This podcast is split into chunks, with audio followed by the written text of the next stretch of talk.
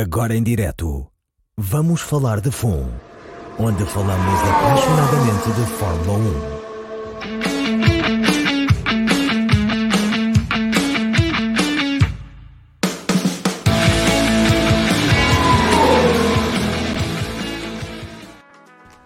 Olá, bem-vindas e bem-vindos a mais um Vamos Falar de Fundo. Acabou a temporada, finalmente.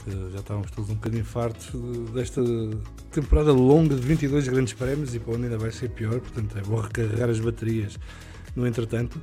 Queria começar, como sempre, por agradecer às nossas, aos nossos patronos que apoiam o podcast uh, via patreon.com.br bff1 e que são essenciais ao bom funcionamento e ao crescimento do podcast. Uh, já sabem, nós aqui não queremos que vocês sejam o produto do podcast e, portanto, não queremos vender uh, o podcast a publicidade. As contas têm que ser pagas e, portanto, quem puder, já sabe, visite patreon.com.br bff1 e escolha a sua modalidade de apoio. Comece com um euro por mês, que não é nada de especial e que pode ajudar a, a pagar muita coisa e a fazer com que isto seja cada vez maior e melhor para benefício de todas e todos nós. Hoje vamos falar de muitos temas, não vamos falar só do Grande Prémio da Abu Dhabi, porque esse foi falado e escalpelizado. Não vamos falar de fundo de brief, conduzido pela Inês de Oliveira Martins e que esta semana teve o João Carlos Costa e o João Amaral uh, como convidados. E, e a Inês, como não lhe chegou as duas horas que passou no debrief, vem cá hoje falar também. Olá Inês. Uh, até porque um dos temas que temos hoje uh, é a F1 Academy e a introdução na F4 de uma categoria feminina. E portanto, mais à frente vamos falar disso. E eu sei que tu és uma apaixonada sobre esta temática e quis ter cá hoje uh, para nos dares a tua opinião e, e, a tua perspectiva sobre esta nova medida da FIA. Uh, também tenho cá hoje para estar à conversa connosco o Alexandre que fez questão de vir porque a AS confirmou que o Nico Hulkenberg vai ser o seu piloto para 2023 no segundo carro, em lugar de Mick Schumacher. E o Alexandre está em pulgas, não aguenta o êxtase, está mortinho por falar sobre esse tema, portanto, mais à frente iremos falar sobre isso também. Iremos ter mais convidados que vão entrar um bocadinho atrasados, isto hoje foi daqueles dias em que se precipitou Uh, para correr mal, e, mas as pessoas vão entrando à medida que podem e, portanto, não se surpreendam se de repente aparecer uma quarta, quinta e sexta pessoa no podcast durante este episódio. Queria também cumprimentar desde já o nosso fórum TSF, já está super ativo, já tenho aqui muitas mensagens. Um abraço para o Nuno Costa, para o João Afonso Oliveira, para o Bruno Paiva, que está em Santiago Compostela, terra de bom mexilhão, a Galiza, portanto aproveita. Um abraço para o Luís Rodrigues, para o Carlos Lopes, para o Pedro Carvalho, para o Vítor Fialho, para o Vítor Geraldes, para o Nuno Val, para o João Santos. O Vítor Geraldes diz que só veio dar um abraço, vai ver amanhã em diferido Fernando Bond for the win. Muito bem, sim senhor. Isso é só em 2023, ainda estamos em 2022. Mas hoje já vamos falar um bocadinho disso.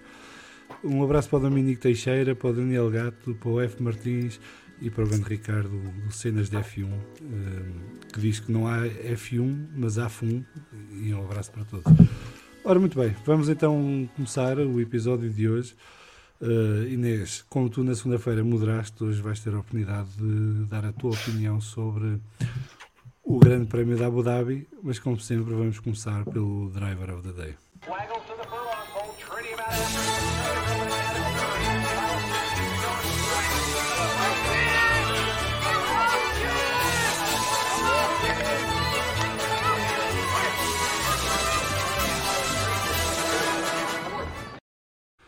Ora, para o Driver of the Day desta semana, eu escolhi os quatro pilotos que abandonaram a Fórmula 1 a seguir ao Grande Prémio da Abu Dhabi. Eram eles e foram eles Sebastian Vettel, Daniel Ricciardo, Mick Schumacher e Nicolas Latifi. O grande vencedor foi Sebastian Vettel, com grande surpresa, com 82,7% dos votos. Seguiu-se Daniel Ricciardo com 10,1% das preferências, Mick Schumacher teve só 2,9% e Nicolas Latifi 4,3%. Pegando nisto, Inês, quem é que para ti foi o driver of the day? A falar a sério. Um, e o que é que tu achaste do Grande Prémio da Abu Dhabi? Eu não diria driver of the day, diria team of the day. Acho que a Ferrari é justa vencedora desse título que eu acabei de inventar.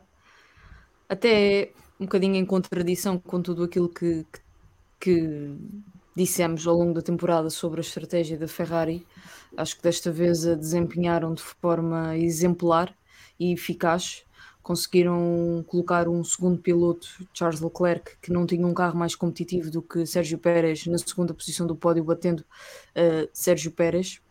É verdade que o Pérez também não teve particularmente brilhante durante a corrida e os estrategas da Red Bull também não tiveram brilhantes durante a corrida, condicionando a estratégia do, do piloto, e isso só jogou a favor do, do Leclerc. Deu-se um alinhamento de astros que favoreceu e o favoreceu é, é, entre aspas a Ferrari de forma bastante justa porque ao longo do Grande Prémio foram a equipa que mais eh, fez e trabalhou para conseguir esse, esse segundo lugar. Surpreendeu-me a, a, paragem demasiado cedo do Sérgio Pérez e uh, surpreendeu-me o tempo que ele perdeu atrás de Lewis Hamilton. Uh, aquela volta, acho que é 45, deixa-me, sim, volta 45, as minhas cábulas ajudam, já que a minha memória não contribui. Uh, é a única volta em que o Pérez é mais lento do que, do que o Leclerc. Portanto, o Hamilton esta análise poderá ser, ser, feita de várias perspectivas, mas uh, o Hamilton teve um papel indireto no, na quebra de segundo lugar de Sérgio Pérez, não foi o único, poderá não ter sido eventualmente eu, por acaso, mais acho determinante. Que, eu por acaso acho que o Vettel foi mais determinante nisso porque atrasou o suficiente o, o Pérez para ele não sair à frente do Max Verstappen quando o Max para. É, lá está, isto pode, isto pode ser feito, esta análise, o que é que levou ao, ao Sérgio Pérez perder o segundo lugar, pode ser feita de, de, várias perspectivas. Tu tens esse momento de Vettel e Alonso, em que ele às tantas está entalado entre os dois, e há um momento em que até está atrás de ambos. Tens um momento com o Hamilton, depois tens a ultrapassagem, penso que com um Williams e um Alfa Tauri. Tudo isso contribuiu para o Pérez perder terreno em, em pista o, eu apontei a do, a do Hamilton porque achei curioso que no segundo stint, em que o Sérgio Pérez comia um segundo, às vezes mais, por volta a Leclerc, aquela tenha sido a única volta em que ele não só não ganha tempo, como perde tempo para uh, Charles Leclerc. Portanto, eu atribuo este título de Team of the Day à, à Ferrari e, em contrapartida, Uh, a minha desilusão, eu sei que tu não perguntaste, mas eu quero dizê-la, foi a estratégia da Aston Martin para, para o Sebastian Vettel, que lhe estragou completamente a corrida. Mas achas que foi a estratégia da Aston Martin ou foi o próprio Vettel não reagir às condições de corrida e trocar a estratégia como fez o Lance Stroll, por exemplo? Eu não sei, eu não sei o timing da comunicação que nós ouvimos do Vettel mas dá-me ideia de ter ouvido um piloto desconfortável com a estratégia que, que, estava a seguir. É verdade que depois dessa comunicação uh, ser uh, pública, uh, ou seja, de aparecer na transmissão, ele entra imediatamente a seguir a, a essa transmissão. Faz-me alguma confusão que a equipa, tendo, olhando para o seu outro piloto, Lance Stroll, os tempos que estava a fazer com os pneus duros, não tenha pelo menos convencido Sebastian Vettel a uh, mudar de estratégia que tinha definido à partida, que era prolongar o primeiro stint. Uh, alguma coisa ali aconteceu. Mas eu percebi, é... essa era a estratégia do Stroll também. E o Stroll é que depois pediu para mudar para uma ou duas paragens. Mesmo assim, mesmo ter, tendo, sido, tendo sido improvisada, se quiseres, a estratégia do Stroll, os dados que eles tinham, que são sempre mais do que os dados que nós temos, mostravam um Sebastian Vettel a andar para trás e um Lance Troll com uh, pneus duros a revelarem-se uh, bem mais eficazes do que, do que os médios. Eu esperaria que a equipa reagisse a isso. Eu Sobretudo esperaria que um quatro últimas... vezes campeão do mundo tomasse iniciativa. Mas eu não sei, por isso eu faço este parênteses, eu não sei qual é o timing daquela, daquele protesto, se quiseres, do, do Vettel. Uh, sabemos que não é imediato, portanto não terá sido na volta anterior, uh, mas não sei qual é o timing. Também não sei aquilo que estava combinado com a equipa. Sei que foi a estratégia errada e que todos nós, três, quatro voltas antes dele parar, percebemos que aquilo estava a ser a estratégia errada, apesar dele ter chegado a rodar nos lugares de pódio, ele chegou a ser terceiro. A partir de certa altura, ele começou a dar cambalhotas para trás na, na tabela de classificação e, portanto, pedia-se, seja de Sebastian Vettel, seja da, da equipa Aston Martin, para mim são os dois responsáveis, uma reação que não existiu. E o Sebastian Vettel tinha tudo, uh, sobretudo da, a partir da qualificação que fez, para terminar a sua carreira na Fórmula 1, pelo menos por agora, com um bom resultado ou com um melhor resultado que aquele que terminou. E se não, e se não o fez, foi por um erro de estratégia. E é Alexandre. É o Alexandre nem sei se está cá, agora aquilo está assim um bocado parado a imagem. Frisou. Se quiseres, eu falo de quão brilhante foi Max Verstappen. Fala, podes fazer a tua análise da corrida em geral, não precisas só ficar pelo não, driver uh, of the day ou team of the day. Já voltou o Alexandre entretanto, mas podes continuar. Eh, deixa-me só dizer que ainda bem que isto vai, isto vai parecer se calhar uh, uh, contraditório com aquele que foi o meu aplauso há um ano pelo aquilo que o Sérgio Pérez fez. Isto já foi discutido no, no debrief, mas ainda bem que o Verstappen não, não perdeu 7 segundos da sua vida para ajudar eh, Sérgio Pérez e travar eh, e, para ajudar Sérgio Pérez através de, de travar eh, Charles Leclerc porque uh, eu sou daquelas que veem uma diferença brutal de um ano para o outro. E para mim a discussão termina aí.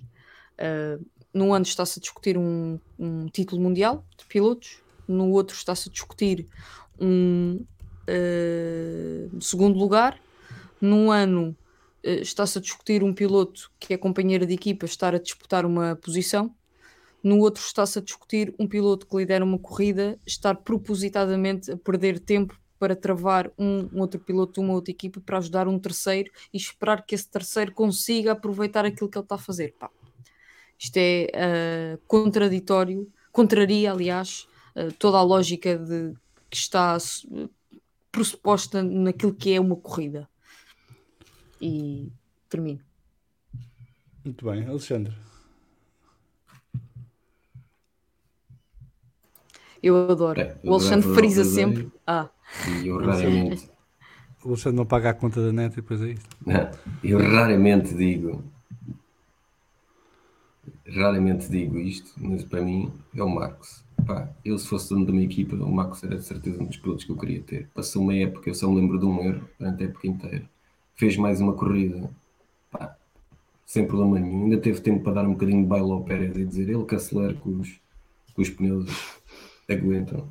Pá, e o Keinês, eu desculpem aos cortes, mas para quem ensinou a semana passada, nas parvoices que as pessoas dizem com a cabeça quente, lhe via muito do campeonato, pá, vá ver as corridas todas, uh, faça um review do campeonato e vejam no que é que o Max precisa de alguém para ganhar campeonatos. Precisa da equipa toda, que ele ninguém ganha coisas sozinho, mas não é de certeza pelo, pelo, pelo Pérez que ganha campeonatos.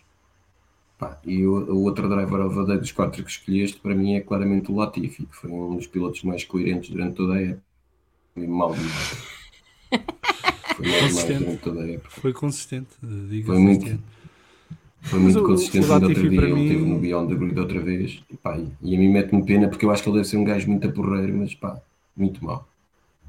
Mas ele acaba por ser um bocadinho injustiçado na sua despedida, porque praticamente foi ignorado pela própria Fórmula 1. Uh, praticamente, próprio, ele foi ignorado.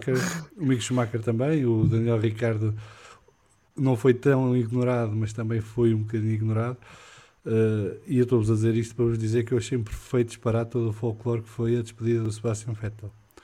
Uh, num desporto que tem 72 anos de existência, nunca se viu um piloto a sair da Fórmula 1 com esta choradeira toda. E, e nem sei se é merecido ou justificável. Um, eu. Mete um bocado de confusão. Acho que isto faz parte da novela que está, se está a tornar a Fórmula 1 uh, e é para afagar o ego de malta que está aqui por coisas que não são as corridas.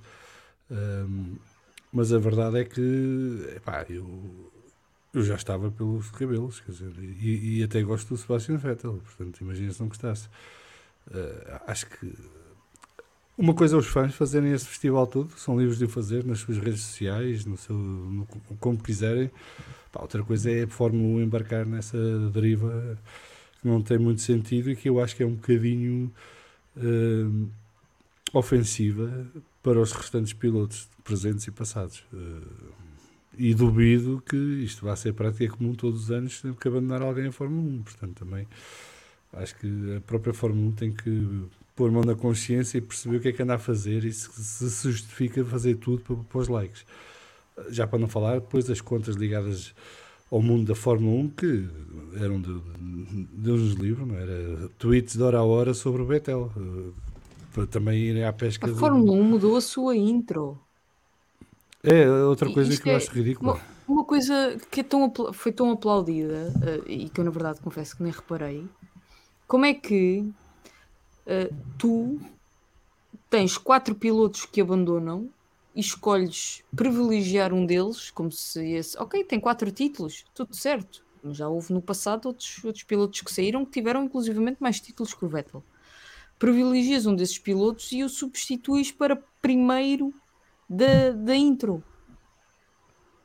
O, o Vettel, para mim, é daqueles fenómenos meio.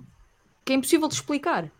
Porque é um piloto que às tantas se torna popular não pelas corridas que está, que, que- está a fazer, mas pelas causas que está a defender na pista, quando não está a pilotar o carro. E é uma moda. O Vettel tornou-se uma moda. E é um bocado eu difícil. isso. Eu, eu mim também. O que me custa é ver a Liberty e ir atrás disso. Como tinha ido atrás do, eu do Hamilton é no- em fenomenal, porque ele há 2020. uns anos ninguém gostava dele. Nem há Sim, muitos sim. anos sequer. Curiosamente, a popularidade do Vettel eh, subiu em flash a partir do momento que ele deixou de ser competitivo em, em pista. Eh, O que também não deixa de ser um bocadinho um contrassenso.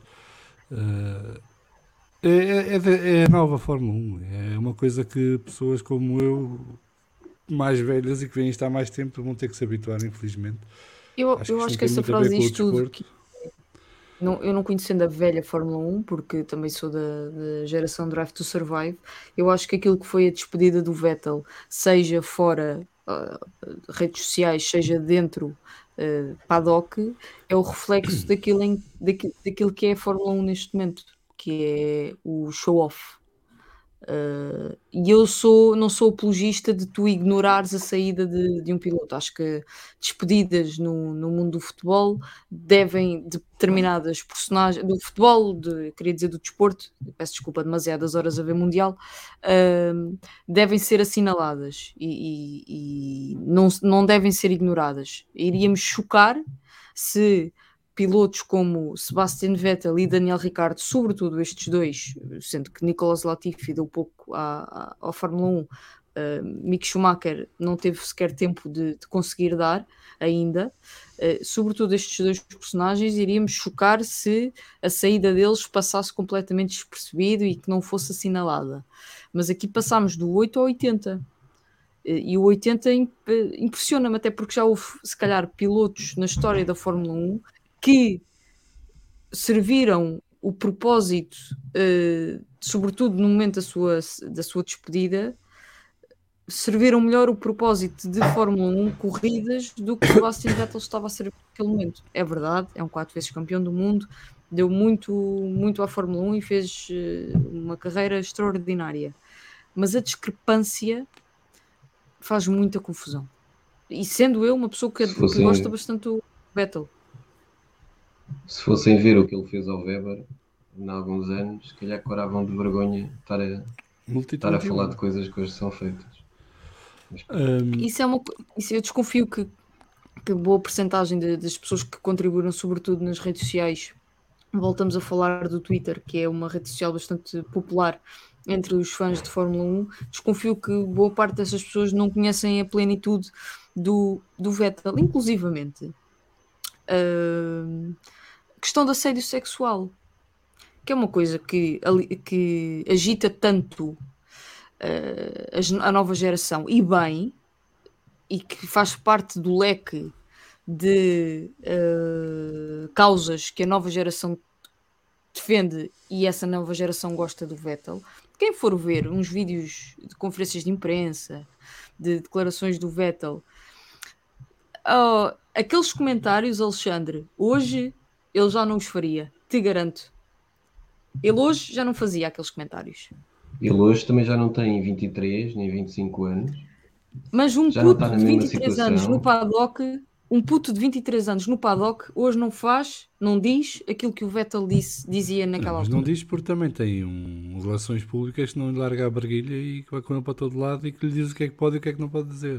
Mas vamos ter uma solta dizia. Repara, eu não, eu não estou a dizer que aquilo que o Vettel uh, fez é errado ou é certo. Nada disso. O que eu estou a dizer é que esta geração que, que, agora uh, aclama Sebastian Vettel é a mesma geração que se indigna e vem contra assédio. E essa geração, eu aposto o que vocês quiserem, que não conhecem esse lado do Vettel de há uns anos. E aqui nem não tem qualquer Luís, tipo de julgamento. De outros pilotos que fizeram declarações. Sim, tá bem, estamos a falar do Vettel. Sim, não, não, mas isso aplica-se em geral, não é só o Vettel. Uh, aquilo que era o Paddock Fórmula 1 há 20 anos atrás não, tem muito pouco a ver com o que é o Paddock Fórmula uhum. 1 hoje em dia. E sobretudo quando vais entrar no campo das declarações e mesmo de alguns comportamentos uh, que na altura não eram considerados ofensivos, apesar de serem inoportunos, e hoje em dia são tratados quase como crimes lesa pátria. E, e portanto isso também ajuda a que não existam. Não é? Não se pode assumir que as coisas hoje em dia não se passam porque evoluímos todos e estamos todos muito, muito melhores pessoas que o que éramos. Muitas vezes há porque há um clima de repressão que propicia que isso não aconteça. E, e não estou a condenar que, que, esse regime de opressão exista em alguns casos, mas uh, é uma verdade que se aplica à Fórmula 1 e outros, e outros campos da vida. Mas eu, eu voltando à questão do, da da mediatização que foi feita à volta do Vettel, tinha aqui um comentário do F. Martins que diz que aquilo faz parte do espetáculo. Não se esqueçam que a Liberty é americana e se há coisa que eles americanos fazem bem é promover o seu produto esportivo. O meu problema é que nesta despedida do Vettel quase não foi promovido o produto esportivo. Não se falou quase da carreira do Vettel enquanto piloto de Fórmula 1. Não se, eu não me lembro de ver imagens do, dos melhores momentos do Vettel durante os seus 15 anos na Fórmula 1. Uh, eh, quer dizer, foi tudo à volta do folclore e do circo das causas e do ativismo e do ele ser uma pessoa excelente. Uh, porque agora parece que a Fórmula 1 quer promover a ideia de que os pilotos de Fórmula 1 são pessoas excelentes. Uh, quando eu não acho que seja por isso que eles, que eles lá estão. Há, pessoas, há, boas pessoas, há boas pessoas, há más pessoas, há pessoas inteligentes, há pessoas menos inteligentes, há tudo na Fórmula 1. Não deixa de ser um, uma amostra do que é a sociedade no seu todo. Uh, eu, eu meto um bocado de confusão porque acho que isto roça muito a hipocrisia. Uh, e como é um produto que eu estou a pagar para ver e para ter e para consumir, quando começa a entrar no campo da hipocrisia, já começa a questionar-me se quero pagar para isto. Uh, e eu acho que a Fórmula 1 está a colocar as pessoas uh, perante escolhas que, por muito que lhes pareça bem nesta altura, pode-lhes vir a sair muito caro uh, no futuro. Porque isto vai chegar a um ponto que as pessoas têm limite, não é? E depois as pessoas vão começar a olhar à sua volta e perceber que há outras coisas onde podem gastar o seu tempo e o seu dinheiro. sem tarem, terem que estar a levar com moralismos escolhidos a dedo por pessoas que, a qualquer momento, por qualquer razão, decidiram que esses eram os moralismos que devíamos agora passar para fora. Quando a Fórmula 1 tem problemas mais graves para resolver, se quer ir por esse campo. Mas mais divertido é porque o que, estavas a, o que ainda estava a dizer do Vettel e, e tu, por exemplo, estás mais sujeito a isso do que nós, nada impede que daqui a uns anos alguém vá meter no YouTube uma, uma compilação dos teus piores momentos, porque se calhar aquelas 10 piadas do Vettel foi as únicas 10 piadas que ele fez ao longo da carreira. E por acaso, como jornalista irlandesa, com quem ele tem bastante confiança. E isso passa uma imagem que às vezes não é, pá, não é verdadeira. Eh, por isso temos de ter cuidado com. Pá, se alguém recolher 10 afirmações tristes tuas, eh, fazia-me lembrar uma pessoa que era considerada muito pateta, um jornalista. Uh, um jornalista americano, pá, mas eu não sei se ele é pateta, porque o que eu estava a ver era compilações dos erros dele. Portanto, se toda a gente for durante 10 anos que estás a trabalhar e depois só, só metem os teus euros, parece que aquilo foi a vida dele tudo, mas não foi de certeza. Mas o meu ponto não era julgar o que é que aquele, as declarações do Vettel. O meu ponto é a geração que agora se move, ou a malta que agora se move uh, a dizer adeus ao Vettel, é uh, parte dessa geração, é uma geração bastante ativista, uh, nomeadamente nas questões de assédio. Uh, e, e, o Vettel não teve só comentários com essa jornalista. Eu lembro-me, por exemplo, de uma conferência de imprensa em, em, que ele está com o Hamilton, em que eles estão a comentar as mulheres que estão na sala daquela conferência de imprensa. E se essa geração que admira tanto o Vettel se conhece esse lado do Vettel, ou se conhece esse período da, da carreira do Vettel. Se aquilo o define, não me cabe a mim julgar ou não. Eu, como te digo, eu gosto muito do Vettel uh, e sou, como é evidente, uh, abomino qualquer tipo de assédio sexual. Uh, não é por aí que eu quero entrar. É só o conhecimento. Tu, tu quando admiras um, um desportista, um personagem, pelo menos tem noção daquilo que foi durante a história toda da, da, sua, da sua vida e depois escolhes admirar ou escolhes não admirar ou escolhes dar importância àquilo e a sua evolução, sim, escolhes dar importância àquilo ou não, ou não dar importância àquilo, mas tem pelo menos esse, esse quadro amplo. E eu tenho dúvidas que, que a malta que agora o admira e que chorou tanto durante o fim de semana tenha esse quadro completo. Porque lá está, isto que, que nós assistimos todos durante o fim de semana reflete muito aquilo em que se tornou a Fórmula 1. E aquilo em que se tornou a Fórmula 1, e mais uma vez eu falo na qualidade de pessoa que chegou aqui com o Drive to Survive, não se dá o trabalho de ver ou de ir pelo menos pesquisar, procurar aquilo que já foi a Fórmula 1 antes deles lá chegarem. Esse trabalho de evolução do piloto e daquilo que era o piloto, daquilo que já foi, daquilo que já defendeu, daquilo que fez, daquilo que não disse, daquilo que fez contra o outro piloto. Tu há bocado estavas a, a, referir a situação do Weber. Eu não sei se as pessoas que, que admiram o Vettel conhecem esse episódio. Há um admira, um episódio, há uma admiração. Sim, falar de, um, de uma relação. Uh, há uma admiração que fica muito circunscrita ao momento em que se está a viver. E de há uns anos para cá, o Vettel é uma moda na Fórmula 1 que dá likes, que vende, que é fixe, uh, porque ele fala de coisas que estes gajos ignoram. Só que o Vettel é muito mais do que isso. Ele não chegou à Fórmula 1 há dois anos, nem há três. Chegou à Fórmula 1, já não sei há quantos anos, uh, há vários anos. E é só isso. É, é, o conhecimento que tu, tu dizeres que admiras um piloto e lamentares o que é que a Fórmula 1 perdeu e que ele é extraordinário, que foi um brilhante porque ganhou quatro títulos de campeão do mundo, está bem. E a carreira toda? Foi, foi sempre assim tão brilhante? Ah, mas ele fez isto. Depois tu sabes que ele fez isto. Continuas a admirá-lo?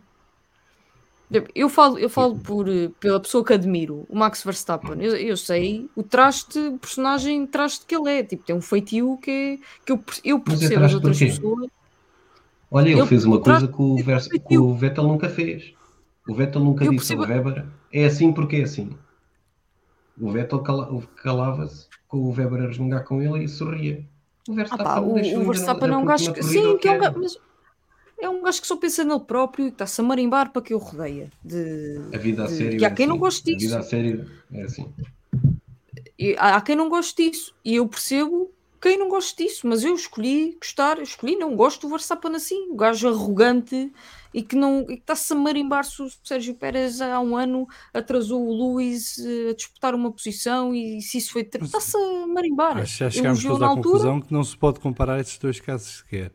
Eu há uma coisa Sim. que me mete confusão, centrando agora na questão Vettel-Pérez, há uma coisa, Vettel-Pérez, eh, Pérez-Verstappen, há uma coisa que me mete confusão que é, ah, o Pérez ajudou o Max a ser campeão, mas o, o, Pérez não estava lá para bater os outros carros também, não estava lá para ser uh, o número 2 do, do Max, não estava lá para ficar à frente das outras equipas, ou estava lá para deixar o Pérez tinha lugar na Fórmula 1 antes de ir para a Red Bull, tinha lugar na Fórmula 1.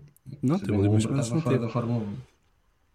O Pérez tinha mas, lugar mas, na, mas na Red Bull isto... se não fizesse aquilo que fez. Mas eu, eu pergunto isto, ao contrário, era válido na mesma. Quer dizer, se fosse o Pérez a lutar pelo campeonato e o Max, o segundo piloto da Red Bull, uh, o Max só tinha que fazer o máximo possível para ficar à frente dos outros carros. Não é? Não, isso não é nada de extraordinário. Uh, e, e, e, eu acho que é outra coisa, que é, é, também é sintomático dos tempos que vivemos, que é alguém fazer o seu trabalho parece que é um feito notável e que se deve exacerbar. Quando o normal é que as pessoas façam o seu trabalho, não é? Não é isto não deve ser uma exceção, não deve ser algo altamente elogiável. O que eu espero do segundo piloto de outra equipa é ficar o mais perto possível do primeiro piloto dessa equipa. E, e não estou a dizer com isto que é o primeiro piloto de facto de contrato. Estou a falar eh, numa luta pelo campeonato. o caso do Leclerc e do Sainz, o que eu espero, o que esperava do Sainz a da altura é que ficasse o mais perto possível do Leclerc, porque isso ajudava o Leclerc, não é? Nomeadamente a ficar à frente do Pérez, para roubar pontos ao Pérez.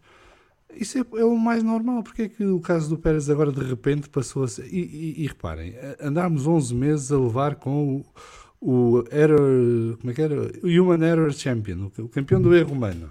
E que o Masi é que fez do Max campeão. E de repente foi o Pérez. Foi o Pérez. O Pérez é que fez o Max campeão. Pérez. Uh, portanto, eu acho que as pessoas também têm que parar com esta mania de perseguir quem não gostam. eu não sou fã do Max. Acho que é um piloto fabuloso. Não sou particular fã nem da personagem nem do piloto, porque não é o estilo de pilotagem que mais me agrada. Mas eu não tenho nada contra o Max, nem ando aqui a perseguir o Max, nem quero mal para o Max. E, e o Max muitas vezes dá-nos espetáculos em pista que poucos pilotos na história da Fórmula 1 nos deram. E temos que reconhecer isso. Epá, e agora, eu por não gostar do Max, não posso começar a diminuir tudo o que seja feito pelo Max ou tudo o que seja conseguido pelo Max. Eu não gosto do Luís, pelas mesmas razões. Não gosto da personalidade, não gosto da maneira, do estilo dele em pista. É um grandíssimo piloto, dos melhores que passou pela Fórmula 1. Não lhe quero mal nenhum. Não tenho que o perseguir, não tenho que andar a chatear e a diminuir tudo o que ele consiga. Epá, acho que as pessoas também, têm que começar a. Não ao longo do tempo. Não, mas eu acho que as pessoas têm que começar. E, e, e, quando nós falamos da futebolização da Fórmula 1, não é só a questão da Fórmula 1, é em geral. Estamos num, vivemos numa altura em que é tudo extremado. Quer dizer, ou és a favor ou és contra. Ou gostas ou não gostas. Política de trincheiras. Ou amas ou detestas. Uh, e não pode haver o, o meio termo. Não é? E quando começamos a ir para os extremos, perdemos todos. Ninguém ganha. Ninguém ganha. Porque vives um momento em que algumas minorias acham que, acham que devem mandar na, na maioria. Ah, isso aqui é de extremos. Hum, sim, mas isso não quer entrar nesse campo, porque isso tem outras uh, questões adjacentes e que podem justificar ou não justificar que as coisas aconteçam dessa maneira. Mas eu, eu, eu, eu acho que, e falando nomeadamente de Fórmula 1, eu acho que temos que recentrar um bocadinho a nossa postura e a nossa maneira de estar e apreciar os pilotos, primeiro pelo que são, que são pilotos. Não é? Eu não ando a seguir pessoas na Fórmula 1, ando a seguir pilotos, ando a seguir equipas. Uh, quero apreciar os dotes de pilotagem, mestri a mestria da estratégia, o, uh, o engenho da engenharia, da tecnologia, do desenvolvimento que eles conseguem fazer de máquinas que, que são cada vez mais perfeitas dia após dia eu não estou aqui para fazer juízes de valor sobre ninguém e para andar a acusar os que ganham porque não são os meus de tudo em um par de meias. E não faz sentido para mim viver o desporto dessa maneira. Quer dizer, uh, como é que há pessoas que, e falando de desporto em geral, porque isto começa a ser horizontal a todas as modalidades e, e as mais mediáticas é aquilo onde se nota mais. Mas eu não consigo perceber como é que há pessoas que. Isto supostamente é um hobby, algo que fazemos pós-trabalho e supostamente até pós-família. Portanto, é, é aquilo que fazemos com o tempo que nos sobra. E como é que há pessoas que acham que esse tempo que nos sobra deve ser gasto em ódio e em guerra e em conflito permanente? não é? Quer dizer, eu digo no Twitter que o Pérez perde o segundo lugar por culpa própria e vem-me acusar de estar a defender o Max. Porquê? Eu nem falei do Max. Nem me estava a referir ao Max, estava a falar do Sérgio Pérez, que, na minha opinião, naquele domingo e ao longo do campeonato, perdeu o segundo lugar por culpa própria. Porque é que as pessoas têm logo que ver uma agenda onde não há agenda? E pior, assumem que há uma agenda e partem logo para a posição que estão programados caso seja a favor daquilo que eles acham ou contra aquilo que eles acham. Tem que haver diálogo, tem que haver conversa, tem que haver compreensão, tem que haver respeito pela diferença de opiniões. É? E aqui não vamos falar de fumo, haverá sempre, mas o vamos falar de fumo é uma gota d'água no oceano. É? E acho que temos que, enquanto adeptos de Fórmula 1, e adeptos de desporto, temos que cultivar isso sempre possível nos espaços que nós frequentamos em que isto, estes temas são matéria de discussão. Um, vou aqui ler alguns comentários, entanto chegou o Pedro Filipe. Boa noite. Boa noite. Ler, ler aqui alguns noite. comentários que tenho aqui selecionados no, no chat. Um, até para incluir as pessoas do Fórum TSF na conversa. Perdoem porque alguns são do início da análise do, da Inês ao, ao Grande Prémio da Abu Dhabi. O Nuno Vala dizer que a Red Bull foi na cantiga da Ferrari para uma ida do Charles às boxes. E quando se falou que o Pérez estava a caminho de apanhar o Charles, era só o mundo gás que a gerir pneus e a controlar. Eu, há uma questão em relação ao Pérez, e o João Carlos Costa acho que está aqui no chat e pode-me confirmar. O Pérez foi o único piloto numa estratégia de duas paragens a quem correu mal a brincadeira. Todos os outros fizeram duas paragens, ganharam posições em pista. Portanto, eu gostava que alguém me explicasse como é que o Sérgio Pérez, com a melhor estratégia, faz pior resultado. E isto não descontando o mérito da Ferrari de ter feito o dummy, de ter enganado a Red Bull, ou o que quer que seja. Mas o Pérez supostamente estava na estratégia mais rápida e não conseguiu Sendo a Ferrari, tens que sempre pôr a hipótese que não era dummy, que eles enganaram-se mesmo. Sim, ou então decidiram, viram como a moda parou e decidiram. Aliás, há uma pergunta para o Leclerc nesse sentido, não é? Charles, achas que question? Eu sempre que a Ferrari começa com question, fico logo a tremer. Question, achas que consegues aguentar este ritmo com esses pneus até ao final? Portanto, se calhar nem foi assim um dummy bem, muito bem pensado. Mas a verdade é que o fizeram e tiveram sucesso com ele. E o Charles aguentou o ritmo e, e, também teve a sorte que quando o Pérez estava encostado acabou a corrida e portanto não, nunca, nunca teve que lutar verdadeiramente com o Pérez pela posição. O Vítor Ferreira diz que o Pérez perdeu muito tempo na curva 7, mesmo na passagem ao Vettel ele errou. Ele erra duas vezes. A primeira com o Vettel percebe-se, eh, a segunda com o Hamilton já não se percebe, porque ele comete o mesmo erro nas duas, que é tentar passar na primeira chicane. E o que é que acontecia ao passar na primeira chicane? Dava o DRS ao outro carro para a curva seguinte. Uh, e o Lewis, com um carro que não é lento, apesar de ser mais lento que o Red Bull, não é lento, com o DRS conseguiu recuperar logo a posição e o Pérez perde mais um ou dois segundos com a brincadeira, tem que fazer mais uma volta atrás de Lewis. Uh, com o Vettel cometeu um erro na travagem, não é? Uh, e isso fez com que saísse muito lento da travagem e depois o Vettel com o DRS conseguiu compensar a diferença para o Red Bull porque o Red Bull ia mais lento que o normal naquela, naquela zona da pista. O Nuno Valls diz que eles tinham que fazer um, espetáculo, um grande espetáculo para justificar um episódio especial do Drive to Survive, isto a propósito do Vettel. O grande João Neta quem manda um abraço despedida, mas ele vai embora. É verdade, o Vettel parece que vai mesmo embora, já não há dúvidas. Uh, o Luís Rodrigues diz que o Ricardo não queria ser segundo piloto da Red Bull, ironicamente vai acabar como terceiro piloto. Já lá vamos. O João Viana, boa noite a todos. Nunca vi tanta gente gostar do Vettel como agora, quando ele foi tetracampeão. Mas isso é hábito na Fórmula 1. Quem for dominador é odiado. Max passa agora por isso. Uh, em parte também é verdade isso. Uh, mas um, um dos, uma das coisas que se viu ultimamente e que não deixa de ser curioso, e se calhar é da idade, é que Alonso e Vettel tiveram uma relação extremamente fria durante os anos de Vettel na Red Bull, a ponto do Vettel se queixar que o Alonso nem sequer lhe dirigia a palavra uh, e que o ignorava. E nos últimos tempos ficaram grandes amigos e curiosamente o Alonso até foi dos mais emotivos na despedida do Vettel. Mas eu lembro-me também que porque, ao contrário do que se disse muito a semana passada, o grande rival do Vettel na Fórmula 1 não foi o Hamilton, foi o Alonso.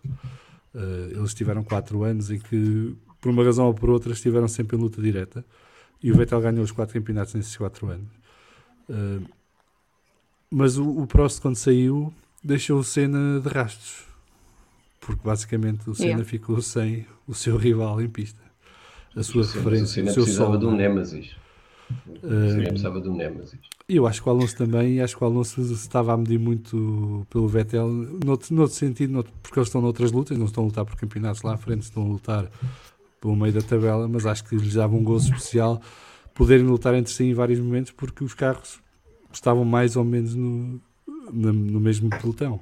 Uh, e acho que o Alonso sentiu um bocadinho isso, e até porque em 2018 ele foi o primeiro a abandonar, regressou e agora já sai o Vettel e isto começa a ser muito diferente daquilo que ele se habituou ao longo dos anos e, e agora sobra o Hamilton, não é? mas o Hamilton está lá mais à frente, portanto vamos ver se a Aston Martin nos próximos dois anos lhe dá a oportunidade de lutar com o Hamilton em algum momento, uh, mas é mais complicado.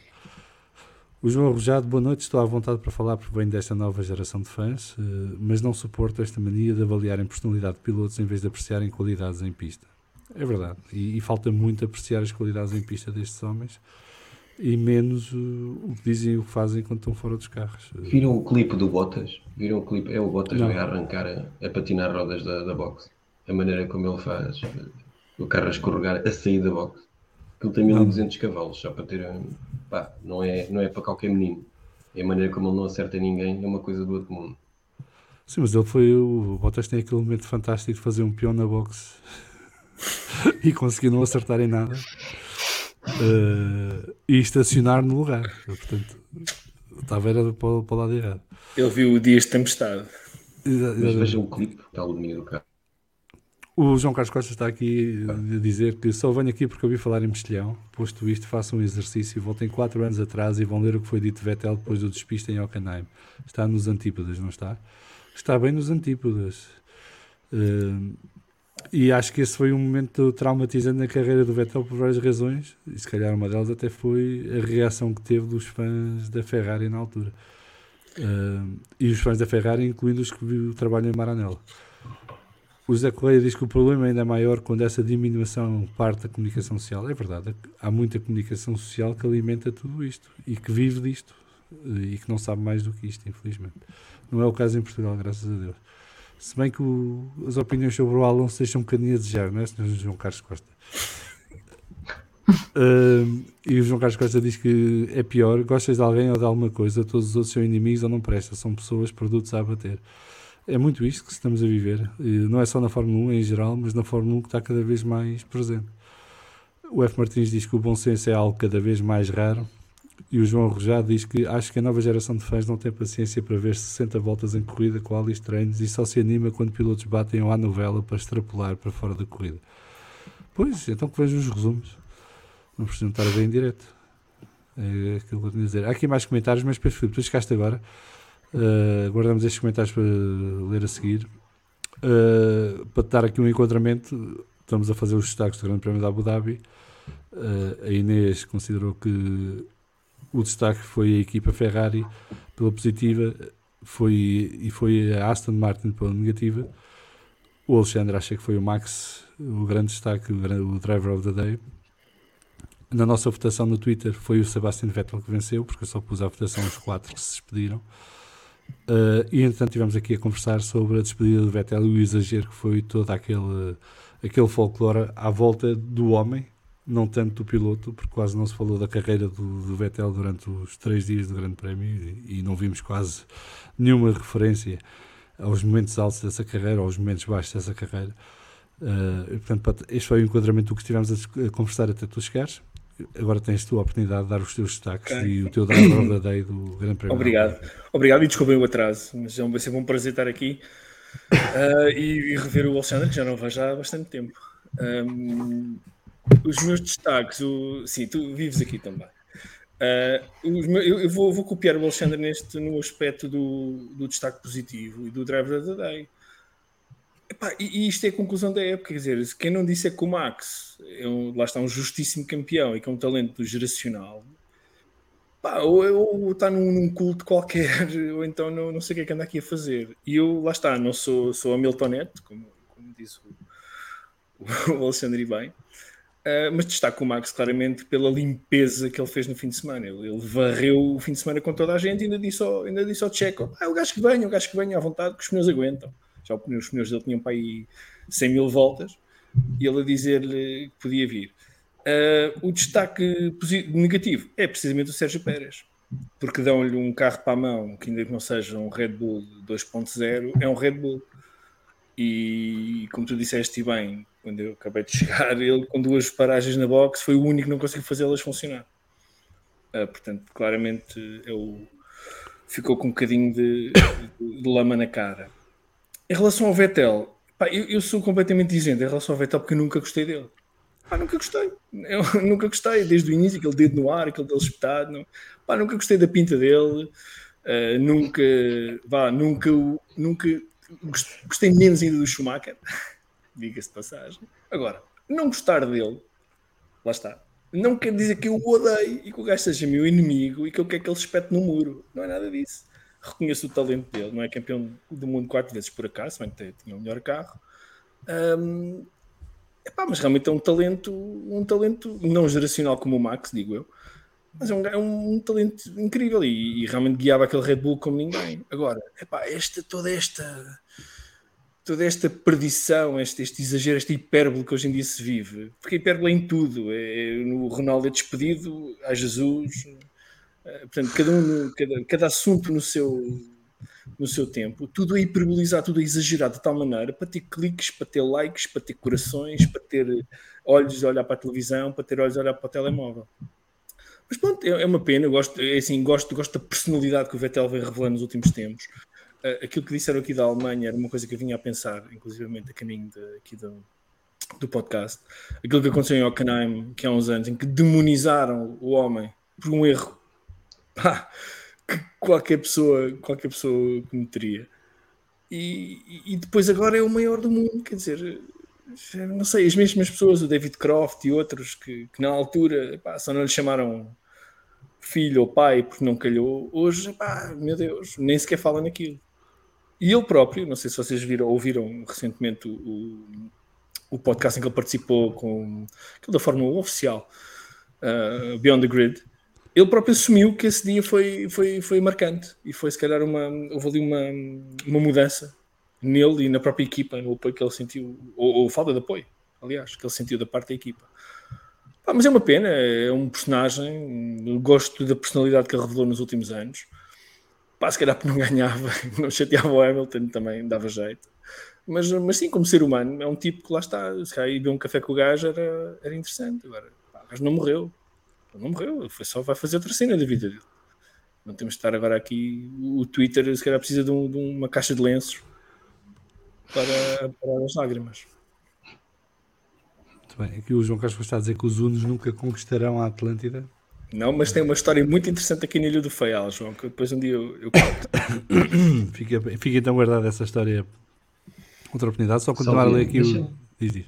Deixa-me só dizer uma coisa. É que as pessoas pensam que ficam tão chateadas pelo Pérez não ficarem de segundo. Eu diria, se vocês fossem escolher qual é que foi o piloto, se é que alguém fez finca pé ao Max, se alguém fez sombra ao Max esta época, era o Pérez que escolhiam. Não. Epá, é que eu não entendo qual é o problema dele não ser segundo. É porque ah, tinha o melhor é mais, um, é mais uma maneira de atacar o Max. Não, foi, não, é, não foi essa a minha intenção. Não foi essa a minha intenção. Não estou a falar de, de todo. Estou a falar em geral. Uh, a história de um Pérez, do vice-campeonato do Pérez e da chuva de comentários e críticas que há por parte de muita gente é precisamente porque é mais um ponto para atacar o Max, que devia ter travado, devia ter parado, devia ter deixado passar na largada, devia ter dado não sei o quê, devia ter feito não sei quantos. Não é por causa dos Pérez. acho, que, acho que sobre o Pérez, à parte dos mexicanos, está-se tudo a borrifar. Eu acho que disse isto a semana passada. O Max, se, se a mãe do Max estivesse a guiar o carro número 11, o Max passava-lhe por cima se pudesse. Punha fora da pista se puder, dentro de, daquilo que é legal. Não lhe dava nada. Não dava nada. Deixem-se disso. E assim, gosto ou não, e, e ele é assim. Fim, eu gosto, eu gosto.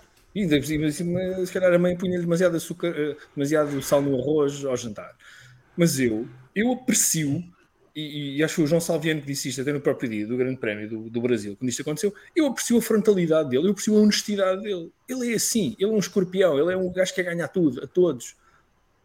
E assim, vamos levar isto a mal? Ou vivemos numa geração tão woke que temos que dividir as vitórias pá, pelos coitadinhos, pá, o coitadinho do Pérez, pá, é, pá, o Pérez. Tem que levar todos uma medalha dizer, para casa. Não fez nada para ganhar a corrida, estava a dois segundos do Max esta prova a dizer ele está-me a bloquear, ele está-me a bloquear. A dois segundos, meu o gajo vai, o Max não vai cobrar-se de fora, porque não pode, tem lá aquela cena que, que no Ferrari não sai, não é? Aquele encosto de cabeça.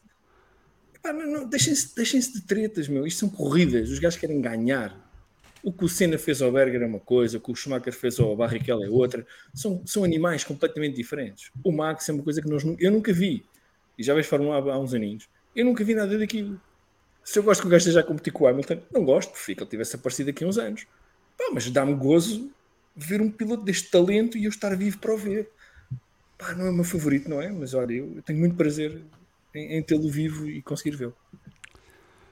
Então vou aqui voltar no Chatofone TSF para ler alguns dos comentários então, que chegaram entretanto. O José Correia diz que o Seb era o, te tetracampeão, o treta campeão, o Luís só ganhava porque tinha um grande carro, o Alonso por causa das maroscas do Briatore, o Max por causa da FIA e dos diretores de prova. Uh, pois. Maroscas do Briatore. Não sei o que é que estás a referir sobre o Briatore. Acho o que é que é um Briatore? foi um dos grandes génios que passou pela Fórmula 1. O João Carlos Costa está sem engasgar neste momento. João, calma, respira fundo. Uh, é o ídolo aqui Saber do jogar o jogo não é maroscas. Chama-se chama saber jogar o jogo. A gente pode não gostar, mas. Ah, é Espera, okay. e diz o José Correia: talvez o Piastre, o Piastre venha a ser o piloto perfeito. Uh, José, uh, José, o Piastri é agenciado pelo Marco Weber, que foi agenciado por quem? Diz lá? Pelo Briatore. Como é que achas que o Maroscas do Briatore para o Alonso e no Maroscas do Briatore para o Weber e agora para o Piastri? É, são todos do mesmo, do mesmo estaleiro, quer dizer, isto, da mesma, da, do mesmo estábulo. Não te iludas, eles fazem tudo o que tiverem para fazer para ganhar. E como diria o Eccleston, desde que não sejam apanhados, está tudo bem. Faria Guimarães, Sérgio Pérez estava na melhor estratégia, mas temos que reconhecer que não tem o talento nato do Leclerc. É isso, já se, acho que é isso podemos estar todos de acordo. O Pérez não tem o talento do Leclerc, não está no mesmo patamar do Leclerc. Acho que a gente sabe isso desde que ele se tirou na McLaren 2007, em 2008, não, 9, 2009, não foi? Não. Okay, não, o Pérez na McLaren teve em 2012 ou 13. 2012, quando... desculpa, sim, sim, sim, claro. claro. Foi, quando o Luís saiu. Quando o Luís saiu para a Mercedes, ele entrou para o lugar dele que... e teve uma temporada que deixou muito a desejar. Uh, o João Carlos Costa a referir-se à questão das duas paragens, da estratégia de duas paragens. Está a dizer que eu tenho razão em parte. Uh, acha que ter tido as duas paragens, sobretudo uma tão cedo, que impediu Pérez de estar na luta direta com o Leclerc, até porque tinha a mesma escolha de pneus que o Leclerc. Bem-vindo, João Amaral. Pois, desculpem. E diz o João Carlos Costa, ah, a outra já li. O Miguel Paredes diz que em 2013 foi um passeio para o Vettel, os únicos anos que tiveram luta foi 2010 e 2012 e que o Vettel teve 3 anos de luta com Lewis. Epá, eu não sei qual foi o terceiro ano de luta com Lewis, mas te garanto que entre 2010 e 2013 a Red Bull só pensava num carro como adversário, que era o Ferrari do Alonso. E os anos podiam correr melhor ou pior, mas o alvo a bater em cada grande prémio era o Alonso. O, não sei qual foi o terceiro ano do, do Hamilton com o Vettel. Eu lembro-me de dois. Foi 2017, 2018. E nos dois anos acabou na, na pausa de verão ou pouco depois. Uh, mas tudo bem. Uh, se achas que o rival foi o Hamilton, pronto, foi o rival o Hamilton. Uh, até nisto temos que medir pilinhas. F. Martins, até porque o Alonso e o Vettel estavam muito bem nas disputas em pista, sempre com, com muito respeito. Ora está. É verdade, nunca se tocaram. É impressionante. Em Monza tiveram a bica os dois, duas vezes. Num ano o Vettel empurrou o Alonso para fora, no ano a seguir o Alonso empurrou o Vettel para fora. Mas é isso que se quer. Uh, na... Qual foi a curva, João? Foi. Em Monza? Sim, foi na, na curva grande. Na curva grande. grande. Sim. João Rojada, a imagem da época é a chegada à bandeira de xadrez em Suzuka, Vettel e Alonso lado a lado, brilhante. E vimos três dias depois no YouTube. Direto um espectador. E depois andou a própria Fórmula 1 a meter vídeos dos espectadores para mostrar isso. Miséria. Uh, Luís Rodrigues deve ter sido um fim de semana complicado para aqueles que acusam o Alonso de ser tóxico. Pá, não sei se já viram o Lollipop desta semana. Sobre o momento final é delicioso, que é o Alonso a, a variar o carro motor Chega ao muro das boxes, pega na mala. Bem, vou-me embora, tchau. João Carlos Costa a dizer que as duas paragens não funcionaram com os Mercedes e até com o Sainz. Funcionaram teoricamente no segundo pelotão, mas queria ver se Vettel tivesse vindo à boxe mais cedo, talvez não tivéssemos essa ideia. O Stroll teve bom andamento com, com as duas paragens. E bateu o Vettel. E acabou por ficar à frente do Vettel, apesar de ninguém ter reparado, incluindo toda a gente que faz rankings na, na, na Fórmula 1. Uh, e acho que 90% de quem viu o Grande Prémio também não reparou que o Stroll acabou à frente do Vettel. Uh, e os que repararam vão dizer que o Vettel foi prejudicado pela equipa para favorecer o filho do dono, que é o costume. mas a verdade é que o Stroll com as duas paragens conseguiu ter um ritmo que o, que o Aston Martin com uma paragem só não, nunca esteve perto de ter. Uh, nunca saberemos. Agora, uh, o Pérez provavelmente se tivesse parado mais tarde, um bocadinho, poderia ter corrido melhor a coisa, mas se tivesse parado mais tarde, se calhar a Red Bull metia numa, numa estratégia de uma paragem, não, não em duas. Uh, porque aquilo estava já no limite do para duas ou para uma vez. Um, Luís Rodrigues, que acha ofensivo ninguém se lembrar da despedida do Latifi e quem vai garantir a entrada em pista do safety car. Está muito bom. Está aqui o Alexandre, calma. O Alexandre está aqui. Eu, eu acho que um dos momentos tristes do fim de semana foi. Os únicos momentos que vimos o Mick Schumacher e o Latifi foi quando se embrulharam os dois na curva 3 ou, ou 4, já nem sei qual é. Uh, foi mais um daqueles momentos fantásticos da despedida que ofereceram aos pilotos este fim de semana. O João Carlos Costa disse que o que nos dias de hoje defendem as ordens de equipa em relação à Red Bull são exatamente os mesmos que criticavam a equipa por usar Pérez com ordens de equipa para ajudar o Max. É verdade. Uh, mas isso, isso, também faz um bocadinho parte da, da, da quesilha da coisa, não é? Toda a gente tenta usar uh, as armas que dão jeito. Alguém está a fazer aqui interferência, não sei quem foi. Não sei, peraí. E é o João Amaral que ali qualquer coisa ali no cabo que não está a funcionar, mas a gente já colou. Um, o F. Martins pergunta se já se esqueceram da choradeira no México, no México para que o Pérez vencesse. O Max teria de estender a passadeira. Isto está complicado ali. O headset do. Não, agora não é o João. Quem é que está? Deixa eu ver se é o Pedro. Se calhar é o Pedro Filipe. Bem, agora vocês estão todos em mute, posso dizer o que quiser. Muito bem. Uh, liga os microfones, faz saber quando for para falar. O Miguel Paredes a dizer que o Max teve a ajuda do Pérez em Espanha este ano.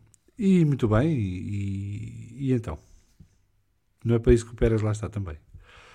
Uh, acho que faz parte. Não, não, tem que, não temos que estar aqui a julgar, porque o, só houve duas equipas verdadeiramente não tiveram ordens de equipa este ano. Foi a Ferrari e a Mercedes, salvo erro. Uh, em nenhum momento. Pá, eu tenho uh, sérias dúvidas que se o Pérez sair da Red Bull, se o Max ganha um campeonato ou não, se a Red Bull tiver um carro competitivo. Eu de certeza que não, que ele não é capaz. Não, é capaz não.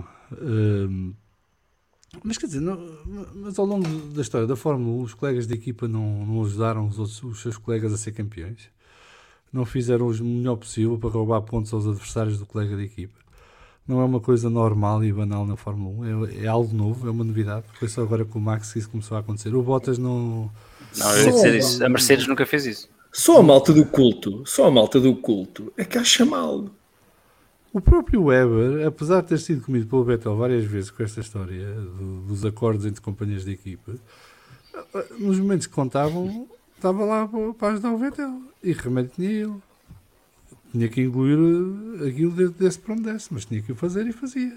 Pá, eu acho que isso faz parte. Quer dizer, eh, até o Schumacher, em 99, teve que fazer o jeito ao Irvine. Foi a contragosto, o Irvine não aproveitou, mas fez. É um dos uh, momentos mais tristes da Fórmula 1 sempre. Por muito que eu gosto do Irvine, por outras razões que não têm nada a ver com Exatamente. as capacidades de pilotagem. mais triste, mais esta... triste tinha sido se ele tivesse sido mesmo campeão. Pronto, esta era a parte em que, em que eu dizia que eu, desculpem lá ter chegado atrasado, eu entrava do contra que eu adorava que ele tivesse ganho o campeonato do mundo. Hum, Epá, Ao não. fim de 20 anos e tudo o que pagaram ao Schumacher era lindo se ele tivesse ganho o campeonato do mundo. Pá. Se tivesse levado o número 1 para a Jaguar, era, era muito engraçado. Era lindo. Tinha Só mesmo, eu acho que ele estava bêbado até hoje. Ele estava bêbado até hoje. Eu que ele está bêbado, ele está bêbado, ele está bêbado até hoje na mesma. Não Sim, ele saía, tipo, era campeão do mundo e saía da Fórmula 1. Era lindo, Nunca na vida ia fazer melhor que Mas ele saiu da Fórmula 1 na mesma, não foi? Ah, não, ainda foi fazer uma perninha à Jaguar. Ainda, foi a Jaguar ganhar dinheiro. Mas eu gostei que o Akin não tivesse ganho agora. O tipo ter ganho aquele campeonato, depois de tudo o que apostaram no Schumacher, era tão bonito. O que, o que é impressionante desse campeonato é, é o Schumacher partir uma perna em Silverstone e três meses depois está no carro a, dar voltas outra vez e a um ritmo alucinante. Mais rápido que o outro, sim, claro. Uh, Vitor Fialhas e graças às maroscas do aleatório o pai do Max ficou no churrasco em Hockenheim e acho que tivemos todos muita sorte na altura não ter sido só ter ficado só por Exatamente. esse caso porque acho que todas as equipas andavam a brincar com a válvula para ver se conseguiam ganhar um segundo ou outro na, nas paragens uh, Mas olha, eu tenho saudades dos reabastecimentos. que Eu, era fã, dava corridas mais emocionantes. O João Somos Carlos dois. está sem engasgar outra vez. Somos dois. Uh, uh, mas eu gostava, eu, é- é assim, é- isto parte muito do gosto de cada um, não é? Eu gostei muito daquela, daquelas, aqueles anos de, com os reabastecimentos ali entre 2004 e 2007, foi quando acabou? 6, quando é que acabou? Foi em 6? Os reabastecimentos? Sim. Ou não, 8? Não, foi. 9, foi em Mais 2009. tarde. 2000, 2009, para aí sim. 2009 já não havia. Não. uh, portanto, o 2008 houve, foi o Massa perdeu o campeonato com a brincadeira Sim, de Singapura. Singapura. Uh, Sim. Mas o que eu gostava daquilo é que eles basicamente faziam várias corridas de, Sim. de sprint. Não, é? Sim. Aquilo não era Sempre uma, fundo. um- não era uma corrida maratona a gerir para tudo e par de meias, era enquanto desce vamos, gasta-se pneus a combustível com fartura e o carro vai, os carros vão sempre ali. Pá, Tens aí um bom exemplo do Schumacher, Hungria 98. sim, Faz quatro paragens, se não estou, três paragens, enquanto os outros fazem só uma, e o tipo passou. Quantas voltas é que são na Hungria? são 60 e. 78. 70. acho eu. Ou Fez 78 voltas de qualificação. Não, É 78 é no Mónaco, Hungria são. Tá bem, são- são- são- sejam são 60. 70. São 71 ou 72. Fez 70 não é? voltas de qualificação, foi uma corrida espetacular. Isso É. valia a Não, pena. E os duelos que vimos entre Raikkonen, Alonso e Schumacher Sim. entre 2004 e 2006 com, com os carros sempre ali a menos de um segundo uns dos outros e, e sempre a dar, e, e a vantagem era, era quem era mais rápido na box. Eh, o- Só obviamente que isto A gente dá o DRS e damos os reabastecimentos. Pronto. Está então não vendido. então não era. O João Carlos Costa é que deixa de cá vir, mas pronto. Não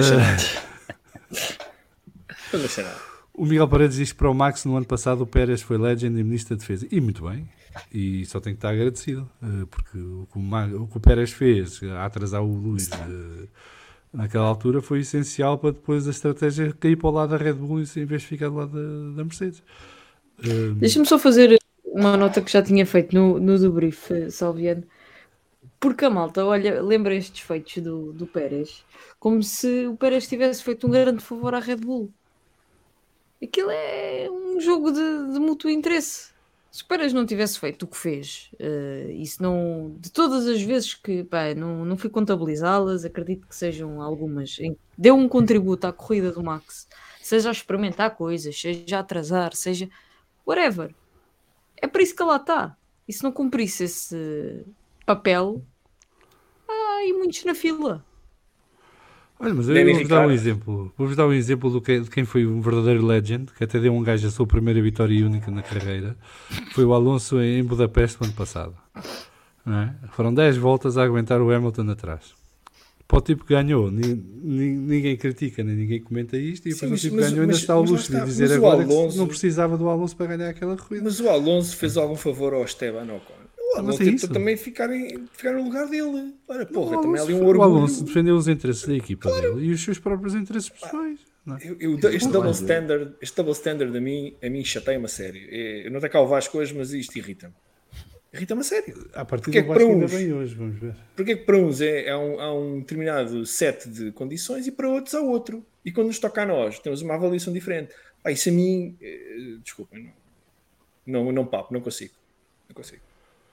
Não estou no culto. Eu devia estar no culto, mas não estou no culto. Não consigo. O João Carlos Costa diz: Mr. Pizza e algodão manhoso é um gênio do mal, o que é bom, bom que exista. Pronto. Ao, menos, ao menos toleras que exista, já não é mau.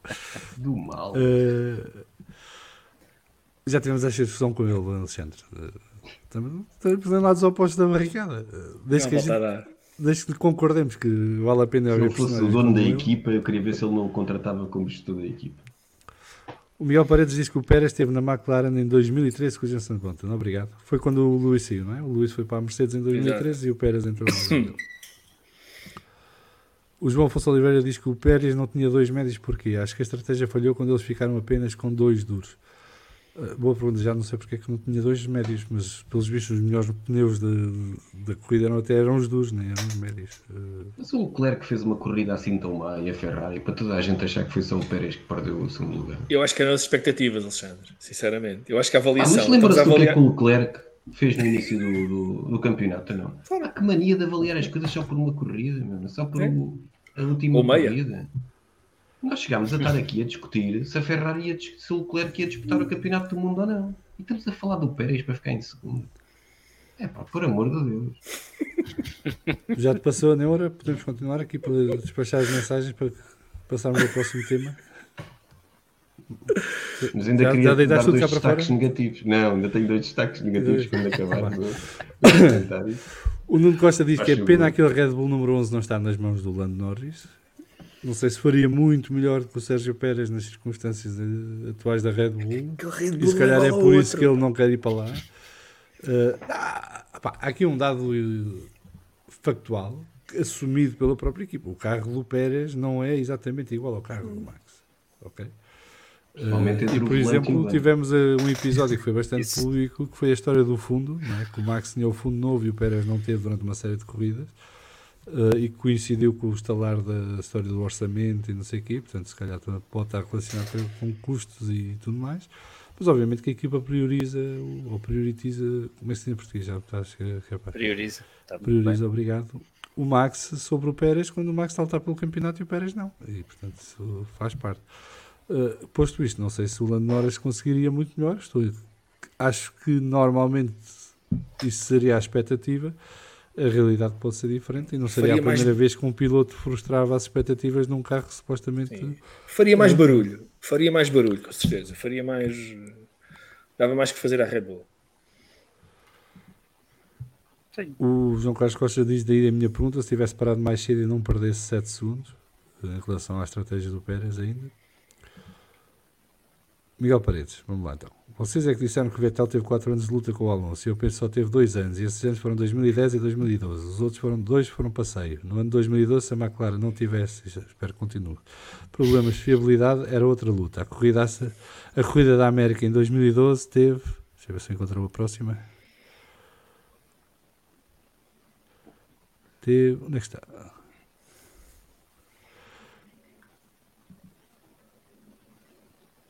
Entre Luís e e Vettel foi boa corrida. Agora perdi-me, Miguel, desculpa lá. Uh, se quiseres voltar a meter e eu, eu leio outra vez.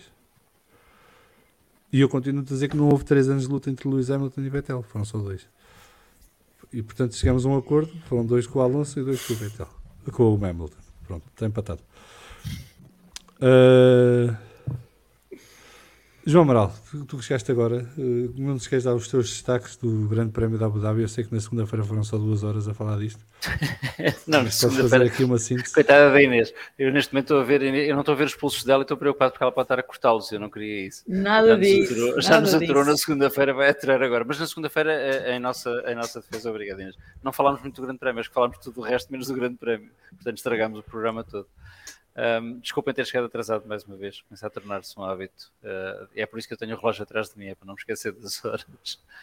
Destaques do Grande Prémio da Abu Dhabi. Ah, pá, para além dos óbvios, do Max que fez uma corrida sozinho que ninguém viu, já, já começa a dar prejuízo ah, aos patrocínios da Red Bull, à própria Red Bull. Acho que estou com o Alexandre, o Leclerc fez um corridão e portanto não vale a pena, não vale a pena desmerecer com a corrida que o Leclerc faz. Faz uma corrida espetacular. Um, destaques positivos, o Stroll, que eu estou convosco, foi um tipo muito, muito underrated, fez uma corrida muito cautelosa, muito por baixo do radar, mas faz um arranque espetacular, como sempre, é hábito, e acaba com a nota da Aston Martin eh, positiva. O destaque sentimental e das lágrimas tem que ir para o Vettel e para o Ricardo, porque não havia outra coisa senão lágrimas pelo fim das carreiras. Desculpa, o Ricardo não acabou a carreira, interrompeu-a. Um, Aliás, hoje havia um meme giro que vocês devem ter visto, do Max a dizer eu tenho o número 1 no carro porque sou o piloto número 1 e o Ricardo a dizer eu tenho o número 3 porque sou, espera lá. Uh, Oh, João, desculpa interromper-te, mas o Não, não. Richard já interrompeu a corrida há dois anos, tirando uma corrida. é verdade, há é verdade. Ele aqui ainda mas não reparou. É, Mas ainda aparecia. A, a- cada, a cada 15 dias ou a cada semana ainda aparecia. Agora nem isso. Estes são os destaques sentimentais. Pá, destaques negativos. A pista da Abu Dhabi, que está sempre umas corridas muito chatas. Aliás, desde 2010 que eu me devia recusar a ver corridas em Abu Dhabi. E aquilo é. Pronto, em em 2021 a corrida foi interessante, admito. Mas eh, a pista, a pista da corrida é chata. Não, não foi. Não foi. A corrida de 2021 foi uma, de- uma Foi chata, seca foi tremenda. Foi, foi. O desfecho é A única foi- coisa que tem Sim. piada foi a primeira volta e depois a, E a última. Pronto, Mais ok, está certo. Foi uma sanduíche de. Foi, foi um bom pão num mau, num mau recheio. Mas a pista, a pista é mesmo má, não, não consigo gramar aquela pista nem um bocadinho. É tudo plástico demais. Gosto da montanha russa ali ao lado e do Ferrari World, mas a pista é muito chata. Um, de resto, pá, enfim, eu sei que vamos falar disso, eh, do DRS, mas acho que é um destaque também negativo para a corrida, não é, não é coisa que, que nesta. Haja Estás alguém, contente? alguém que. Não, sim, eu, eu, eu hoje Não vou pode ser tomar a sempre eu. indicação de modo que venho, venho sem filtro. Acho que o DRS é mesmo mau e naquela pista ainda é pior. Um, e fiquei, como tu, um bocadinho feliz por o ano ter acabado. O ano foi comprido, portanto, esse também é um destaque. Acho, acho que, que é longo demais para eles e acaba por ser longo demais para nós. Um, é um ano que deixa mixed feelings e, e também destaco isso, ou seja, a mudança de regras vai nos obrigar a refletir um bocadinho, ainda que eu acho que o, que o balanço é positivo. Uh, a história de terem aumentado 31% as ultrapassagens não é tanto dos carros. Sim, os carros aguentam-se melhor em luta direta, mas uh, não é tanto disso, ou seja, as ultrapassagens aumentam porque o DRS cada vez mais é um. Quantas é que foram ao Latifi? Sabe quem foi o piloto que fez mais se ele tivesse ultrapassagens contra um réu, não conta, certo? Não, não conta. Quem é que foi o piloto que fez mais ultrapassagens? Pela tua pergunta, foi o Alonso. Lá está. Isso. Pronto. 71 foi o piloto Já viste? Eu, eu tento não estar num culto e meto-me noutro. Já viram isto? Ah, é estás a incrível. ver? O gajo vem para aqui, pá. Pronto. Mas reparem, nos destaques já depende dos Alonso, podia ter falado. Podia, os destaques positivos, destaques sentimentais. O Alonso é o destaque do azar, de facto. Quer dizer, o tipo tem de facto azar. O João Carlos. Costa dizia isso também na segunda-feira. Ele não acredita em energias, mas o tipo tem azar, não há nada a fazer. Eu avisei. É o que é. Uh, o tipo é um Sim, o, tipo o. Pedro tinha dito na quinta-feira que podia sempre variar. Como é que era? Uma embra... Sempre uma embreagenzinha à, à pronta de partir. Pá, tá o Alonso a fazer peões agora com o Alpine no fim da pista, da corrida, mas são malucos. Ne- Sim, Nem o também foi um Mercedes. Estávamos à espera daquela cena repetida e não tivemos. Ficámos, uh, aliás, quando o Alonso Ficaram os desistiu, dois apiados, né? o Alonso e o Ficaram. Hamilton. Eu Olha, é um obrigado a fazer peões em pé nas, nas boxes, os dois a darem voltas só para Não, não, para mim é um destaque positivo. Ao, não ao ter fim havido de, peões. não, ao Ah, fim de quase dois anos avariou um Mercedes. É impressionante. Sim, é verdade. Sim. Não, e essa teria sido a conversa séria. Já não têm Destaques- peças para aquilo. Eles já não fazem mais peças para aquilo. Já, estão, Já o está, no, outro já está já no tinha. Museu de Estugarda. Já está no Museu de Estugarda. Não, esse podia ter sido, devia ter sido uma conversa séria. Destaques, sim, eu disse isso na segunda-feira, não quis repetir. A Mercedes acaba numa nota positiva, apesar de tudo. Não, não diminuiu muito a distância para os da frente, mas o carro é absolutamente fiável e eles são uma ótima equipa do ponto de vista de engenharia. A Ferrari faz um ano desastrado e desastroso do ponto de vista estratégico, mas faz um ano, faz um ano de recuperação em relação ao ano passado. E eu acho que isso merece, merece destaque. Acho que o Leclerc tocou o Alexandre, mais uma vez, faz um campeonato excelente, comete erros, sim, claro, comete erros, cometem todos, uns são mais visíveis do que outros, sobretudo quem anda muito acima dos limites do carro tem que cometer mais erros. Um, e acho que em Abu Dhabi foi isso, portanto, por, isso- por isso é que eu dizia no domingo que acho que Abu Dhabi foi um bocadinho o espelho da, da, da temporada. Tirares o Max de lá, tens um campeonato fabuloso entre, entre imensos carros e pilotos que se equivalem. Tens o Max e tens 60 e, 63% das vitórias, 64%. Ele teve 15 É e isto. 22, portanto. É isso, sim, mas eu fiz as contas no domingo e já Sim, vi mas não no tires o Max, meu. Não, tires Não, o eu não tiro nada. Olha, põe o Faltava. Max no Williams. O Max é o benchmark. Não, não, isso é, é e vais falar agora de grelhas invertidas também, queres ver? Não. Epá, não. Não, estás a querer. Não, não, não, calma. Isto calma. está mal. falar Peraí. a sério. Mas Não, corridas à chuva, não, quero, não, quero não. muitas. Corridas à chuva, sim senhor. Olha, eu fazia duas coisas. Eu tirava. Eu vou, eu vou dizer isto e vocês vão. Vou já, vou já receber aí toda a gente. Eu, se calhar, o cinto de segurança passava a ter, a ter só 4 pontos de apoio. O DRS desaparecia. O halo desaparecia. Espera aí, desaparecia porque, eu, porque eu sinto segurança, que é, que é para eu perceber. Não, não, o cinto de segurança é para não estarem tão. É para terem mais. para mexerem um bocadinho mais o rabinho dentro do carro e não estarem tão a pensar que Para se tem um assustarem mais, para se assustarem mais. Para terem um bocadinho mais cagaço. nos vídeos do, do pisto de lixeiro. Não, meu, eu estou farto, estou farto é desta, desta, desta busca incessante da segurança e depois a ver, não nesta corrida nem na anterior, e na anterior também, andar, andar em tratores dentro da pista. Pá, desculpem, é uma cena que todo o ano me irritou, anda-me a irritar e cada vez que penso nisto mais me irrito. Mas pronto, está aí Chegou o Vasco. Irritações. O dono das irritações eu vou-me já calar. Vamos já calar. Não precisas de calar, Não, mas ainda então. Não, não, não, mas, mas programado não era melhor. Não era melhor. Eu passo já a palavra ao Vasco. Vasco, estamos ainda no primeiro ponto, na análise de- ao Grande Prémio da Abu Dhabi e já falámos de muitas coisas, entretanto. eh, Mas antes de passar, de passar a palavra para pensar quais são os teus destaques da Road da Day e da corrida em si, Não sei o que é que a Inês está a fazer, que decidiu pôr-se em grande Peço destaque. desculpa. Fez bem. Eh, eu, eu já sei, eu já sei que nós somos todos assim um bocado para o feio, mas pronto. Ela Só ler aqui alguns maximizou comentários. A, mais a única discreta, pessoa que, é, que, é, que vale a pena ver. A democracia está instalada. Eu estava a tentar des- mudar o meu fundo. Peço desculpa, Não vim aqui sabotar o teu. Não, não, eu, por mim tudo bem, estejam à vontade. Mas alguém quer ficar em grande destaque, é só dizer. O João Carlos Costa diz que está a falar para mim, João Salviano pode sempre ir para qualquer bomba ver a malta a meter combustível. Basicamente é o mesmo espetáculo. Eu faço sempre corridas com a senhora da outra bomba. Tenho-te a dizer, João Carlos Costa, que eu que não conduzo, adoro meter combustível nas bombas de gasolina. É, é uma coisa que me dá prazer.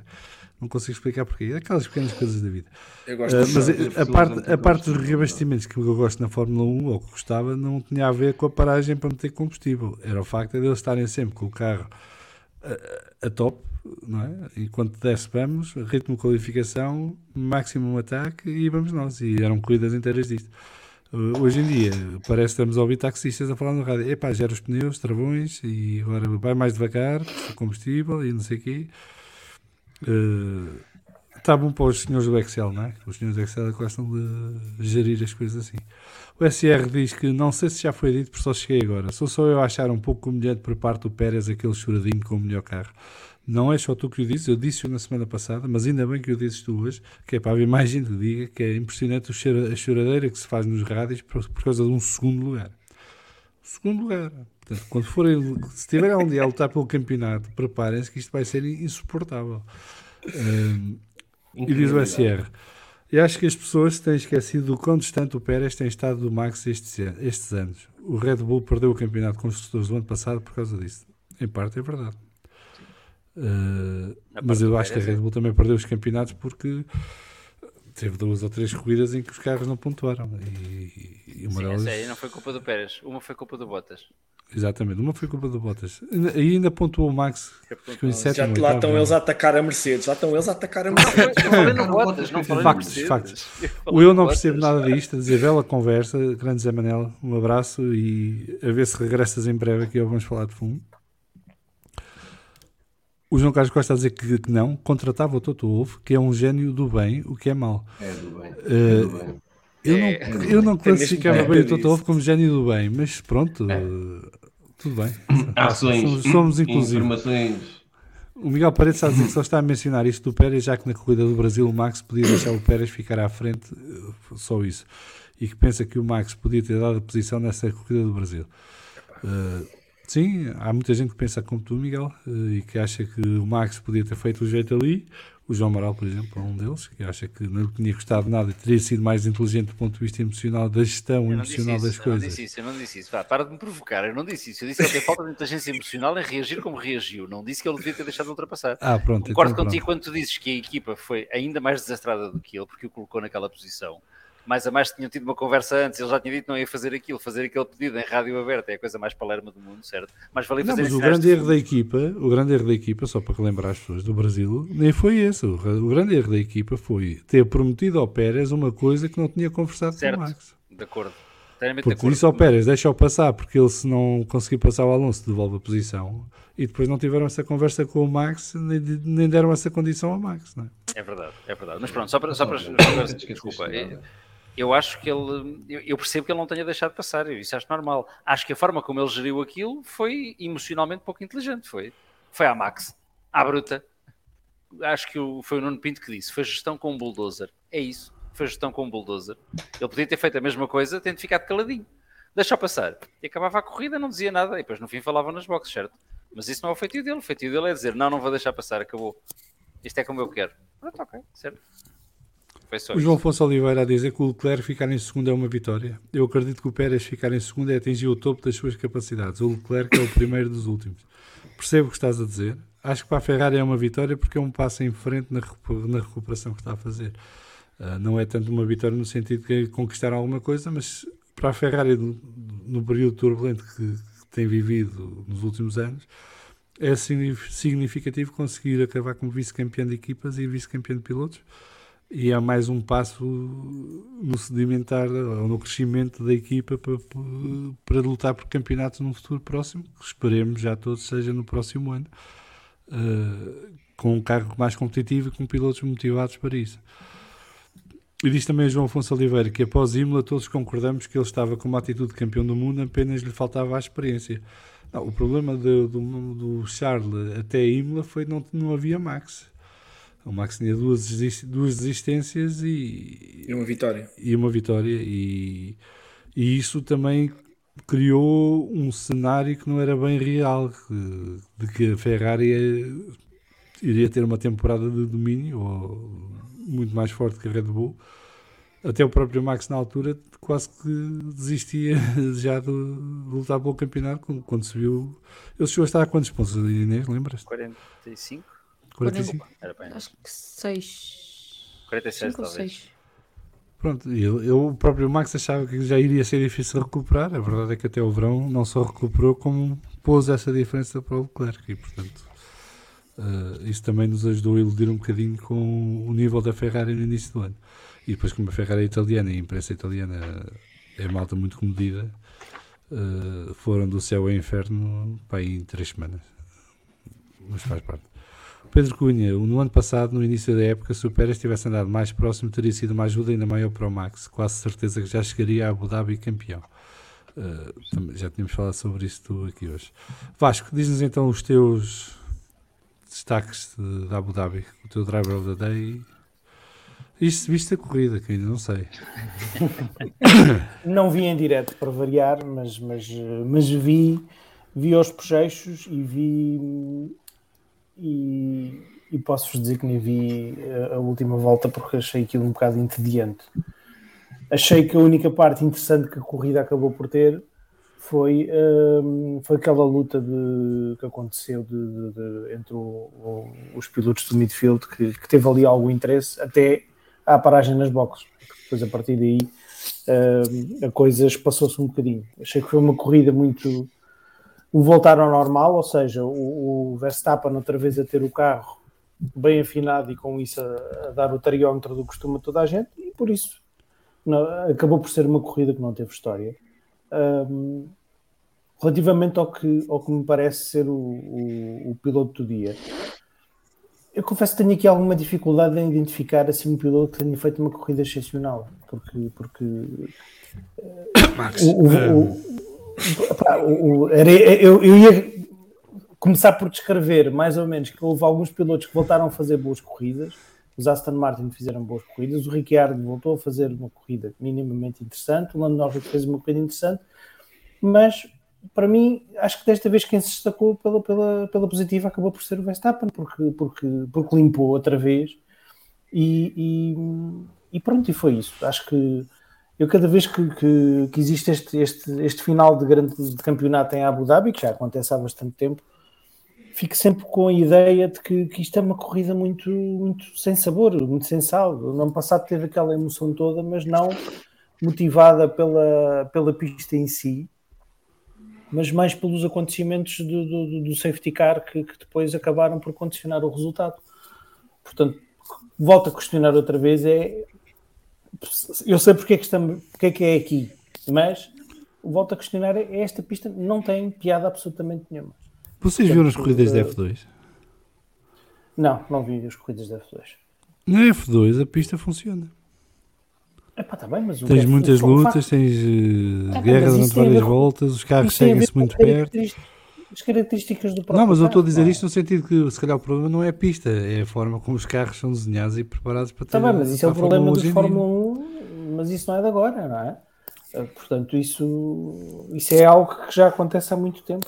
Agora, há pistas que dão corridas mais interessantes ou até a própria corrida pelo, pelo cenário que tem, eh, por exemplo, Monza ou, ou Spa, que, que, que, que, são mais engraçadas de ver, apesar de às vezes também serem corridas um bocado chatas. Uh, Spa, por exemplo. Agora, um, o, que é que, o que é que. Não tenho assim grande coisa a destacar. Portanto, uh, foi mais uma corrida, mas, mas pronto, olha. Uh, não teve, se calhar, o, o, o Saler que devia ter tido para a corrida da última. Com, com um visto indeferido, não sei se acompanhaste, mas sabes que o Vettel retirou-se. Epá, isso, uh, isso é uma das minhas irritações, portanto... Ah, então vamos guardar, é que eu já fiz, eu já fiz, essa, eu já fiz essa irritação logo ao início, mas... Uh, Epá, mas pronto, mas como eu não estou cá, não estava cá, portanto não, não conto. Não. pronto, muito bem. Ok, uh, vamos continuar então, vamos uh, aqui ao nosso... só dizer dois pontos negativos, pá. Muito rápido. Primeiro não podia deixar de dizer agora, porque estás há meia hora a aguardar os dois pontos negativos sem os dizer. Há bocado, bocado não tinha Pá, eu por momentos pensei que, que Cas tinha levado os carros e os pilotos de 2021. Porque aquilo, se não fosse o amigo Latifi, tinha sido muito mal. E depois, pá, eu, eu não queria ficar sem dizer que houve as três equipas da frente. Houve duas equipas que estiveram quase iguais, que foi a McLaren e a Alpine. Foram tão iguais durante a maioria das corridas da época, um não teve um piloto e outro não teve um carro. Estava assim variar. Portanto, isto é o quão, o quão equilibrado é que eles tiveram. Por isso, mais valia de levarem, poupavam dinheiro, tinham só um orçamento, juntavam-se, levavam só dois carros, cada um levava só um dos pilotos, estava para. Se calhar lutavam por Quer dizer, o Alonso vai voltar à Alpine, queres ver? Uh, variar outra vez um carro é só estúpido. É só estúpido. Uh, é que ele tem seis, de, seis corridas em que abandona e tem mais oito em que tem problemas com o carro ou yeah. estratégia errada da equipa. E outra parte também é estúpida. Um piloto com 10 vitórias, como o Richard, nós ficamos todos contentes 8. porque ele acaba a última. Não tem 10, outra vez estivemos a ver a estatística que tenha 8. Ficamos todos contentes porque ele acaba em nono. Foi em nono que acabou, não foi? É uma foi que acabou agora, outra vez, não foi? Quando o companheiro dele, o companheiro de equipa dele, o, o lugar normal dele é a seguir às três equipas de topo, sempre. Sim. Sim, o Lando Norris fez uma bela corrida. Aguentou-se ali, sempre calminho, certinho, sem ninguém Sozinho, chatear. o campeonato todo. E acabou em sétimo lugar. Bem, vamos lá no instante ao F1 Fantasy.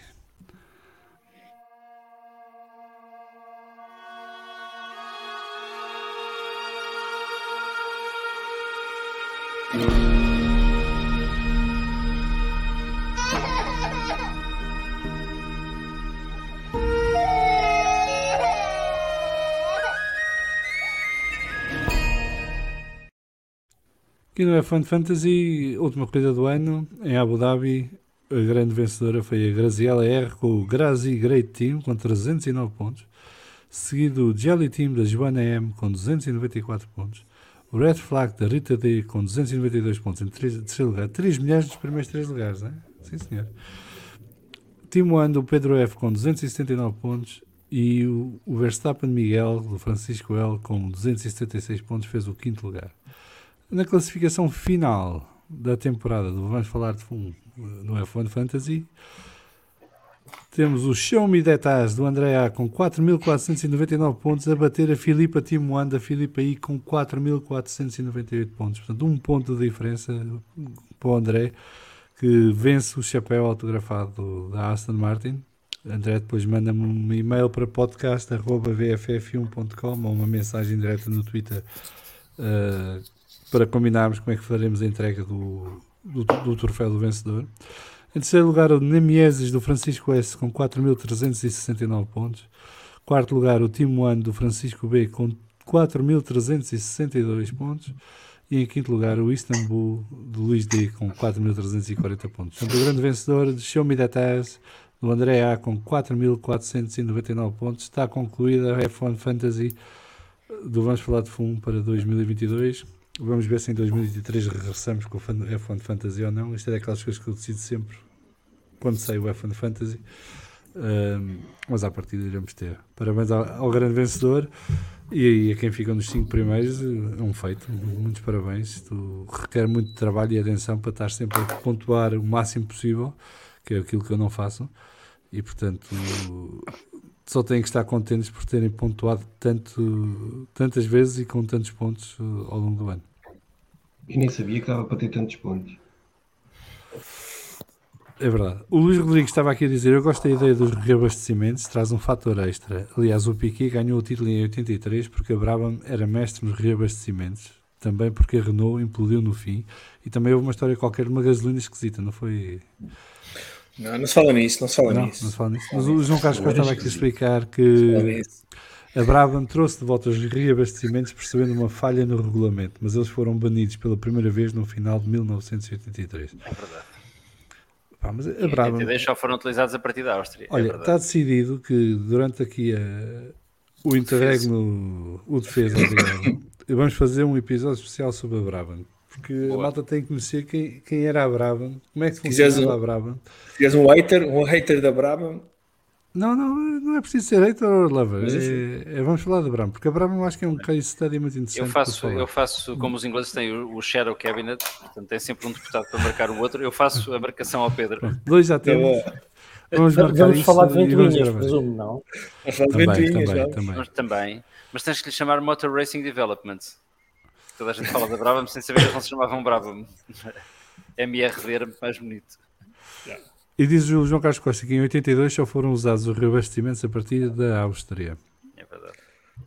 O SR está aqui a relembrar que o único pódio fora dos três grandes, ou das três equipas da frente, foi do Lando Norris em Imola. Muito bem, vamos então entrar no próximo tema. Deixa eu ver se eu descubro. Aqui está. Portanto, foi apresentada em Abu Dhabi a nova estrutura de formação para a entrada na Fórmula 1, que a FIA decidiu chamar F1 Academy, que, que contém a F2, a F3, a tradicional F4 que já existia, mas agora com uma competição nova que é uma F4 feminina, composta por equipas que são cinco equipas, salvo erro, com três carros cada, Fórmula 2. que são equipas que vêm da Fórmula 2 e da Fórmula 3.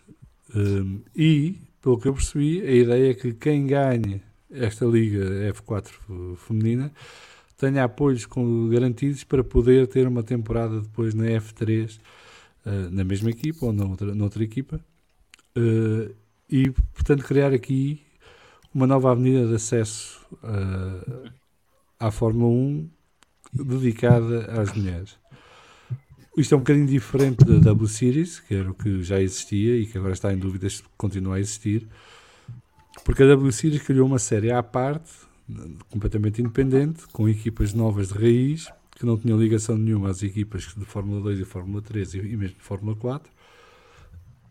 E era uma competição que não garantia uh, qualquer continuidade a quem vence, vencesse o campeonato. A Jamie Chadwick ganhou os três campeonatos que se fizeram até agora e continua sem ter uh, nenhuma garantia de que poderá competir na Fórmula 3 ou Fórmula 2 no futuro, no futuro próximo. E só para adiantar aqui mais um tema uh, a esta discussão, e depois dava a palavra à Inês para dar a sua opinião, só relembrar que o caminho tradicional que existe é misto, é aberto a homens e mulheres, e esta temporada voltámos a ter perdão, Tatiana Caldeirão na Fórmula 2 outra vez, onde já tinha estado noutras alturas, e já outras raparigas eh, passaram por lá.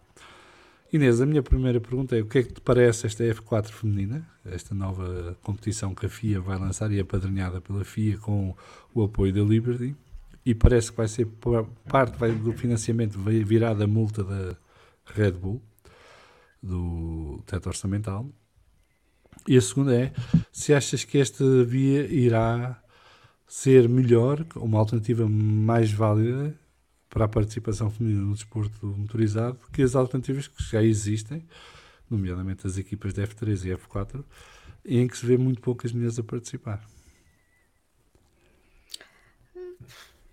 A forma como colocas a pergunta, essa última, eh, torna difícil resposta. Eu penso que esta alternativa é melhor do que a W Series, que acho que é um, um projeto que nasceu condenado a, a desaparecer, eh, porque era previsível que acontecesse aquilo que acabou por acontecer, que é existir uma piloto que, que limpa os, os três, as três edições da World Series que, que existiram e depois ela não ter lugar na, em nenhuma das categorias inferiores à Fórmula 1 e ficar dependente de, de patrocínios eh, exteriores para conseguir sobreviver no mundo do desporto motorizado, eh, colocando-se assim em causa qual é o ponto de ela estar na, na W Series em que não tem grande competição, exceção feita à primeira edição em que, em que participou. Por, dito isto, eh, a W Series ainda não percebi bem qual vai ser o futuro dela, mas, mas presumo que, que se ainda não acabou, é uma coisa que, vai acabar, a menos que se queira tornar o refúgio da competição de desporto motorizado para mulheres. Não, não percebo bem qual é o, qual é o propósito de, de continuar a existir.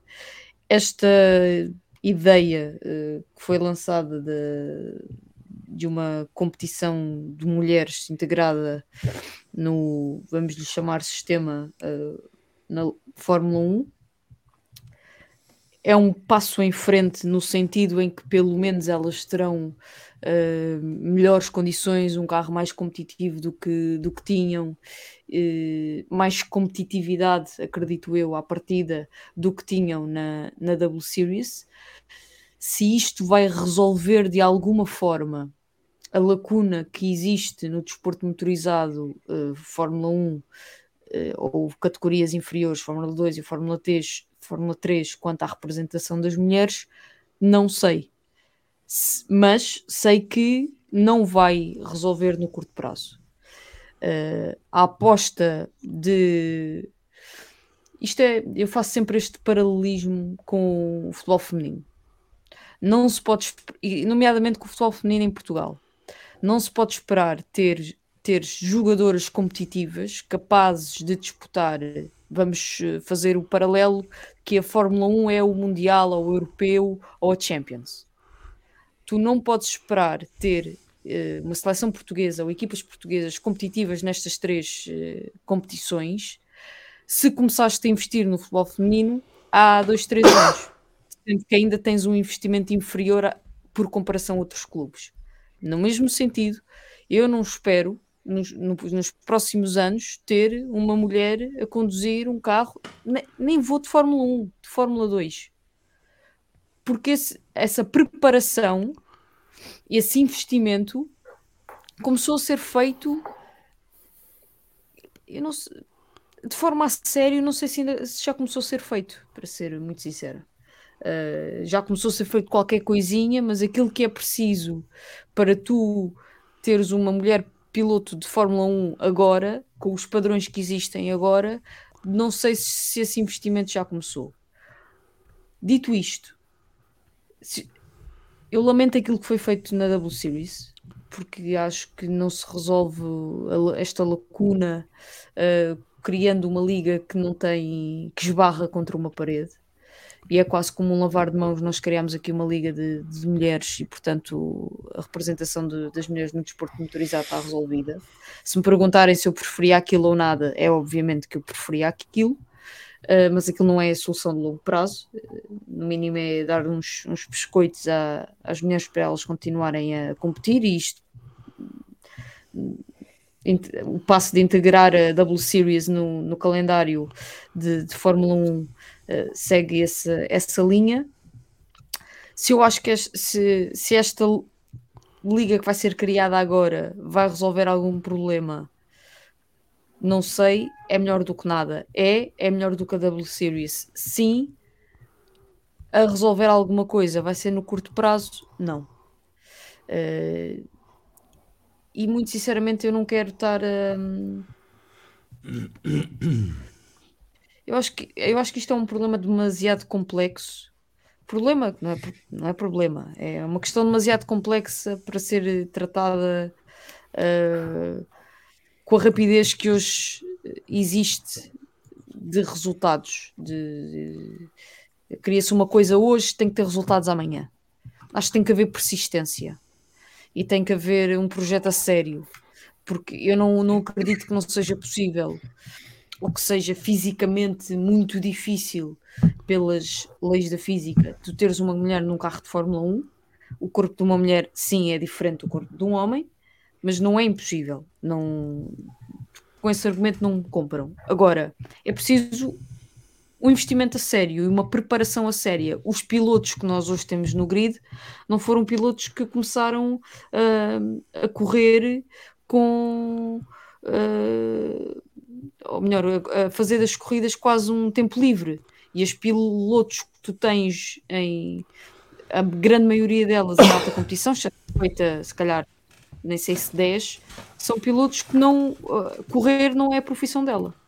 Uh, as, o grid da W Series, se são feitas se calhar 3 ou 4, todas as restantes tem outras tem outros uh, tem outras atividades ou tem outras atividades ou não tem uma preparação a preparação necessária sobretudo na pausa que era exigida a um piloto ou que é pedida a um piloto de alta competição de desporto motorizado porque não tem nem meios nem meios físicos nem meios financeiros para o ter e portanto, eu, eu, eu, gostava de concluir a, a, minha ideia, mas não é difícil encontrar uma resposta fechada. Acho que é um princípio, mas acho que vai demorar muito tempo, vai ser necessária muita persistência que sobreviva a, a qualquer moda que exista agora de, de, ter mulheres no desporto motorizado. Eh, é um problema muito mais fundo, muito mais complexo e, vai ser preciso muita vontade, uh, porque é possível leva tempo. Se teremos paciência para isso, espero que sim. Uh, o, que é que tu, o que é que te parece? Porque já não sei quem é que disse isto, mas alguém falou disto na apresentação da, da prova. Que achavam que um dos fatores de potencial sucesso desta, desta nova estrutura de acesso à Fórmula 1 e com a criação da F4 feminina era que, como os carros de F3 e F2 iriam passar a ter direção assistida, que isto iria facilitar uh, a competitividade das mulheres. É verdade, isto foi dito. A competitividade das mulheres e, portanto, poderia facilitar o acesso à Fórmula 1 num curto, médio prazo. Mas é essas pessoas alguma vez viram o Leclerc com o Norris ao vivo? Só para ter uma ideia, alguma vez os viram ao vivo? Pá. Alexandre, chamas-te Inês? Era o Inês chama-se Diga o que pensa. Achas que isto é importante? Acho que esta, acho que esta pofúrdia. Muito bem. Vasco, estás com cara de quem tem coisas para dizer sobre isto. isto é quase uma pré-irritação. Uh, não, esse, esse disparate da, da, da, direção assistida parece-me que é, é, isso, é um disparate. Uh, porque, e pegando no que o Alexandre disse, eu, uh, eu nunca vi nem o Leclerc, nem, nem que foi o outro que tu disseste, ao vivo, mas vi, uh, vi, o, vi um senhor ao vivo que se chamava Ayrton Senna e, e fiquei espantado com o tamanho pequeno que ele tinha, não é? Um, e até faço aqui uma... era mais pequeno que ele já agora. Portanto, e, não, e até dou aqui outro exemplo que, que, que, que é capaz de se calhar ainda ser mais elucidativo, tem a ver com o futebol. Que eu uma vez num hotel em Madrid, uh, por acaso, fiquei uh, no, no, mesmo hotel onde estava a estagiar o Real Madrid. E a determinada altura saiu a equipa toda do Real Madrid, o Figo, o Zidane, era na altura dos Galácticos. E depois sai o Roberto Carlos. E, e, e o Roberto Carlos parecia ser um pouco mais alto que é agora o meu filho João Maria. Quer dizer, o tamanho conta, mas existem formas de que o tamanho uh, possa, ser, uh, possa ser ultrapassado uh, tipo como um fator. Assistida? Pá, a direção assistida isso é um disparate. É um disparate porque, porque tudo isto tem a ver com preparação física e tem a ver com, com o facto de se eliminarem um conjunto de, de barreiras que não, não são nada físicas, são mentais que as pessoas têm eu pessoalmente acho que é, é, é, mais importante serem criadas condições uh, dentro das próprias F2 e F3, uh, F4, para existirem, uh, para que existam vagas reservadas a mulheres, do, do que sinceramente estar a criar, estar a criar uma liga para, para, para mulheres. Se, se é importante, se calhar. Uma espécie depois, de cotas. Pá, sim, se calhar uma espécie de cotas. Por exemplo, o modelo das Iron Dames porque é que não Porque é um modelo a seguir? Criar uma equipa é feminina na F2, na F3? Epá, pois, ou as equipas terem, serem obrigadas a ter, uh, uh, pelo menos na F2 e na F3, na, na, F, na F3 tem, tem três pilotos por carro. Não, desculpa, três, três pilotos por equipa. Ser uh, um, um, dos pilotos mulher. vejo, se calhar, mais interessante isso, até por uma razão muito Eu, por acaso, não vejo, mas. Porque, porque uma mulher, para ser bem sucedida numa Fórmula 1 ou nos rallies, lembro a todos que a Michelle Mouton ganhou dois rallies e era uma piloto extraordinária com homens ao lado, a competir contra homens. Portanto, esta coisa de se andar a criar ligas de, para mulheres, das duas, uma, ou se, se, então se cria uma Fórmula 1 para mulheres ou uma Fórmula 2 para mulheres e é um desporto paralelo, ou então não, não vejo que seja, seja esse o caminho. Admito que a Fórmula 4 para mulheres possa ser uma, uma, uma, coisa importante para uma questão de formação e de, de, apoio, sobretudo numa altura em que já não lembro onde é que vi isso, mas, mas lembro-me de ler em algum sítio que uh, uh, a Jamie Chadwick, apesar de ter ganho, nunca conseguiu financiamento. Se calhar para uhum. mulheres começarem uh, e terem acesso a um financiamento, a, a competição com financiamento mais baixo, parece-me interessante. Agora, vejo muito mais interessante a existência de cotas na, na Fórmula 3 e na Fórmula 2.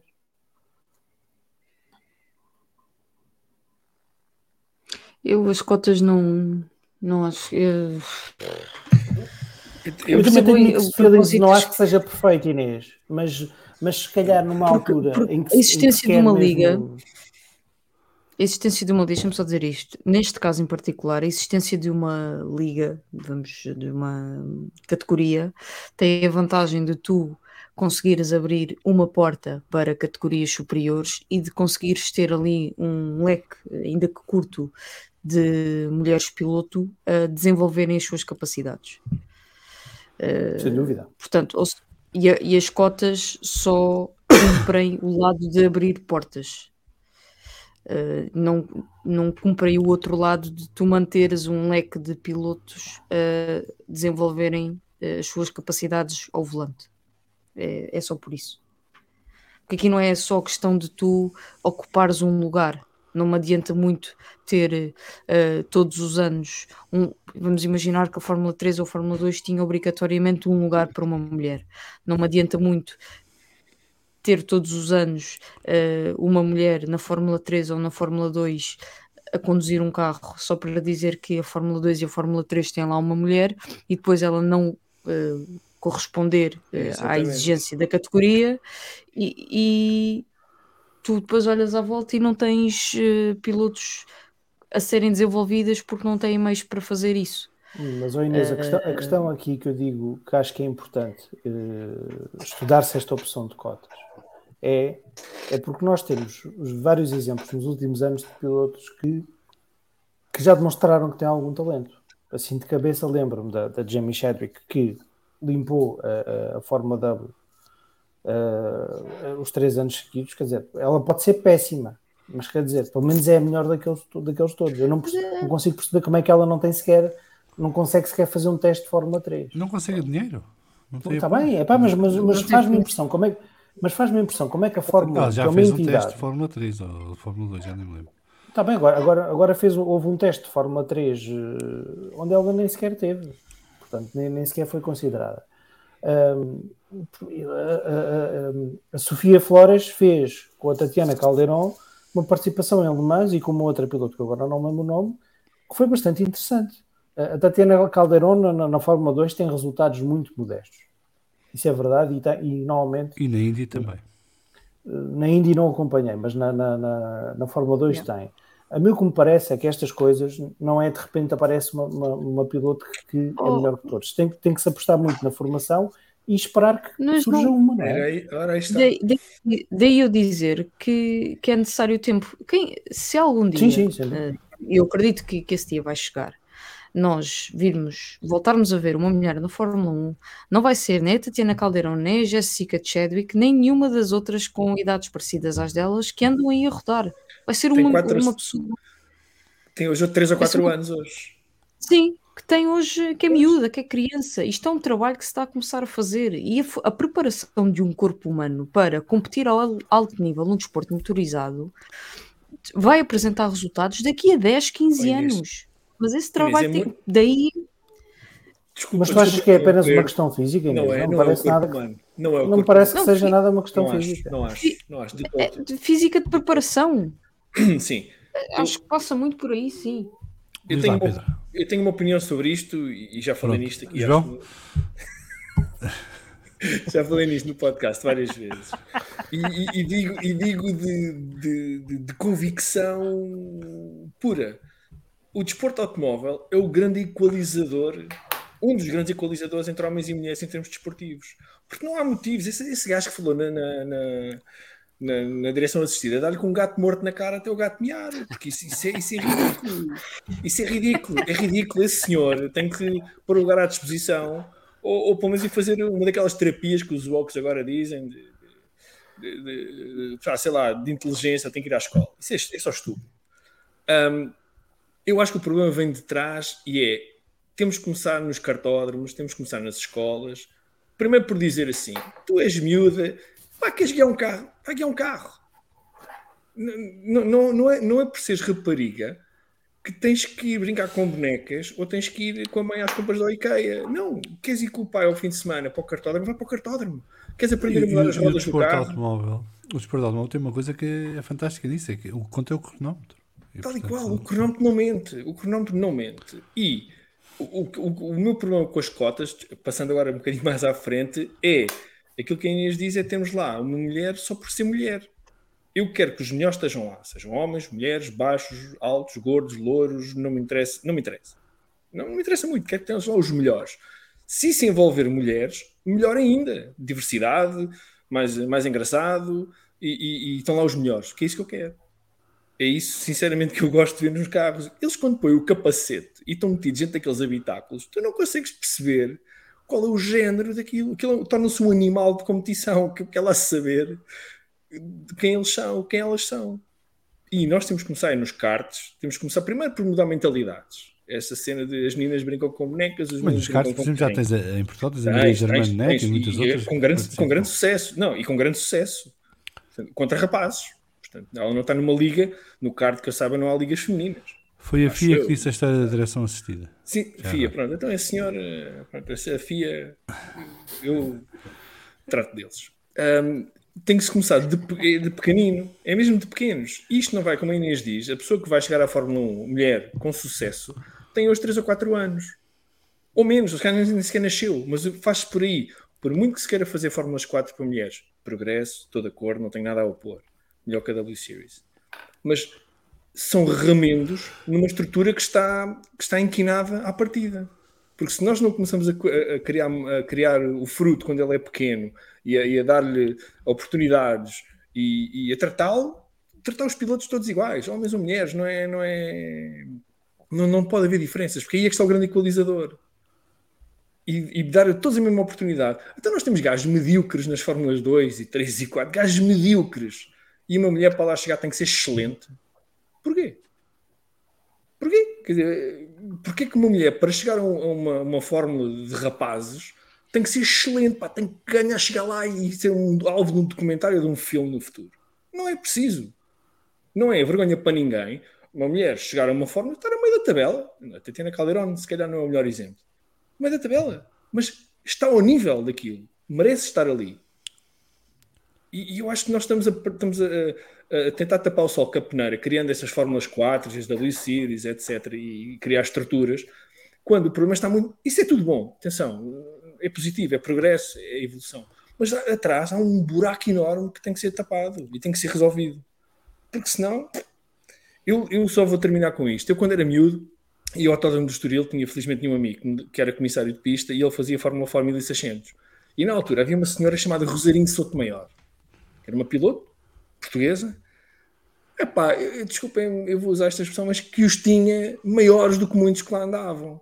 E era rápida, era rápida, era, era, era franzina. Olhavas para ela, pá, pequenina, magrinha, mas dava um bigode, não ganhava tudo, não.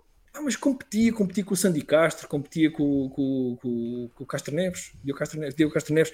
Epá, competia com aquela malta e dava-lhes luta. Portanto, eu e depois a mim chamam-me nos ralis, portanto, eu, eu e a minha geração, o João Amaral concordará comigo também é geek destas coisas. Ah, meu, não há razão objetiva para as mulheres não estarem envolvidas no desporto automóvel em todos os níveis. A única razão que há é mentalidade. Mundo de homens para homens, de homens e para homens. Só que o mundo está a mudar. E acho, que bem, acho bem que a Fórmula 1 uh, eh, também. A Fórmula 1 o desporto automóvel, neste caso. João Amaral.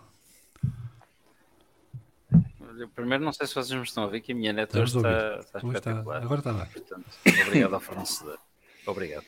Segundo, hum, eu concordo com coisas que ambos, ambos os três disseram, para citar um futebolista, uh, em momentos diferentes. Eu acho.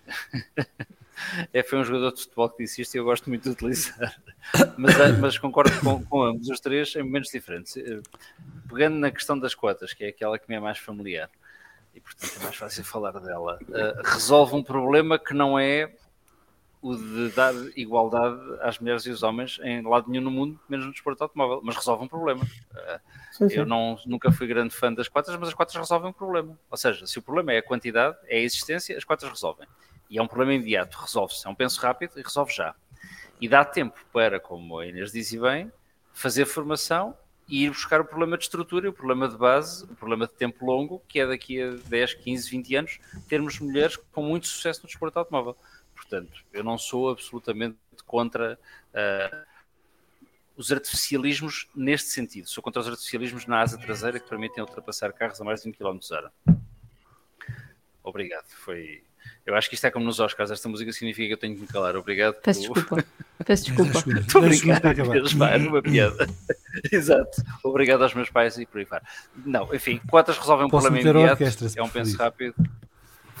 Põe, põe. E efeitos sonoros também. Formação é necessária e é necessário apostar já hoje para, para termos um desporto automóvel que eu estou mais do que convicto que vai acontecer, em que tens homens e mulheres a combater, é Fórmula 1 sobretudo, é dela que estamos a falar, que tens homens e mulheres a combater na mesma grelha uh, pelas mesmas posições não me parece que a parte física seja, seja um problema, uh, salvaguardadas as, Deixa, as diferenças. Deixa-me só fazer um, um ponto, João. Quando eu referi a parte física, é no mesmo sentido em que uma pessoa que queira ser jogadora profissional ou uhum. jogador profissional não começa a treinar aos claro. 18, 19, 20 anos.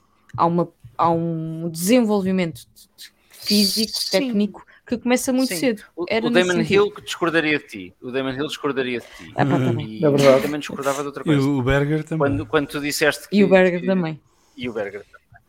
Mas, enfim, quando tu disseste que há, um, e, e, bem, que as mulheres têm, que estão no esporte automóvel têm que ter essa a sua ocupação principal, eu acho que pessoas como o Latifi também levariam esse argumento a ser um bocadinho debatido. Mas pronto. Uh, em relação à parte da qualidade, ter mulheres com qualidade, estou absolutamente Pois certo, mas quer dizer, se isso funciona para os homens, que funciona para as mulheres. Oh, João, mas repara, deixa-me interromper. Imagina, imagina que aparecia uma Latifi, uma Latifi, não é? Nas mesmas condições, uma senhora com uma mala de dinheiro. Está aqui atrás de mim. Pois, uma senhora com uma mala de dinheiro. Tu não consegues ver que é uma mulher, pois não? Consigo. É um não, bravo e é uma mulher, não consegues ver. Eu, eu, eu, ia dizer que a tua net está mal porque puseste um carro que variava muito atrás de ti, mas isso são outros 500. Eu, Nunca eu diria, hoje em dia, mas foi só até, hoje em dia, só até só para dizer isto, hoje em dia, se aparecesse uma, uma Nicoleta Latifi com uma mala de dinheiro na Fórmula 1, o mundo acaba, o Twitter implodia, o mundo acabava, que horror! Sim, mas o, o Twitter implode por muito pouco. Sim, sim, mas ainda por é- cima, sim, hoje em dia, então, volta, hoje em dia, sim, mas repara, mas as opiniões, hoje em dia seria, perdoem-me o vernáculo, seria uma gaja, pá, uma gaja só, só tal tem dinheiro. Pronto, mas isso ia ser logo um assunto para a página, tudo é... que é. Pronto. Para fazer o paralelismo. Era aí que eu ia ter contigo com o teu argumento. Eu estou de acordo contigo. Nós não vamos ter igualdade. Quando as mulheres forem pilotos extraordinários, capazes de se bater com os Hamiltons e com os Verstappen da vida, nós vamos ter igualdade. Quando a grelha de Fórmula 1 tiver o Jean-Denis Deletraz, o Taki Noé, o Sakone Yamamoto, em mulheres. Por que não? Igualdade não é só garantir que as mulheres... Ou seja, Paulo eu quero que as mulheres monstro... piloto possam ser tão más como os homens. É isso. Não, e tão boas. não te esqueças portanto... de Pedro Paulo Diniz, que era esse monstro do, do, do Calma, calma, calma. Mas Pedro Paulo Parma, Diniz, de, era do Paulo Pedro Paulo Diniz está para aqui, estes que eu falei, como o Max Verstappen está para o Nicolas Latifi, mais ou menos. O Pedro Paulo Diniz fez pontos, ficou à frente do Damon Hill em qualificação e em corrida. Quando os carros avariavam. Olha, uh, João Marão. Não, não, não, não. Qualificou-se à frente do Damon Hill. no chat. Estás a ser corrigido no chat. João Carlos está a dizer que maldade. A Giovanna Mati não era o Latifi. A Leila, a Leila Lombardi talvez fosse o Latifi. É que a, Gio, a Giovanna Mati, recorda-me se, recorda se eu estiver errado, nunca ficou a menos de 30 segundos do, do carro seguinte. Acredito, é verdade. E o, e, Pelo que me lembro, pilotos, em nenhum momento. E o Giovanni Lavaggi, a quantos segundos ficava do Pedro Lamy? Está bem, queremos, é isso. Mas não eram 30. Eles... ela se calhar uh, era pior que os outros todos. Foi a última, foi por isso que eu a pus aqui ainda por cima conduzia um Brabham, portanto o carro era bonito. Foi há 30 anos, tudo isto tem o seu quê Foi em 91, não foi? 92. Tudo, 92. Tudo, isto, tudo isto tem o seu quê de simbólico. Agora, pá, sim, ela pode tentar. Venham outras que possam tentar também. Mais pilotos na mesma. Não...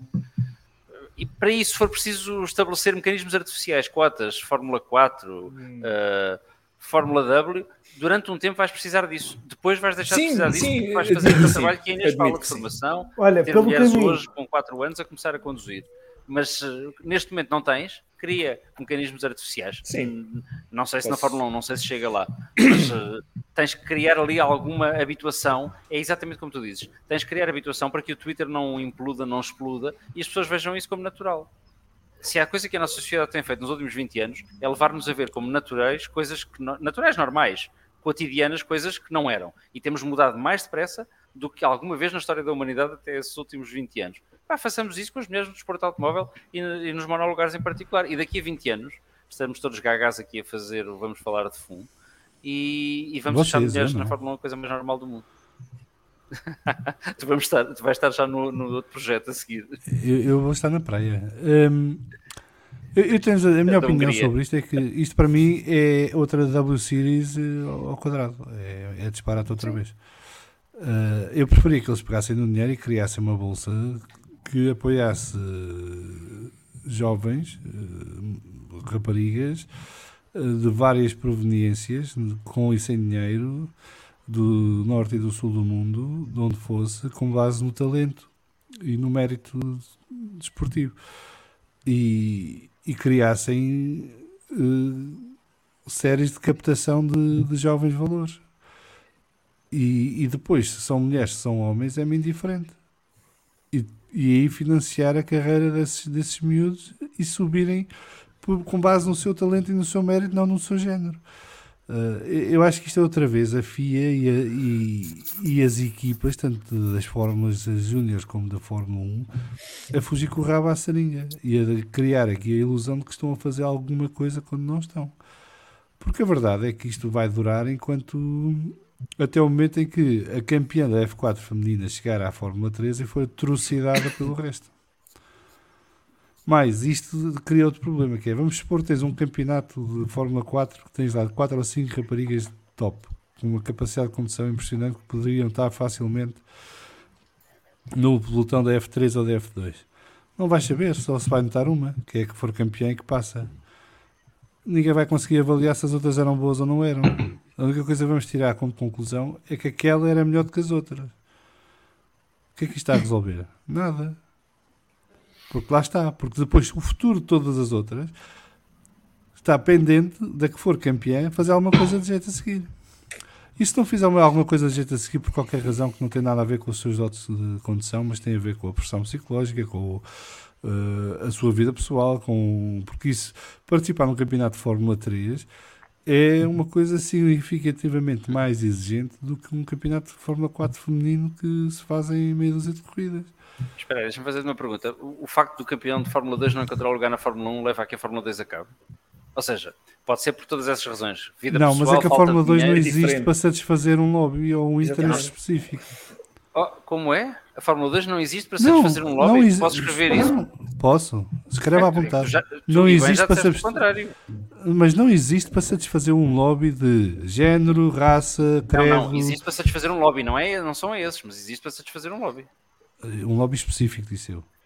Mas, e é um lobby específico que é financeiro. Não, é, um, é um lobby é específico para nós estamos fora, é para eles lá dentro não é. é. É, um, é um caminho para chegar à Fórmula 1, que eles pagam para fazer isso. Eu não gosto de artificial. Mas não é a mesma coisa. É só para formar pilotos. Desculpa, não é. Não, eu não estou. Mas a Fórmula 2 não existe para pôr lá pilotos portugueses. ter acabado há imenso tempo. Mas a Fórmula 2 não existe, não para pôr lá pilotos portugueses, ou pilotos chineses, ou pilotos japoneses, ou pilotos. Não, não é? Não é para pôr lá pilotos de ideologia de esquerda, de ideologia de direita, do que for. Certo. A Fórmula 4 feminina é criada para meter mulheres para formar pilotos jovens e pô-los na Fórmula 1. Não faz, devia ter acabado. É isso. Mas faz. A Fórmula 2, como não faz é feeder, como fornecedora de talentos. É, é, é.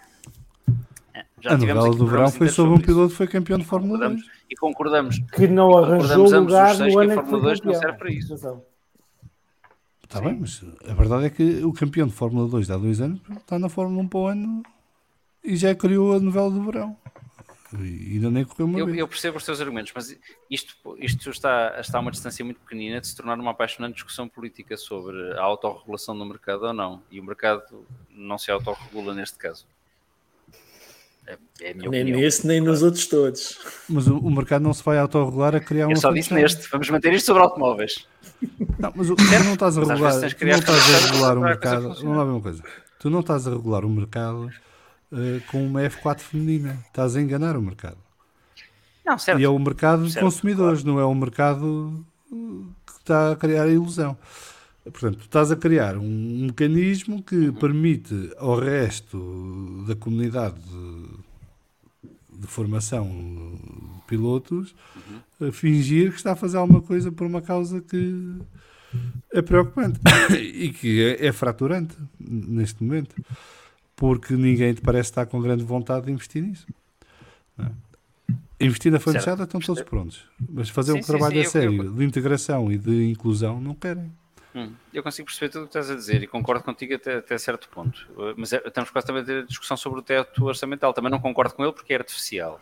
Uh, agora, eu não consigo é ter a mesma posição para tudo. Como diz uma amiga minha, a coerência é altamente sobrevalorizada e neste aspecto não sou rigorosamente nada coerente. Uh, acho que às vezes tens que criar mecanismos de destrução precisamente para conseguir que as coisas se voltem ao normal ou sejam minimamente normais. Mas eu acho e que quando estás a falar isso. de não, certo, isso eu também sou capaz de concordar contigo. Não fez, não fez a fórmula que acabou este ano, é capaz de não fazer esta. Mas eh, aí já é uma questão da intenção e da seriedade, como tu dizes bem, que pões no projeto. Agora, criar um projeto só para mulheres, até teres mulheres capazes de saírem dali e de irem para outras fórmulas e de competirem, sim, não vejo mal nisso. Mas sou eu, desculpa. Era a Inês que ia dizer qualquer coisa? Não, não. Deixa-me só dizer Eu tenho. uh, uh, sim. Ok, não, não. Diz Inês, diz Inês, já estavas a falar. Sim, pá, eu lembro-me de coisas quando começo a falar que queres que, Então eu tive Hum, aquilo que estavas a dizer de isto ser no fundo quase eh, tirar areia para os olhos e maquilhar, que era uma coisa bastante evidente com a W Series. Eu acho que eu tenho a- eu não quero já fazer tirar essa conclusão, antecipar essa conclusão, porque isto apesar de tudo eh, é um bocadinho melhor do que aquilo que tínhamos na W Series e, e- e tem outras condições, seja de competição durante o decorrer da- das provas, seja de futuro, eh, de haver uma consequência para quem eh, vencer essa a categoria Fórmula 4. É- E é só por isso que eu não, não tiro já, não antecipo a conclusão de que isto é mais uma vez um adiar, do, do um adiar da resolução do problema ou eh, tapar o sol com a peneira ou tirar areia para os olhos. E é só isto. Alexandre? Acho que vocês já disseram todos e que isto deve ser um caminho em que o primeiro já foi alcançado, que é, não há nada legal, nem nenhum problema, aliás, porque já houve mulheres a conduzir os carros de Fórmula 1, portanto, logo aí à partida já coisa. Eu não vejo a grande diferença entre a Fórmula 4 ou quem tem condições, mas o que eu acho que fazia sentido é o que vocês disseram, que era haver um caminho, um compromisso dentro do que é possível de quem manda, que durante X anos íamos passar por uma fórmula, depois íamos passar por algum tipo de discriminação positiva em que, em que favorecesse algum caminho, até chegar à parte em que nada disto é necessário, porque são precisos muitos anos, como vocês também já referiram. Ah, agora, eu acho fantástico é que as- as- nós falamos sempre nestas coisas dos lugares das estrelas que são os pilotos, mas as, as formas de formação também servem para criar engenheiros, chefes de equipa, mecânicos, a pessoa que trata da logística, a pessoa que trata da comunicação. Pá, e parece que ninguém repara. Eu digo isto porque sigo bastantes nas redes sociais e algum, uma delas até tem um, um podcast engraçado que não é a senhora que era da Renault. Pá, porque é que só estamos a falar dos pilotos e dos outros lugares todos que também é verdade? podem ser ocupados? Porque é que é sempre o lugar da estrela é que é preciso fazer? Pá, eu, para, mim, para mim isso é tudo. Quem, quem não se preocupar com isto é, é o que o João estava ali a meter o, com o Brabham. Aquilo, eles até andam de capacete, a gente nem sabe se é uma senhora ou um senhor, portanto, pá, para mim é quem for mais rápido. Agora, Sim, se é preciso fazer um trabalho, é. Mas tem que ser um trabalho com um caminho, com escadinhas, não é? Agora fez Só agora fazemos interromper. uma Fórmula 4 que é quase igual. Tu não achas que são, mas eu concordo contigo, não achas que são os pilotos que são abre-latas disto tudo? Não é? Não tu, são diz- só- tu dizendo, Desculpa lá. tu dizendo, Se em vez de teres um repara, Toto Wolff, tivesses lá a esposa dele a ser a chefe Sim, sim, da Mercedes, pronto, ok. não era mais Porque- importante. Então, então Olha, pronto. Então, dizer uma coisa. pilotos uma ou chefes de por- equipa, pelas pronto. quais há tanta pressão para haver mulheres na Fórmula 1 é porque cada vez há mais mulheres a trabalhar na Fórmula 1 nos cargos que vocês estão a falar. E esse caminho está a ser feito. Ou não está a ser feito, é nos pilotos. pois, E essas mulheres chegaram lá não foi por cotas nem porque lhe facilitaram a vida. Foi porque se candidataram a, lugares, a vagas nas equipas e E nem discuto que se calhar tiveram, algumas, tiveram alguns preconceitos para ultrapassar mais do, do, do coisa. Nem, nem discuto isso, mas já lá estão. Aliás, cada vez vemos as próprias mais mecânicos senhoras lá à volta dos carros. Já nem é só as pessoas tratam dos compósitos e, outras coisas. e não é por isso que as rodas ficam mal apertadas nem, nem nada. Portanto, Não, isso até costumam ser homens. Ah, então, olha, mais uma razão. Uh, vamos ler, ler aqui alguns comentários que chegaram no chat. O João Carlos Costa também quer ir ao episódio da Brabham, mas só fala da temporada 67. O resto não interessa nada. Ao que Luís Rodrigues responde: 67, a temporada onde o Ulm foi campeão contra o próprio chefe da equipa. Portanto, já sabem. Episódio especial sobre a Brabham, agora durante a Spoiler. defesa. Spoiler. O- uh, sim, porque ninguém sabe. Garanto que há muita gente aqui em não primeira deve mão. saber. Uh, sim, está bem, mas basta ir ao Google. As mulheres têm de lutar pelo seu lugar, diz o Zé Manuel Costa. A Dorian Pin ganhou o Ferrari Challenge, portanto, deixemos de estigmas e calcem as luvas e vão à luta. O João Carlos Costa disse que nos campeonatos SRO, GT3 e GT4 e também no DTM há BOP para as senhoras que não existe no WEC e no ELMS. Para quem não conhece, tem meio século, mas é um exemplo de um projeto com pés e cabeça feito por um homem. Não sei qual é o projeto. O SR fala da Maria Germano Neto e o, F, o Martins a dizer que esperemos que crie oportunidades para a Maria Germano e a Federica Queiroz, por exemplo. E o João Carlos Costa diz que, ah, finalmente temos programa, vamos falar do negócio do Bruno Michel. Quem é o Bruno Michel? Alguém? É o, é, o, é o tipo que gera Fórmula 2 e Fórmula 3. Ah, ok. Eu nunca soube o nome dele. Hum, O promotor, chamemos-lhe assim. O Zé Manuel Costa aqui entra a dizer: Meus amigos, há mulheres com talento em todos os cargos, há que as colocar a par com os homens e deixar que a evolução natural funcione. Agora, há que levar as garotas a quererem ser pilotos. E qual. Isto é outro problema, que é, há essa vontade, assim, de tantas mulheres quererem ser pilotos. Falta trabalhar essa parte. eh, Também. requer Com certeza, aqui sim. algum desenvolvimento da cultura automobilística junto das mulheres a- desde a infância eh, criar esse gosto, esta paixão pelos carros sem ser já muito tarde e por causa das novelas do Drive to Survive e afins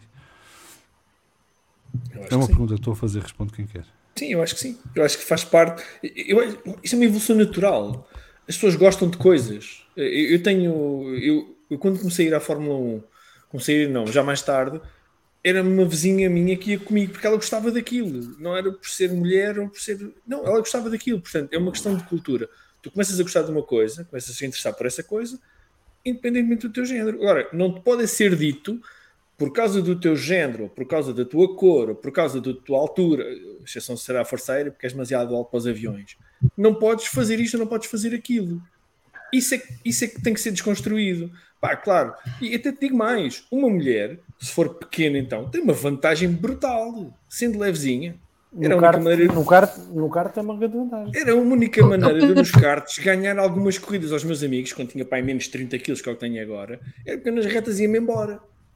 Porque E talento era até é zero. mais, é até mais, Pedro Filipe, do que uma mulher ou uma miúda pensar que não pode, ou alguém lhe dizer que ela não pode Exatamente. conduzir um carro. É ela não saber que pode. É ela, quando Pois. vê aquilo, quando assiste à Fórmula 1, isto pode parecer uma coisa ridícula, mas é eh, a coisa mais simples e mais absurda que existe numa série de eh, modalidades, que é uma mulher olhar para Fórmula 1, para o desporto motorizado, para o futebol e não saber que também pode praticar aquele desporto porque só vê homens. Isto aconteceu durante décadas com o futebol feminino. Décadas. Miúdas que cresceram, que quando tinham 9, 10 anos, não sabiam, olhavam para a televisão, gostavam daquilo que estavam a ver, mas não sabiam que também podiam ah, ser jogadoras ou treinadoras. Porquê? porque não viam mulheres a fazer aquilo. Portanto, partiam do princípio que aquilo era uma, uma porta fechada. E isso aconteceu com o futebol feminino, com o futebol, e ainda acontece com o desporto motorizado. Também ainda acontece com o futebol feminino. Mas acontece sobretudo com o desporto motorizado, que é tu hoje teres uh, no mundo crianças que olham para a Fórmula 1 que só veem homens e, portanto, partem do princípio que aquilo é uma coisa de homens e que não é para elas. Portanto, nunca sequer vão tentar. Por isso é que tem que se começar de pequeninos, todos, todos a trabalhar no mesmo sentido. De, ok, este caminho é igual para todos. Quem quer entra, quem não quer não entra. Homens, meninos ou meninas. Porque o, porque o desporto automóvel, vou voltar a repetir isto, não há ligas, a Fórmula W e outras são as exceções, não há ligas femininas. Nunca houve ligas femininas. Não é? Nunca houve esta, esta, não, não, as meninas jogam ali, os meninos jogam ali. Não, isso não existe. É uma cena fixe. É uma cena que eu, sinceramente, pá, porreiro. E volto a dizer, eh, e esqueci-me de uma, uma, uma, pessoa também que eu admirava muito, que era a Jutta Klein-Schmidt, no, no, Dakar. Nas motas primeiro e no, nos carros a seguir, e chegou a ganhar o Dakar, inclusivamente. Pá, portanto, eu acho que a solução, nós sabemos qual é. Agora, tem um problema. Vai demorar. Porque nós todos sabemos qual é o problema e sabemos qual é a solução. Nós temos é que pôr os recursos nos sítios certos. É pá, tentar com as Fórmulas 4 e as Fórmulas W, tentar vá, criar quase uma panaceia para, para, vá, para a discriminação, porque é isso, é isso que existe, discriminação, e pá, começar, mas a sério, de uma forma, de uma forma consistente, continuada e, e, e, e realista, do, do zero. É pá, daqui a 30 anos chega-se à conclusão, é pá, afinal, olha, as mulheres não têm jeito nenhum para guiar carros de corrida. É pá, pronto, mas é assim, não me digam que não têm porque nunca se, nunca se, nunca se tentou. E isso é, isso é que me chateia. Em relação àquilo que estavas a dizer, Alexandre, eu concordo contigo. Realmente há muitas mulheres engenheiras, estrategas e tudo, mas são caras muito pouco visíveis. E essas chegam lá, muito, a maior parte delas por mérito e porque são, são profissões menos visíveis, que não têm o escrutínio que têm do exterior e até dos próprios patrocinadores. Que se calhar aqui são os grandes, os grandes, uh, os grandes preconceituosos porque ter uma mulher como a Jamie Chadwick, que papa três campeonatos seguidos, seja lá do que for, aquele carro da Fórmula W não devia ser chamado de carro, devia ser um triciclo. Papa três campeonatos e não conseguem ver nela um objeto, quando eu digo um objeto, não, não é por ser mulher, um objeto vendável do ponto de vista comercial. De, epá, há aqui qualquer coisa que eu não estou a perceber, mas o Alexandre é que é o gajo, é que é o marketeer aqui do, do painel e o Vasco, pá, digam-me lá, ter uma mulher piloto com resultados não é bom? Deixem-me só ler aqui alguns, algumas mensagens antes de continuarmos. O Zé Manuel Costa diz que o problema é que não há, porque as crianças ainda vão para as corridas para dar visibilidade aos pais e para viver os sonhos dos pais, muitas vezes. E o João Carlos Costa a dizer que no início do desporto motorizado, em termos bem diferentes, em termos de igualdade, houve várias mulheres a competir ao mais alto nível e que este ano, inclusive, tivemos uma campeã do mundo feminino. No ano passado tivemos uma campeã da Europa e ambas nos ralis. E o projeto a que o João Carlos Costa se referia há bocado é o. Deixa-me cá ver se eu descubro o endereço. Só um segundo. Isto agora desapareceu, que é para dar jeito. É o speedqueens.blogspot.com que basicamente é um trabalho online em que temos histórias de, de, participação de mulheres no desporto motorizado desde 1897 até os dias de hoje e que recomendo ir visitar speedqueens.blogspot.com Alexandre, tinhas sido desafiado pelo Pedro?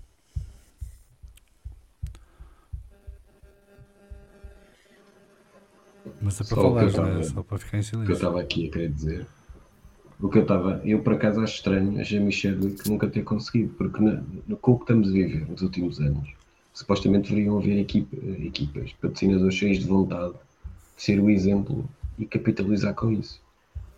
Eu acho estranho, sempre achei. E não, e não acho que, ao contrário do que acontecia no passado, em que as senhoras tinham patrocínios muito virados para as senhoras, que sempre achei. Eu acho que agora muitas empresas queriam exatamente mostrar essa diversidade. Eu sempre achei isso estranho na Jamie Chadwick. Agora, a gente também não sabe se do outro lado também tem que haver trabalho. É? Vamos assumir todos que ela fez bem o, o trabalho. Eu também sempre achei estranho. Tens razão, é, um é uma boa pergunta. Eu diria que muitas, muitas empresas que queriam aproveitar essa oportunidade. Eu, eu, não sei como é que é hoje em dia, mas é, até há bem pouco tempo quase 60% do dinheiro que era gasto em publicidade e patrocínios era destinado ao público feminino. E acho que a participação de uma mulher num campeonato com F3 ou F2 teria todo o interesse para essas marcas. E a Jamie Chadwick está na Williams, não está desamparada no meio da rua. Portanto, é, para mim é um mistério tudo isso também. Eu não consigo perceber. Se bem que ela não tem, fora da série W, da W Series, não tem um grande palmarés. Por onde passou. Mas também nunca lá esteve tempo suficiente para criar palmarés. Verdade seja dita. Vasco, queres acrescentar alguma coisa? Não, acho que este assunto já está suficientemente. É. João, agora que a tua internet já está melhor. Agora que a minha internet está melhor, já não tenho mais nada para dizer. Desculpa, aproveitei para escutar tudo quando a internet estava má. Porque assim, se eu dissesse algum disparate, podia dizer que era falha. Eu começava. Mas não, não, O- vamos bem o assunto. O, seu, o senhor Conde Monza está aqui a dizer que, vamos lá ver, existem vários projetos em outras disciplinas com pilotos femininas e há várias equipas mistas no GT e nos protótipos. Por que razão ninguém apostou na Jamie Chadwick? É uma boa questão. Pois lá está, é um daqueles mistérios que fica guardado para nós nesta altura, porque vamos continuar o episódio de hoje. Eh, Nós vamos voltar a este tema e se tudo correr bem teremos o Nuno Pinto connosco no início do ano, num dos episódios. E se calhar também é um bom te- tema de conversa para termos com ele, porque ele também nos pode dar o lado de, do lado da formação e dar-nos uma perspectiva porque é que de facto há tanta dificuldade em haver mulheres a participar e também o que é que ele acha desta nova F4 feminina. Eh, mas até lá, enquanto esperamos pelo Nuno, vamos ouvir as irritações do Vasco.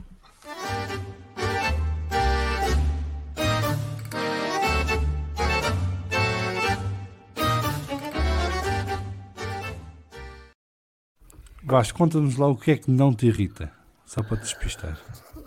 Epá, isso é é uma forma de pôr as coisas muito, muito, muito perigosa essa. Ahm, pá, a mim eh, irritou-me solenemente este fim de semana tudo o que teve a ver com o Sebastian Vettel. Eu já não podia, eh, já não suportava existir, ver porque que o Vettel, coitado, se está a ir embora, coitadinho, como se fosse um pobrezinho que Não como se fosse morrer. Exato. Como se fosse morrer. Pronto. Aquilo eh, parecia o funeral. Epá, era? a- a- o Vettel foi um, um- um piloto um piloto muito importante na história da Fórmula 1. Ganhou quatro campeonatos, foi o piloto eh, mais novo de sempre a ser campeão do mundo. Bateu um até que se chama Max Verstappen.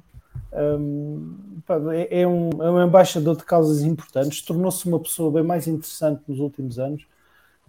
Mas, não se- mas o mundo não acaba porque o Vettel sai. Eu fui dos primeiros a, a- a- quando ele anunciou a retirada que era uma pena ele sair, e é. Mas uma vez tomada a decisão, passa a sua alma. Uh, Não é preciso aquele choradinho que, que- que- que- que aconteceu durante o fim de semana inteiro. E, e- e- e graças a Deus que isso que acabou o fim de semana, porque, porque pronto, senão ainda continuávamos a falar do Sebastian Vettel e do quanto a Fórmula 1 vai sentir uh, a falta dele. Eu tenho uma novidade para aqueles mais desatentos. A Fórmula 1 não vai sentir a falta, a falta do Sebastian Vettel. Viu-se na terça-feira logo. Pois. Pronto. Como também, por exemplo, não sentiu a falta quando o Lewis Hamilton faltou uma corrida porque teve Covid. Como também quando o Ayrton Senna morreu, eu senti muita falta do Ayrton Senna, mas a Fórmula 1 continuou. Portanto, O Alonso teve dois anos fora e ninguém se lembra. Pronto.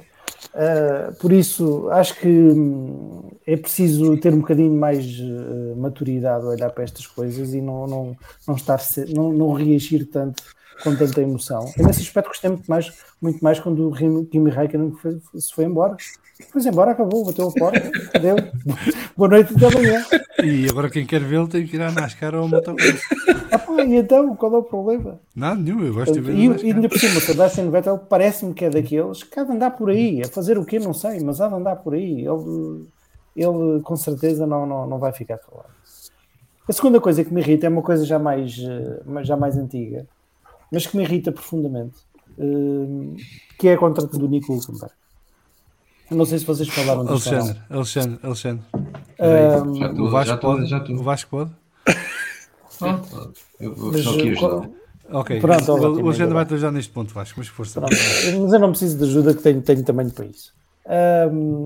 Pá, eu, eu não sou, não estou aqui ah, a defender o, o Mick Schumacher. Não tenho especial afeição pelo, pelo Mick Schumacher.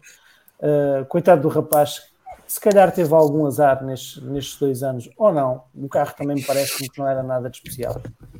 Ahm, e vimos um, um piloto que agora está na Mercedes, que também andou durante três anos a conduzir um carro que não era nada de especial e que também deu umas charutadas de vez em quando ahm, contra, contra umas paredes. Portanto, isso acontece. Mas, independentemente de, de, de, do Mick Schumacher ter mérito ou não de continuar mais um ano, parece-me que, sobretudo, ir buscar um piloto recalcado que está parado há três anos, que fez um dia de testes e ficou todo dorido. Coitado, teve que pôr, eh, tomar um Benuron ou pôr, como é que se chama aquela coisa, os emplastos para testar a ver os músculos. Parece-me que é um bocadinho descabido.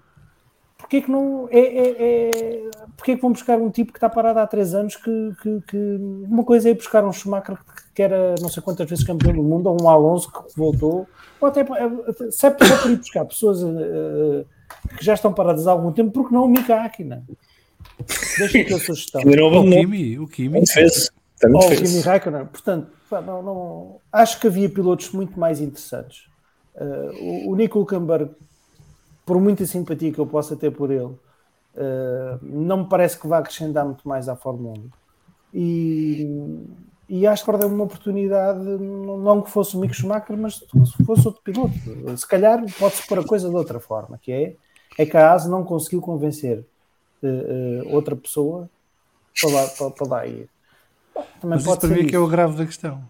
É que a ASE não parece ter capacidade para ir buscar melhor do que isto. Epá, que fosse, oh, oh, Mesmo oh, com dinheiro. que fosse Mesmo um Latifi, que fosse um Latifi, percebes? Mas, mas eh, é uma coisa que, que- que me irrita e sinceramente é daquelas coisas que me parece que não vai ficar. Eh, há de ser um fogacho, porque há de fazer este ano, com certeza há de. Há de, há de não nego que é um piloto que, que- que deve ter a sua rapidez agora, parado há três anos, vamos ver o que é que dá. E portanto, não percebo. É só isto. Alexandre, queres acrescentar alguma coisa? Eu acho que o Hulkenberg é, é, é a barata dos pilotos de Fórmula 1, porque o gajo não aparece, mas volta sempre. Há aquela coisa que as baratas são as únicas que um, apocalipse e, e é que eu não vejo. Não vejo diferença do Hulkenberg para não sei quantos outros pilotos que tiveram muito menos oportunidades na Fórmula 1 do que ele. Ele já teve porradas de oportunidades e nunca teve um pódio. Pá, não, Não, não e sobretudo-.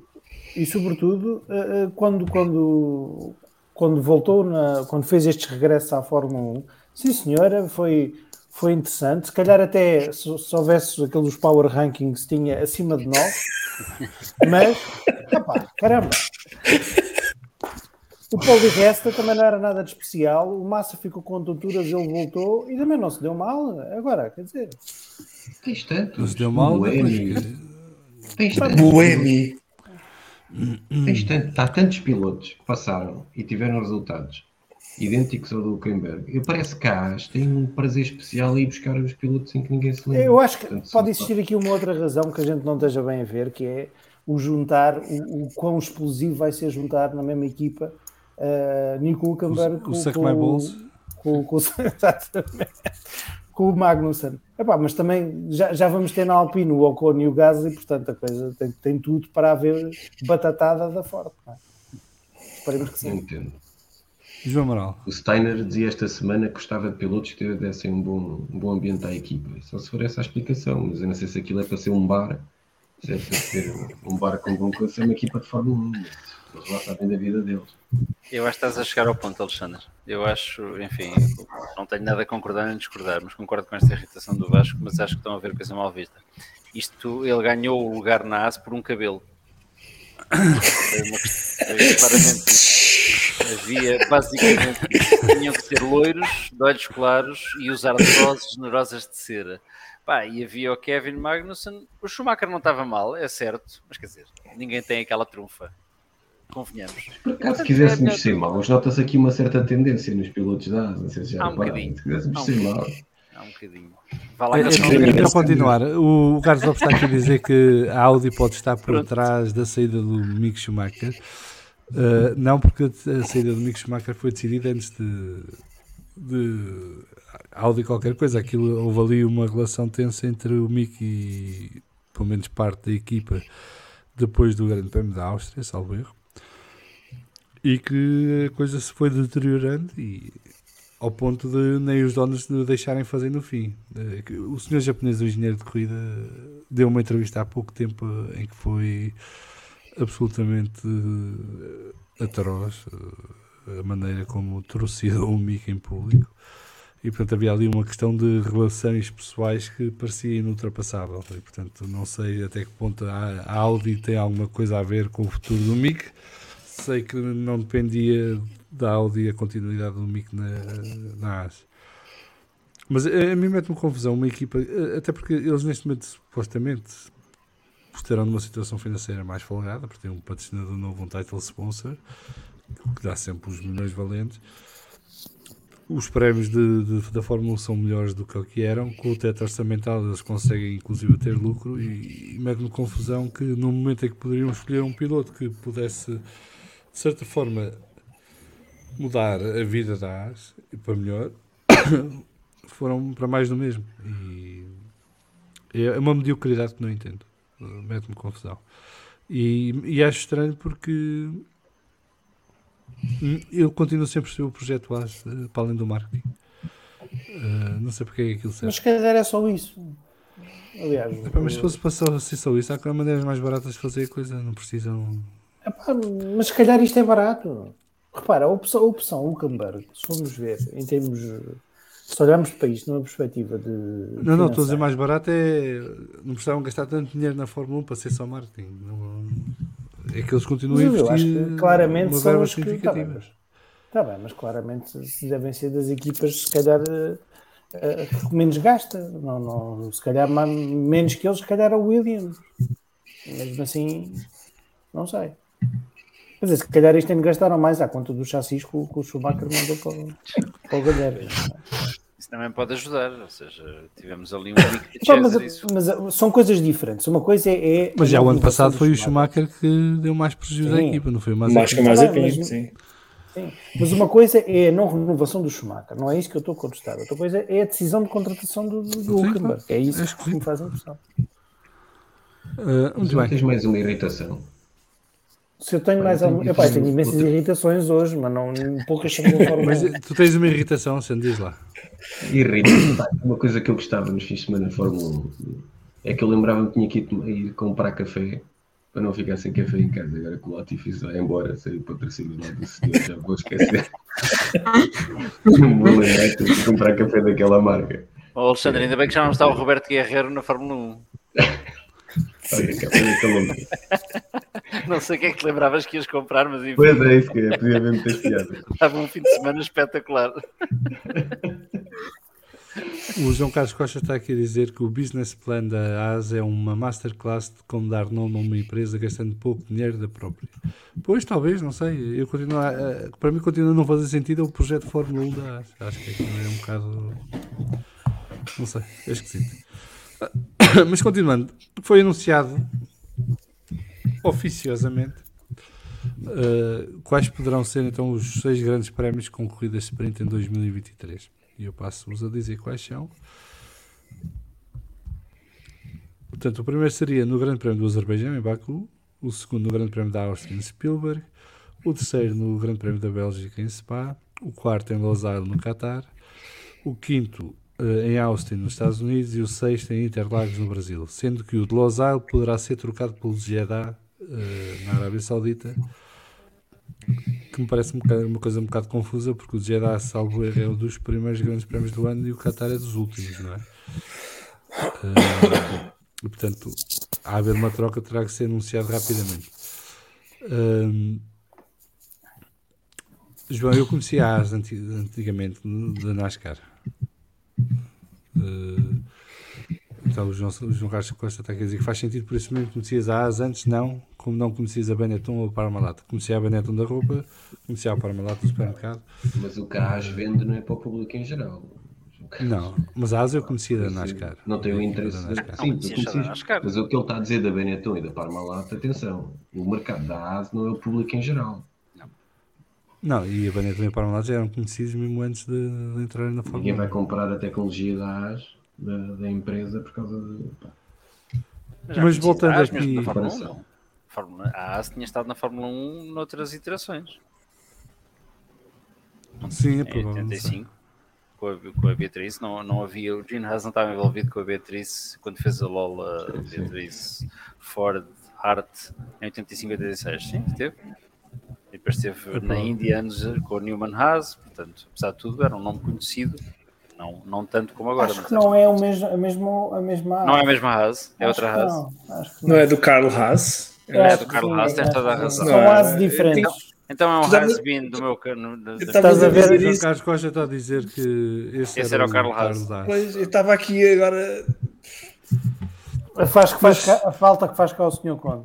É só o que eu Pronto, e então estávamos a falar das corridas de sprint e a culpa foi minha que eu desviei o tema e portanto Não, a culpa foi minha que me enganei. perdoem-me. Uh, mas então, Baku, Spielberg, Spa, Losail, Jeddah, Austin e Interlagos.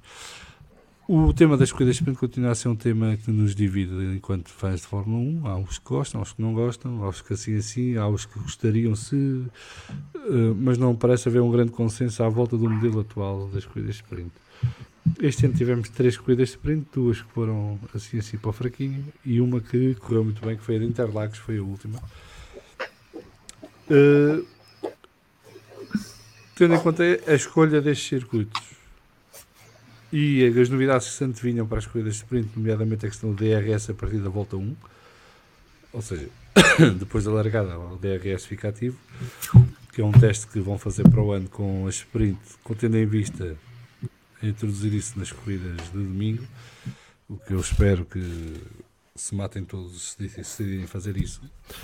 Um, Era bom era fazer o teste de fazer uma corrida sprint sem DRS. Isso é que era. Não, mas isso eles não têm tomates para isso, têm tomates é para palhaçada. Ahm, Vasco, começo por ti. O que é que te parece esta proposta destes seis circuitos para estas corridas sprint?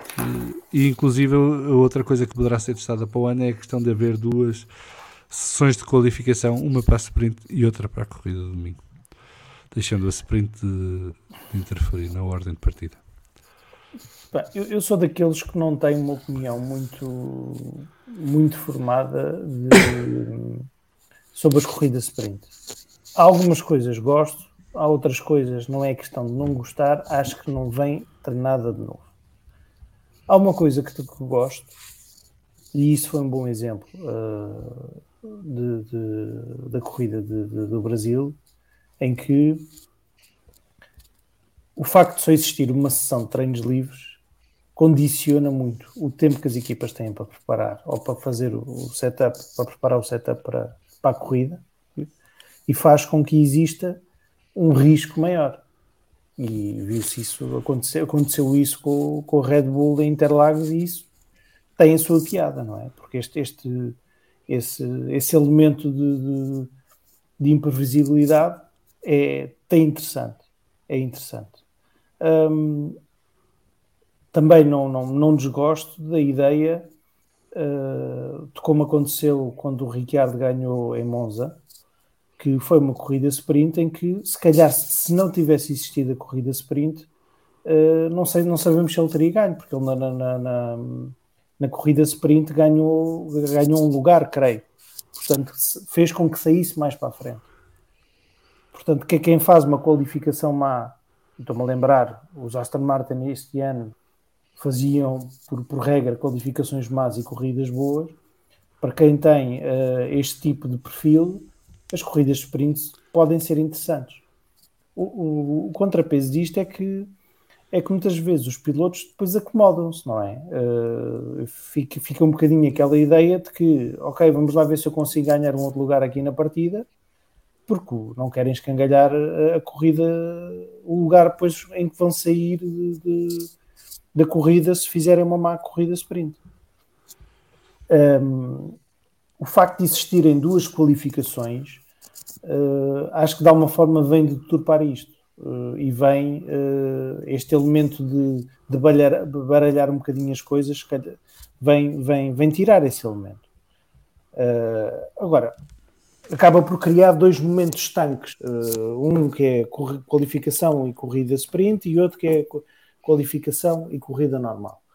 Um, eu acho que isto é aquela tendência que a Fórmula 1 está a querer seguir, que é inventar para ver o que é que, o que, é que, o que, é que dá.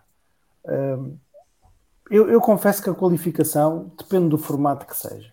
Eu acho que este formato, a qualificação, resulta bastante bem. Um, e, e parece-me que é daquelas coisas que às vezes estar a mexer numa coisa que funciona bem.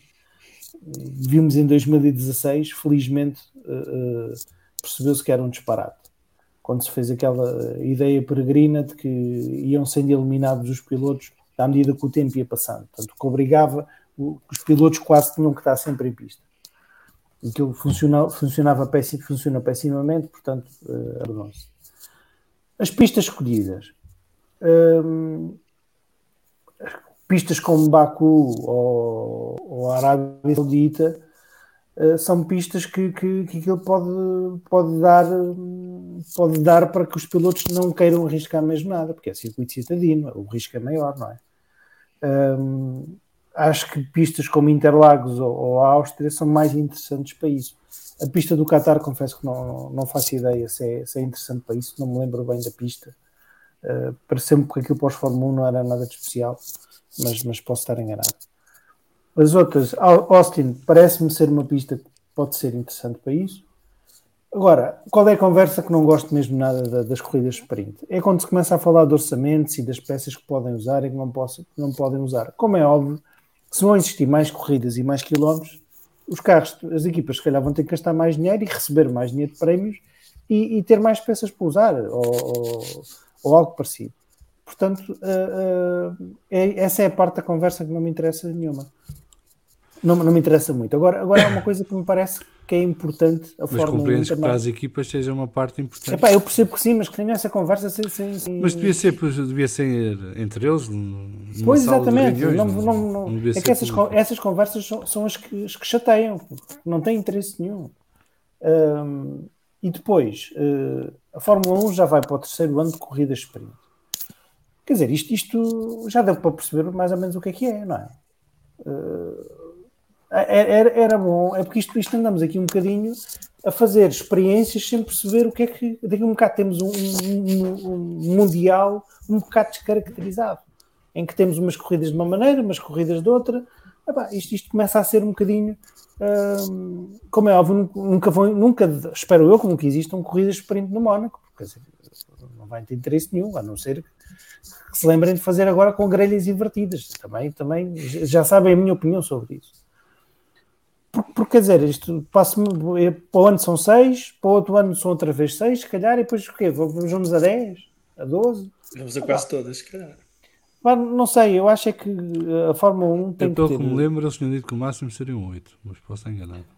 Uh, pois, mas, mas quer dizer, isto, uh, este, estas experiências têm, têm, têm que ter um limite e têm que existir mas, uma o objetivo deles, o objetivo primário deles é fazer com que a Fórmula 1 nos três dias do Grande Prémio tenha audiências similares, ou seja, que apareçam as pessoas que só ouviam a corrida, apareçam também Sim. aos sábados e às sextas-feiras.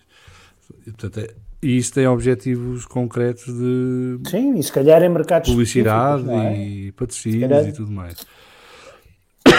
e se calhar, por exemplo, se calhar, por exemplo, naquela pista horrorosa de Miami, uh, uh, era bom fazer uma coisa dessas, não é?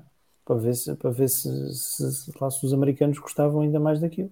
Agora, parece-me que uh, uh, há aqui algumas pistas que, que, em que os pilotos vão ter tendência para arriscar menos, porque isto a determinada altura tem muito a ver com, com, com o facto dos pilotos não quererem comprometer uma, uma, uma corrida, que é o que dá mais pontos e o que dá mais melhor resultado, uh, à conta de, uma, de um terço de corrida. No fundo, acaba por isso. Deixa-me só cumprimentar aqui o Duarte Chagas eh, Faustino, que diz que é a ver pela primeira vez em direto. Muito obrigado ao painel e a todos os que fazem parte. Já vos acompanho há algum tempo pelo Spotify. Fazem muitas vezes companhia enquanto trabalho. Caro Duarte, bem-vindo ao direto, é um prazer. e fico muito contente que te façamos companhia no trabalho e que possas ir ouvindo as nossas maluquices e como é que tu dizes, Alexandre? Que nós de experts não temos nada, não é? Só dizemos disparados. Uh, portanto, que ainda bem que toleras os nossos disparados e que, que te são úteis para te fazer essa companhia no trabalho. Uh, eu, eu acho que há aqui uma intenção deliberada na escolha destes circuitos para adiar as corridas de sprint o máximo possível no campeonato para que elas tenham alguma influência na disputa dos campeonatos. É?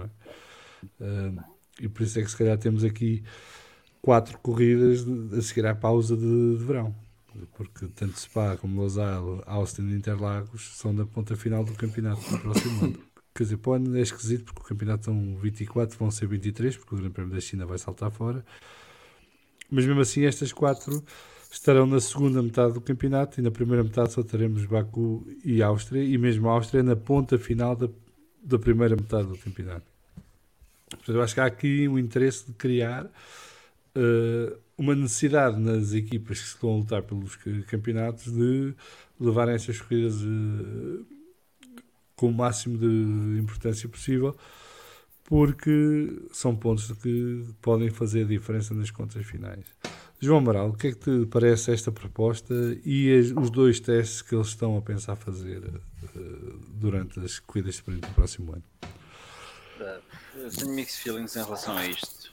Um, primeiro, eu gosto de corridas de sprint não como elas existem atualmente, ou seja, a ideia de fazer qualificação dedicada para as duas coisas não me desagrada. Porque a corrida de sprint deixa de ser um, um ASPIP, deixa de ser foreplay para passar a ser uma corrida. É uma corrida curta, mas é uma corrida. E pronto, tratamos, chamamos os bois pelos nomes, é uma corrida.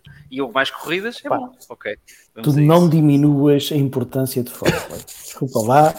Não, não diminuas não, isso. Mas, mas para isso é a qualificação. Portanto, tens foreplay para sprint e foreplay para a corrida a sério. Isto chegou. Pá, são 11h46, já podemos dizer estas tá coisas. Mas ainda não existe bolinha vermelha aqui. Ainda não, ainda não. Mas já falámos do canal 18 uma vez. Mas pronto. É verdade.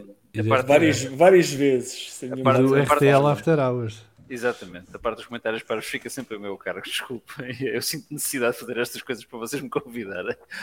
Um, voltando, voltando ao, assunto sério, se fizeres qualificação para a corrida, a corrida de sprint é uma corrida a sério, deixa de ser uma corrida a brincar e, e talvez desapareça um bocadinho essa mentalidade que o Max denunciou em, em Interlagos. Epá, eu vou andar com muito cuidado para ver se não estrago o carro para a corrida.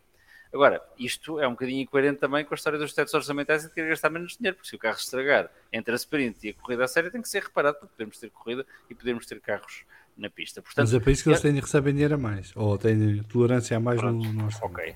Eu, eu não tenho, isto para dizer que não tenho nada de princípio contra, contra a sprint, sobretudo se ela mudar um bocadinho e, portanto, pudermos ter qualificação. Porque, pegando uma coisa que o João Salviano disse durante a semana, eu gosto da ideia de uma qualificação que é uma qualificação a sério, seja o formato de, de uma volta só, um carro em pista, como aconteceu em 2002, 2003, seja o formato de uh, todos os carros em pista ao mesmo tempo. Gosto deste formato atual que vai selecionando. Um, mas acho que a qualificação tem que ser qualificação, tem que ser um carro, um piloto, e quando eu digo um piloto pode ser homem ou mulher, a andar tão depressa quanto consegue, no limite, para conseguir o melhor lugar possível para a corrida. Esse é o princípio do risco, quer dizer, e quem, nunca, quem, quem não percebe isto nunca viu o Ayrton Senna conduzir, e portanto sou, sou um fã da qualificação. A sprint traz mais corrida, portanto, eu, eu, gosto mais corrida, quer dizer, eu percebo a necessidade de trazer para um fim de semana e espalhar mais corrida durante o fim de semana e, e cativar com isso mais público, quer no circuito como em casa. Dito isto e voltando ao DRS, porque eu acho que há aqui uma ligação, são artificialismos e os artificialismos não são necessariamente bons. Não sei como é que conjugo tudo isto, como vos digo hoje, estou no episódio da incoerência e, portanto, não vejo com maus olhos mais corridas de sprint. Gosto de corridas, gosto vejo-me sentado ao sábado a ver a corrida com, ou seja, do ponto de vista emocional, sempre que há uma corrida de sprint, eu encaro o fim de semana com mais ansiedade, porque vou ter ali uma outra corrida, vou estar a gritar para a televisão feito parvo, que é uma coisa que me acontece muitas vezes, coisa que não faço na qualificação, portanto acho que são momentos diferentes e gosto dessa, dessa adrenalina que esse sprint me provoca. Não gosto de artificialismos e, portanto, estou a fazer tudo, não sei se já perceberam, para falarmos um bocado do DRS, para poder dizer mal do DRS à vontade. Pronto. Isso é sempre bem-vindo. Inês. DRS. Sim ou não? Porquê? E corridas de sprint? Eu DRS não tenho. Acho que Nunca viste devia. corridas sem DRS ao vivo? Não, em direto. Não, não. Só quando Ao vivo também não. Uh, por- por- não sei se é essa a razão pela qual eu não tenho uma posição propriamente fechada. Há corridas em que o DRS só está lá a estragar, há corridas em que eu acho que o DRS ajuda a emoção. E portanto, não me peças uma posição sobre o DRS, porque Pronto, obrigado. Boa noite, era- Inês. Foi bom. Cada- Até para a semana. Não, espera, espera que agora tive uma ideia. Eu É acho o que ano. as É equipas, semana, as equipas ano. As equipas podiam, e vocês seguramente vão destruir a seguir a, a minha ideia, eh, ter um número limitado de grandes prémios em que podiam usar DRS. E escolhiam. Não podiam usar o ante. E escolhiam. E só Podem revelavam matar? isso depois da volta de formação. Não, não. Não. Isso tinha que ficar definido à partida.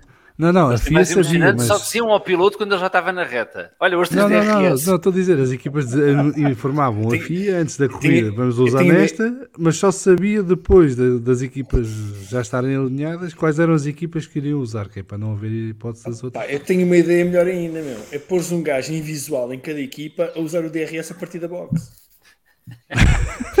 Pedro tu não disseste isso. A Ferrari já tem esse nenhumas na estratégia. A Ferrari já tem esse nenhumas na estratégia. Epá, pronto, vai então, falhar mesmo assim. Sim, ok. Então Vamos vamos contratar uma pessoa corretos. surda. Vai ser um gajo, não, vai ser um gajo que não é invisual, um gajo que tem 20-20 nos olhos, mas está numa sala escura, às escuras, com um botãozinho, um botão luminoso. DRS, o gajo carrega naquilo. Ó, calha. Pronto, durante a corrida. Tu andas a ver uns filmes muito esquisitos, meu. Não, pá, eu tenho muito tempo livre, meu. Eu estou a ficar. eh, Isto é, isto é parece aquele enredo daqueles filmes japoneses que no fim morre toda a gente. Não, mas eu por acaso acho que há um piloto que já utilizava isso este ano e o ano passado, que era o Latifi. já tinha o gajo na box Desculpa, epá, o DRS não. Não, não, há, não tem remédio. Mas Inês, estavas a dizer, vá. Que eu tive uma ideia, agora mesmo. Pronto, vocês já destruíram, em parte. Pinta. Não tenho uma posição fechada sobre o DRS. Eh, sobre corridas sprint. Opa! Se elas fossem todas como no Grande Prémio do Brasil, ok. Mas como não são, acho que é uma coisa mais feita para, para vender do que propriamente para acrescentar eh, ao espetáculo. Eh, portanto, para mim, enquanto, enquanto adepta, eh, não, não me faz muita. Eu estou como, como, como o João, tenho uma posição um bocado incoerente. É claro que eu quero sempre ver mais corridas e, portanto, numa corrida de fim de semana, eh, vou querer, tenho sempre um entusiasmo quando há uma corrida sprint, porque é sempre mais uma corrida e menos um treino de uma hora em que, pronto, eles estão só ali a, a testar coisas que muitas vezes nem eu, nem eu percebo aí o quê. Mas depois, no resultado final, qual é o impacto que a corrida sprint tem? Eu acho que em quê? Três anos de corrida sprint, o propósito Dois. da sua criação foi dois, Foi, foi, dois, foi é? conseguido. Foi o segundo este. Sim, foi. Não, acho, é Não, segundo, este, sim. não, este acho que é o terceiro. Sim, Não, segundo. não, não, não, não. É o segundo, é o segundo. o ano Três, passado, três. o primeiro ano. 3-3. Um, acho que o- o- a primeira vez que o propósito da sua criação foi, foi conseguido foi no Brasil, que mexeu um bocadinho ali com, com a tabela. Porque de resto, uh, E tiveste Não- as voltas iniciais de Silverstone no ano passado. Mas depois toda a gente percebeu que tinha que poupar uh, os pneus. eu já acho que eles fizeram uma melhoria em alargar o sistema de pontos. Uh, isso ajudou a, a que as coisas se mexessem mais um bocadinho, porque a, a malta deixou de estar a preservar a sua posição, uh, correndo o risco de, de se espetar. Mas o propósito das corridas sprint só foi atingido vá, no na sua plenitude uma vez no Grande Prémio do Brasil. E eu penso, ok, como acaso, eu Red quero Bull estar a ver mais um. Foi interessante. A corrida sprint. Tivemos várias lutas. uh, Certo, mas eu estou a falar do impacto na, na, na tabela, na, na- mexer com, a- com aquela classificação, criar imprevisibilidade de- para, para a corrida. É quase o efeito de começar a chover a meio de uma qualificação, que é tu de repente tens um Magnussen a fazer pole position. Pronto. O efeito da, da corrida sprint teria, ou melhor, o propósito, o objetivo da corrida sprint seria ter esse efeito de criar imprevisibilidade para a corrida. E aconteceu uma vez, eh, segundo a minha modesta opinião, no Brasil. E, e depois eu penso, sim, eu, eu quero ver mais corridas e prefiro sempre uma corrida a um treino livre. Mas pá, depois é uma corrida em que 80% das vezes Espera aí. fica tudo igual. Corrijam-me se estiver enganado, mas Magnussen, pole position no Brasil, o último tinha sido o, Nico Hülkenberg 2012 no Brasil. Sim, Tivemos 10 anos sem ter uma dessas. sim, eu me lembro, assim de repente. sim. Portanto, também Pronto, não é, vais- não é culpa da sprint. Olha, ó ó Salviano, mas tu tens vitórias na, na Fórmula 1 eh, que, e, e pódios na Fórmula 1 que são conseguidos através de imprevisibilidade. Eu usei o exemplo da, do Magnussen porque foi o exemplo que me Sim, lembrei mas- da imprevisibilidade. E o objetivo das corridas sprint era baralhar um bocado o jogo. Mas Era dar então mais emoção baralhando esse favor, eh, Tens de ser a favor de ter qualificações separadas. Não, não Porque sou a favor porque isso problemas- não, fa- não tem pés nem Mas cabeça. um, um dos problemas das corridas sprint é precisamente o facto de determinar a ordem de partida de domingo e ninguém querer arriscar muito porque não quer. É, é- é que não faz sentido tu arriscares numa corrida sprint para correndo o risco de, na corrida à série que conta à brava e que dá pontos à série de partir lá do fundo, não é? Eh, e portanto as, as corridas sprint estão um bocadinho condicionadas por isso. E seguindo essa linha, sim, todos nós gostamos de ver eh, corridas sprint, ok. Mas elas servem exatamente para quê? Então, mas elas dão pontos. Está bem. Mas a nível de emoção. Eu estou a falar só do lado emocional. De, Mas o lado emocional não existe porque estás condicionada por eh, determinar a grelha partida de domingo. Elas não foram inventadas para dar mais pontos às equipas. Primeiro tens, um problema, tens um problema grave que é há uma diferença muito grande entre os, os vários pelotões do- de equipas, não é? Portanto, o pelotão da frente tem uma diferença muito grande para o pelotão do meio, e o pelotão do meio tem uma diferença grande para o pelotão para o terceiro pelotão. O que impede haver eh, os kamikazes da sprint, não é? Gajos que tentam saltar de um pelotão para o outro porque a diferença é tão grande que não, não- mesmo, mesmo que eles queiram não dá, quer dizer eh, quem é que tu viste a conseguir ganhar mais do que duas, três posições numa sprint? Viste o Alonso em Silverstone no ano passado ganhou 5, salvo erro e pouco mais e de resto foi por questões fortuitas tiveste o Hamilton que teve que recuperar terreno porque tinha, tinha-se qualificado mal para a sprint, não foi? Eh, na, na Áustria teve a lutar com os Ases cá atrás para depois conseguir passá-los. Eh, mas quer dizer, o normal é que quando, quando, quando tens essa condicionante que estabelece a grelha partida para a corrida de domingo, o nível de loucura e de risco vai ser muito menor. E isso é um fator que prejudica, por isso é que eu estou contente que eles vão introduzir a história da segunda qualificação para ter sessões separadas para, para as duas corridas. Mas as corridas sprint foram criadas.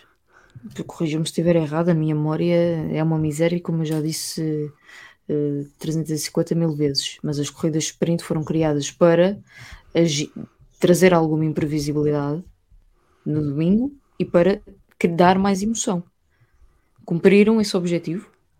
Eu acho que eles não foram, eles estavam-se a borrifar para essa parte, mas sim, isso foi uma das justificações que eles deram. Então qual foi o propósito da criação da corrida sprint? Já expliquei há bocado, foi para criar um evento à sexta-feira, um evento ao sábado e um evento ao domingo que captasse as audiências. Pronto. À sexta-feira Dar passaste mais a ter emoção. uma qualificação. Não, estás a emoção? dormir Estão-se com o a treino. borrifar para a emoção, mulher. Isto é para marca, eh, shares de Guita, audiências, guita. marketing, eh, publicidade, patrocinadores. A pilim. borrifar para a emoção. Opa, ó, uma corrida sprint tá- traz emoção. É só a sua existência à partida. Entre uma corrida sprint ou um treino que é um sono, é claro que. eh, Pronto, mas a motivação deles não foi sempre. criar Sim, mas emoção. quant- foi- quantas eyeballs tu tens a ver uma, uma sprint? Muito mais do contrário. Logo. Sim, ok. Eu acho é que eles não estavam a contar é que houvesse malta como nós, alguns de nós, somos tolos e que queremos aquilo a sério. E, portanto, e estamos sempre a chatear. É pá, isto tem que ser de outra maneira, não pode ser assim, tem que ser assado, tem que ser cozido. E eu estou a tentar dar passos nesse sentido. Hum, agora, Porque se, se as corridas sprint fossem all-in, tipo, vamos, vamos fazer isto a sério, pá, bora lá. Eu assinava. Se fosse. se- se- se- eu até estendia ainda mais o. hum, a pontuação e criava compensações para as equipas, não, não faço ideia. Mas alguma coisa a sério que, fiz, que obrigasse as equipas a ir a jogo e a arriscar. Vasco, para te meter aqui na conversa. Eu, por exemplo, eu prefiro mais corridas de sprint do que mais grandes prémios. Ah, isso sem dúvida. Isso sem dúvida. Isso sem dúvida, porque, quer dizer, hum, 24 parece-me um perfeito disparate, já os 23 e os 22 também já. já... Eu, pelo menos, eu não sei se vocês têm este sentimento, eu sinto, ao fim de um ano de Fórmula 1 como este, eh, uma fadiga grande. Acho que existe uma certa. eh, uma certa, um certo cansaço com tantas corridas, com tantas hum, com tantos fins de semana seguidos. Uh, e concordo com uma coisa que a Inês disse, que é uh, acaba por ser mais interessante um grande prémio uh, que sabemos que vai ter sprint. Isso, isso sim, eu concordo, acho que sim.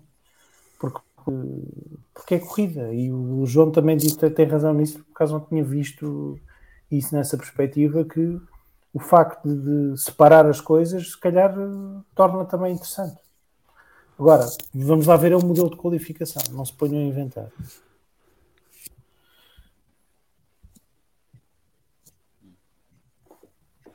O que o João Carlos Costa está a dizer que a corrida sprint traria emoção com dois fatores: separação total de pontos em um capítulo técnico, por exemplo, haver um terceiro carro, não um terceiro chassis, que as equipas pudessem usar sem penalizações. Tipo para o Ricardo dar umas voltas. Não? Senão não passa do simulador. E está aqui a relembrar ao João que o Stroll na Turquia em 2020 que foi uma dessas polos imprevisíveis, se bem que na altura de 2020 era o Mercedes cor-de-rosa, não é? Sim. Uh, não foi assim tão imprevisível. E, e, foi à chuva e o Stroll à chuva é forte. Sim, mas o João também diz que é em parte.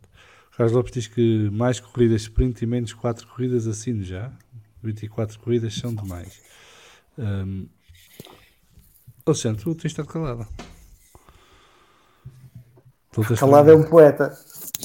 E vai, calado e vai. E vai. Também cá é para dizer disparados, não é para ficar calado a fingir que és inteligente. Sim, sim. Há uma certa reputação a manter. Eu primeiro acho que nós, no nosso, no nosso pensamento ingênuo, achamos que as, as corridas de sprint iam ser diferentes. Eu gostava que fossem, fossem umas corridas daquelas em que afinassem o carro para andarem, se calhar até menos voltas. A Queimar o motor ali e está a andar. Então, se queimasse o motor era bonito. Este ano tivemos o prazer de ver um motor Ferrari a, a saltar carros de metal e, e, e chamas, foi um prazer. Tá, mas as corridas de sprint, na realidade, apareceram pela mesma razão que a Liga dos Campeões. Chama Liga dos Campeões, mas passou a ter 32 equipas para dar mais jogos e dar mais dinheiro. Portanto, foi por isso que elas apareceram. Portanto, o que eu gostava era que elas passassem a ser diferentes, em vez de serem 8, 6 ou 4, e que permitissem mesmo que arriscassem. Uh, porque acho que as corridas são mais populares do que, do que, a qualificação. Há muita gente que vê, a corrida é muita gente que vê, mas a convenção-se de uma coisa: os treinos livres, grande parte, especialmente estes novos adeptos, estão-se a borrifar para, para, os treinos livres. Pá, e havia muitas maneiras de espicaçar aquilo. Tu até podias meter, dar a hipótese de meteres outro piloto para a corrida sprint, uh, meteres qualquer coisa diferente que permitisse até que as equipas tivessem outro interesse para a corrida sprint além de ser all-in, deixar de ser e a, a imaginação do limite. Portanto, havia muito boa coisinha para fazer, que também dava dinheiro. Isto para tentar encontrar coisas que satisfaçam. Vasco, desculpa, estás a tocar o microfone. Tá, desculpa. Há várias coisas que se podem fazer, como essas, meter aqui pilotos a, a fazer a, essa corrida, que não sejam os habituais de, das equipas, que explicassem que era parte do dinheiro, que era parte do, do espectador. Pá, enquanto continuarem a ser só assim como são, para mim, só, só satisfazem o organizador em termos de ter mais um, uma parte televisiva para fazer, mais espaço para publicidade e mais nada. Bem, eu, eu, aprecio o facto que vocês quase não falaram dos circuitos que foram escolhidos para as corridas. Eu já tinha falado. Eu não disse que ninguém falou, estou a dizer que quase não se falou disso. Epá, porque, porque mas- mas eu acho que existe uma razão para isso. Porque, porque é um bocado indiferente o circuito. Lá está, se puseres o Mónaco, é capaz de ter algum impacto. Agora, Mónaco não, Ou mas Singapura dava uma corrida sprint do caraças. Se puseres o Mónica, em vez de vez um comboio de duas horas, vês um comboio de duas horas e meia. Duas horas no domingo e meia hora no sábado. Mas Singapura para o ano, por exemplo, naquela, aquele terceiro setor vai ser essencialmente uma reta, não é? porque acaba a zona junto ao estádio, ou junto à Bahia, porque vai estar em construção o novo estádio de Singapura, que é o- aquela área flutuante, a plataforma flutuante. Hum, e se calhar para o ano poderia dar ali uma sprint interessante. Porque não? Mas Porque é que tem que ser sempre no nos circuitos que achemos que são os mais rápidos e dão para mais ultrapassagens? Se calhar podia introduzir aí um elemento novo na sprint, que é o lado da estratégia, que por exemplo hoje em dia quase não existe. Os circuitos que dão corridas chatas dão sprint chatas, não é? Mas ainda estava a dizer Interlagos foi giro. Sim, a corrida de Interlagos também foi giro, porque Interlagos há corridas giras. Faz uma sprint em Abu Dhabi e é como diz o Alexandre, em vez de uma seca, tens uma seca e meia. O Magnussen não gostou muito da sprint. Não, Magnussen não gostou. Mas enfim, também não gostou, também não gostou da outra que não foi sprint. É isso mesmo. Acho que teve um problema australiano na roda de trás. Caiu-lhe mal. É que Caiu. O João Carlos Costa está a perguntar: e 24 corridas com fins de semana de dois dias? Assim não pergunto para quem vê nas caras. 36 anuais causam cansaço, sendo que demoram o dobro ou mais do que um grande prémio de Fórmula 1. Será porque não vê em treinos livres de qualificação? Eu acho que sou o único daqui que vê nas caras, não é? Mais Yeah. ninguém. eu ainda Sim, resisto. mas eu, mas eu Eu, concordo, por exemplo- eu concordo com o João. Sim e não. Uh, eh, eu não vejo treinos livres e qualificação na NASCAR porque não dão. A qualificação gostava de ver os treinos livres, não, não- nem por isso. Uh, mas a vantagem da NASCAR para mim, primeiro é eu não estou a ver as 3 horas, 3, 4 horas de corrida. Eu tenho a corrida posta, estou a fazer outras coisas, vou ouvindo. E durante essas 3, 4 horas normalmente contam-me toda a atualidade da NASCAR da semana anterior. Uh, portanto, logo aí, uma, a minha dedicação à NASCAR é aquelas 3 horas e não é ao longo da semana estar a levar com tudo e mais um par de meios, que é o que acontece na Fórmula 1 hoje em dia. Portanto, se calhar é um hábito de consumo diferente da Fórmula 1. Depois, na Fórmula 1, uh, não sei se é por ser europeu, mas eu, eu acho que a Fórmula 1 tem muito mais folclore hoje em dia do que tem a NASCAR. Apesar da NASCAR ter o seu folclore natural à volta dela. mas é uma coisa mais ligeira, quer dizer, não, não sei. Acho que há mais intensidade à volta da Fórmula 1 hoje em dia do que à volta da NASCAR. Depois, a NASCAR, aquilo é muito prova de atrito, quer dizer, é muito raro as corridas repetirem-se, quer dizer. hum, não, João, o defeito não é meu, o defeito é de quem me vende o produto, quem me monta o produto, quem me serve o produto e, e quem insiste que eu tenho que levar com o produto 24 horas por dia nas redes sociais. Eh, que, e começa com a própria Liberty, com a Fórmula 1. Eh, é uma daquelas questões que eu acho que a Fórmula 1 está a matar a vontade de comer. Basicamente está-nos sempre a servir coisas eh, e nós deixamos de ter fome dela. E, e, e acho que 24 corridas ainda vai ser pior. Não é? Eh, Eu cheguei a esta ponta final do campeonato já fartinho de Fórmula 1. Já não podia ver as corridas quase, fazia um esforço. Por sorte, o Interlagos foi bom, mas tivemos o México, foi uma seca, tivemos eh, Abu Dhabi foi uma seca. Abu Dhabi foi uma seca, Monza foi uma seca. Mas também foi porque o campeonato se decidiu cedo, não é? Ou seja, se tivesses uma luta pela, pela, pela vitória Sim, no é campeonato verdade. até ao fim, aguentavas 23 corridas, 24 Como aguentámos o ano corridas. passado. Sim, sim, sim. O ano passado, mais houvesse. Sim.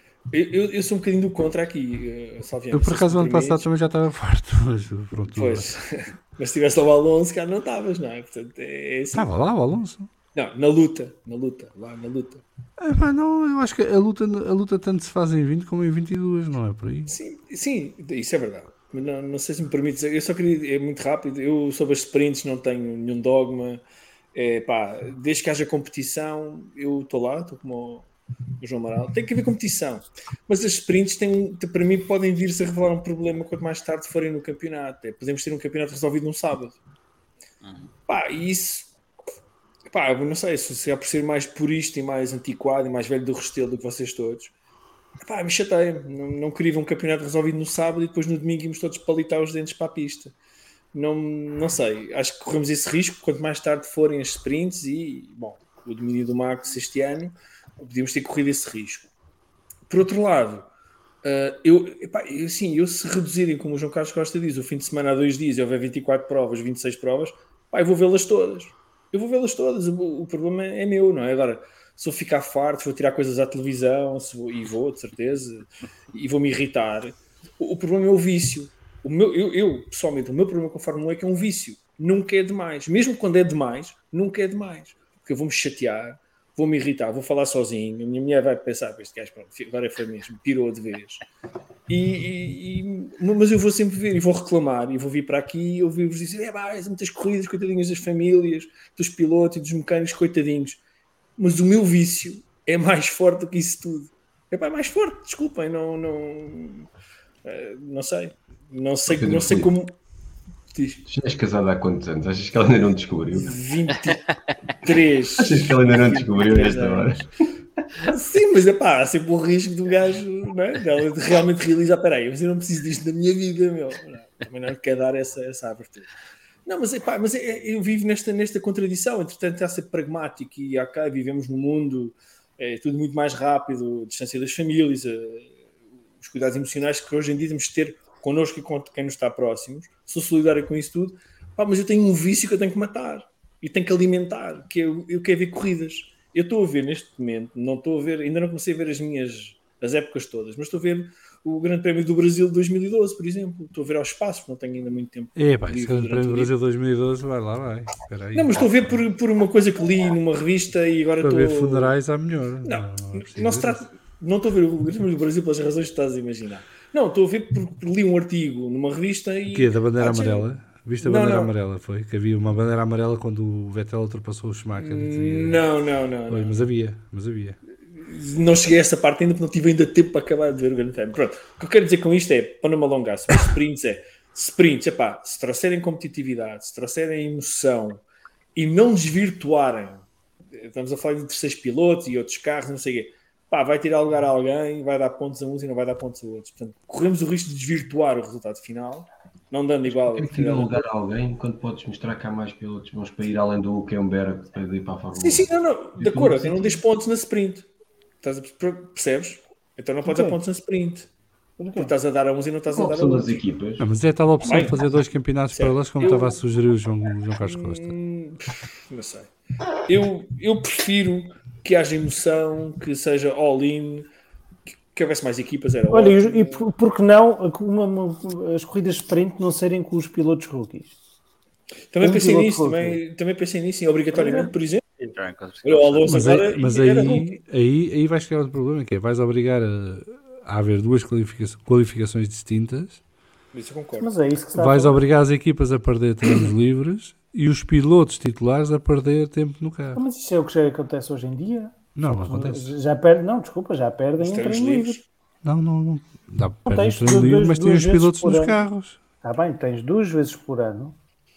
E, desculpa, e, não, para já perdem um treino livre. Tu, nesse modelo tá perdem dois. Está bem, então, então não sei, isso é o.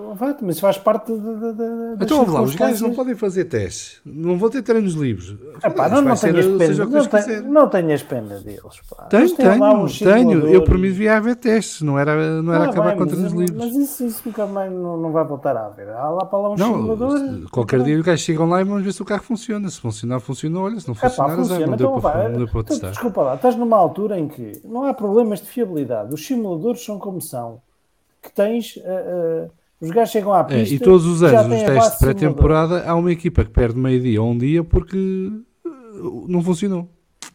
Epá, desculpa lá, desde o debacle da Williams em 2019. Não, aí foi não chegar o carro, não foi, não foi ligar, tá bem, não funcionar, de, de, foi, não chegou. Pronto, tiveste o da McLaren. Epá, mas, aí, mas o problema aí. A McLaren perdeu dia e meio.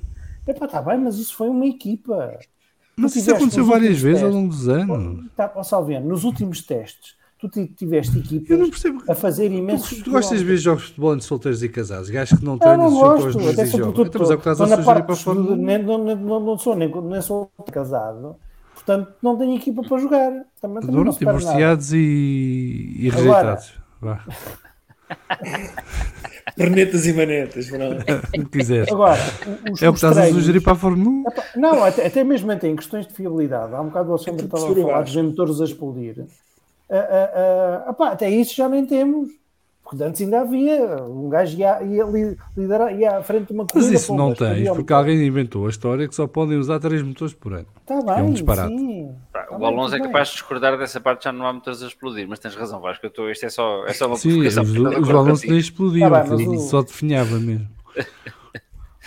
Assim como estou de acordo com o Pedro Felipe, quando diz, não, também não gostava, nunca tinha pensado nisso, que uma corrida de sprint decidisse o campeão do mundo. Mas eh, também como provocação, pá, Deus nos livre e guarde do campeonato do mundo ser decidido na cooldown room. Isso é que não.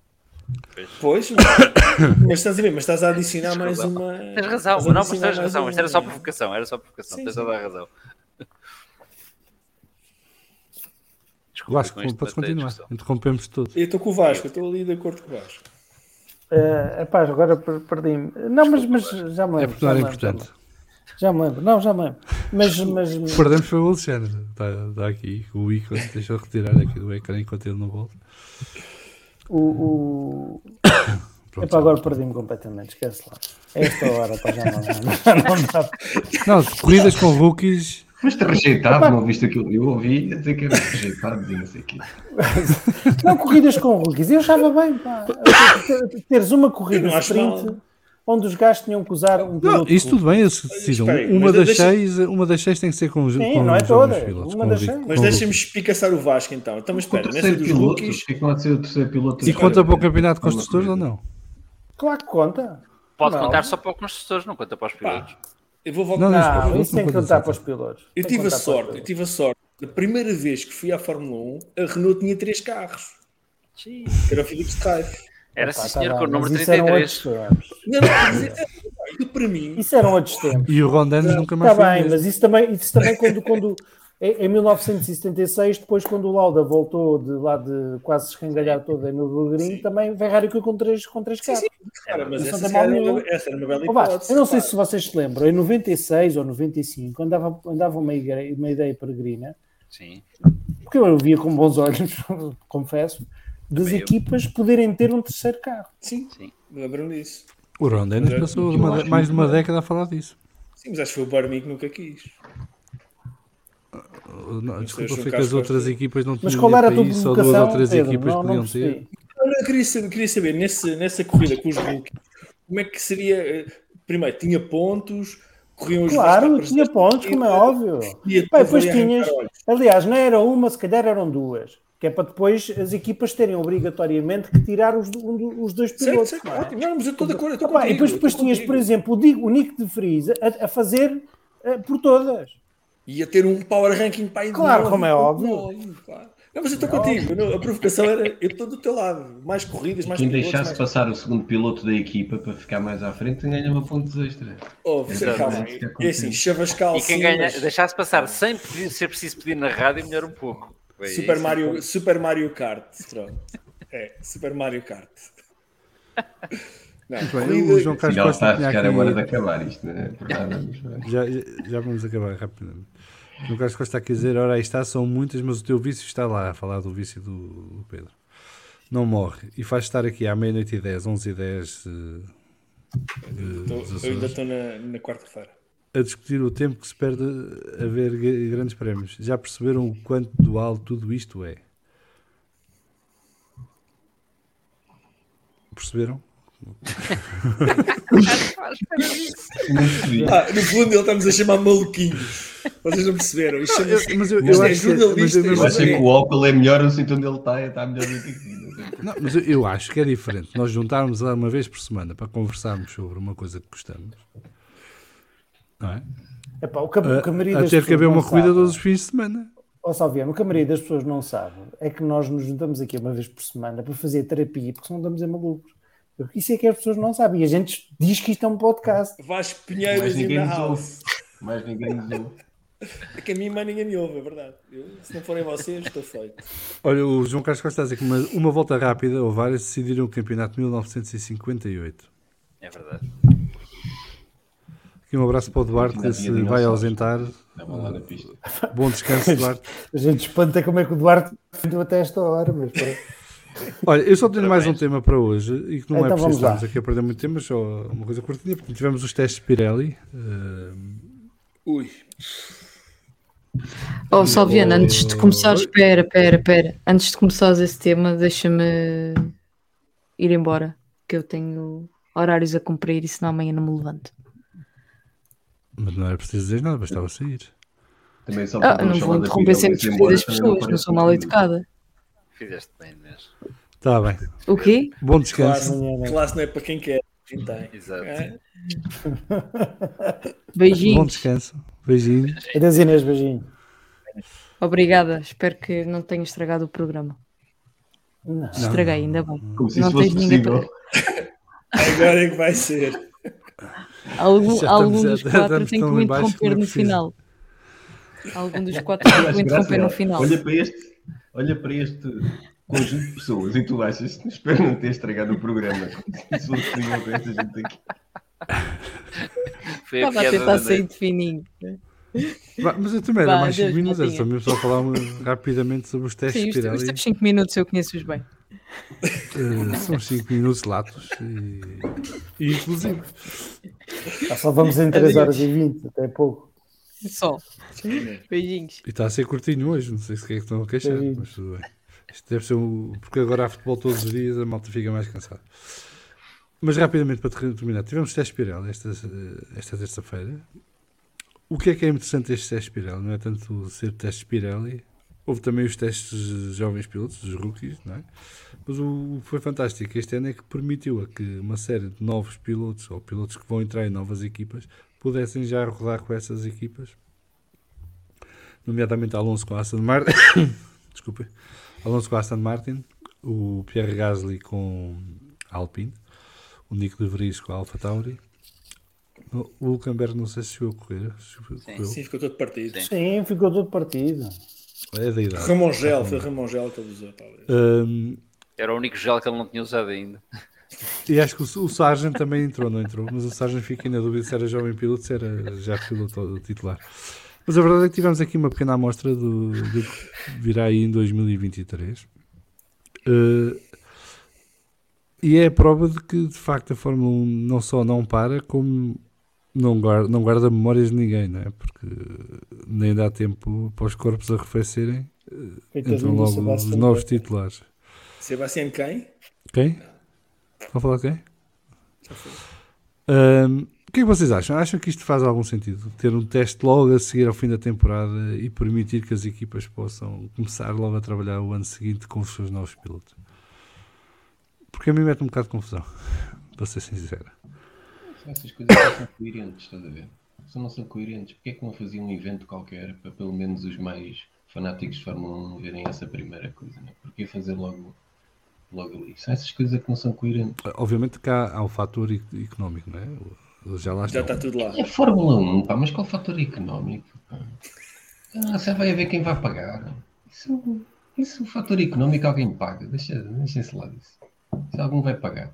A Pirelli não vai fazer testes para quê? Ah, mas a Pirelli nem sabe quais é que são os pneus mais duros, a diferença entre os duros e os médios. De testes para quê? Não foi, não O é por gajo é daltónico, o gajo faz aquilo é daltónico. O gajo entrou na garagem, tirou os pneus todos ao chão, depois pintou aquilo ao calhas. Estava por pilhas, o gajo pintou aquilo ao calhas.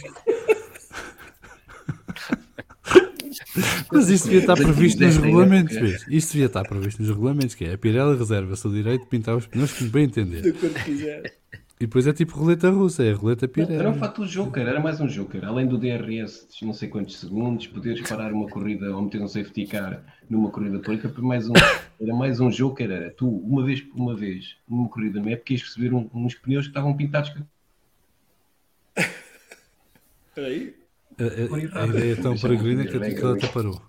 Não, foi a FIA. Foi a Ou FIA seja, ficaste cortado. Então, Ficaste lá, uns cortado. pneus pintados quê? Com a cor errada? Era mais um jogo, eram uns, eram uns Não, eu fazia melhor então. Era a cada, dizer, eles cinco, a cada cinco grandes prémios eles recebem um jogo que não sabem o que é. É preto. Não tem, não tem lista nenhuma. e eles é que decidem se usam na corrida ou não. Mas não podem dar com eles nos testes. Só têm um jogo.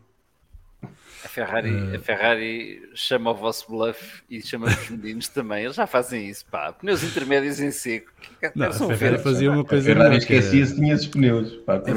Ferrari- não, a Ferrari Ferrari fazia uma coisa melhor, que era trazia alguém que era para raspar a cor dos outros pneus todos, que era para eles ficarem todos eh, sem iguais. lista e depois seja o que eles quiser. É um estagiário depois a fazer. Mas a sério, não nos mete confusão que eles nem dois dias depois já estão a rodar com outras equipas e.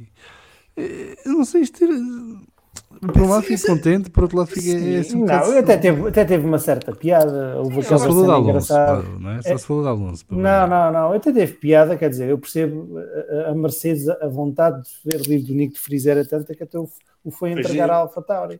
Mas isso, isso- mas isso é uma tradição, já se fazem em quase todos os esportes motorizados eh, noutros, noutros sítios. Eu, eu nunca tinha visto na Fórmula 1. Os gajos pouparam foi na mas, fita. mas, eh, eh, vamos falar uma coisa, nu- numa lógica em que eles têm poucos dias de testes, em que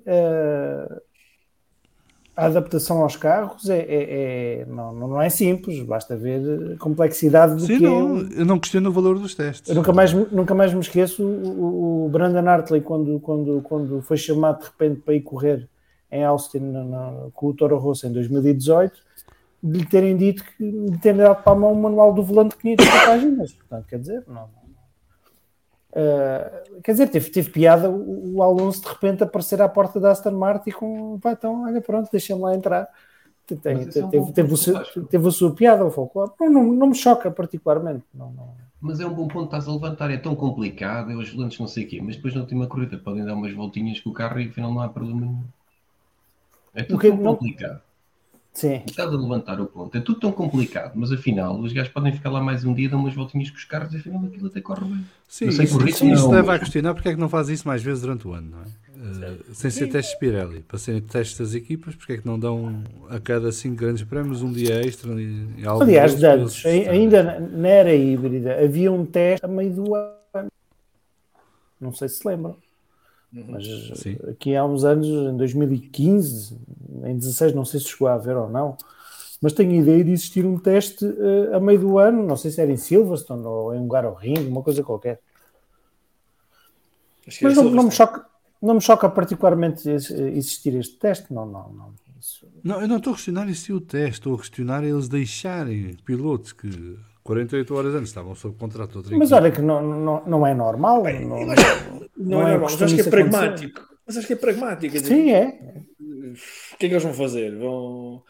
E acho uma parvoíce estarem a tirar os autocolantes do carro. Epá, rescindam o contrato na hora. Não há advogados que vão para as pistas e para as provas. Rescindam o contrato na hora. Não, mas tem a ver com os apertem as direitos de mãos. imagem. E eles podem ter campanhas publicitárias em curso, têm é a imagem do sim, piloto. Tens razão.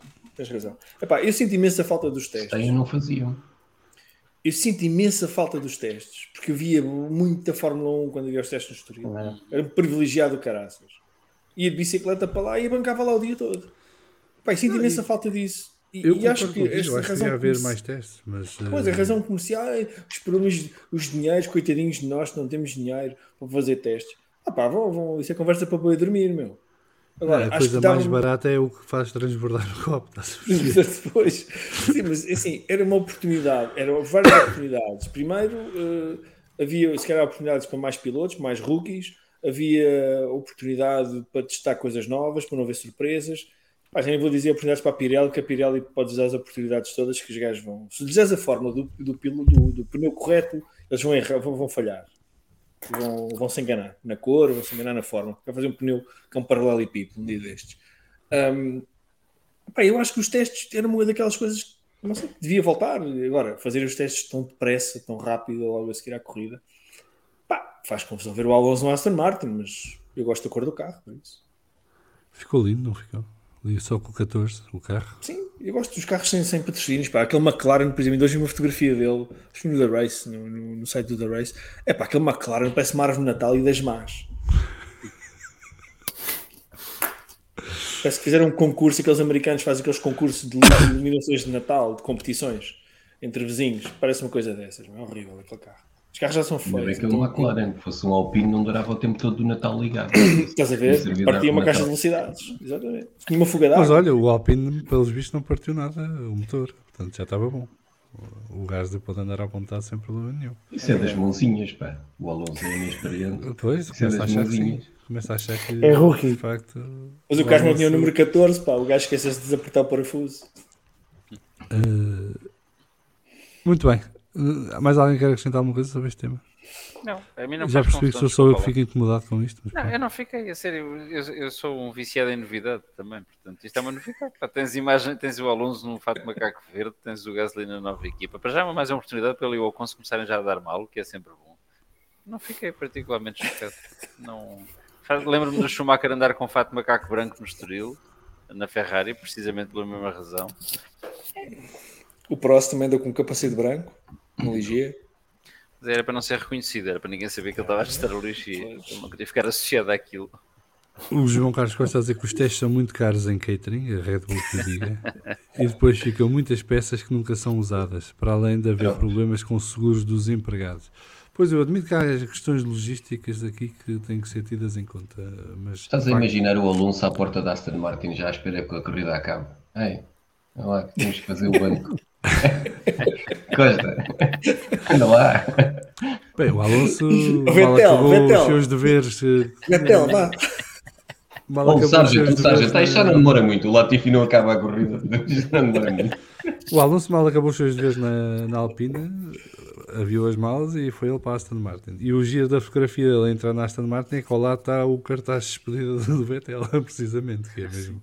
Nem deu tempo, é que depois está a andar. Uh, mas uh, pronto, ainda bem que sou só eu a achar que isto é um bocado estranho. Uh, os gajos em dois dias estarem a correr noutra equipa. Eu me um bocado de confusão porque, apesar de tudo, tem que haver algum segredo intelectual, algum, algumas coisas que uma, que uma equipa faz que, que o piloto com a memória tão fresca consegue levar facilmente de uma para a outra. Mas acho também isso é impossível de impedir de outra maneira. Ninguém sabe onde é que eles vão depois saírem dali. Uh, é? E ninguém me garante que o Alonso não esteja a trabalhar todos os dias já na, na Aston Martin no simulador. E, e, e quem diz o Alonso diz outros pilotos, não é? Uh, portanto, muito bem. Ficamos por aqui hoje. Uh, nós voltamos para a semana.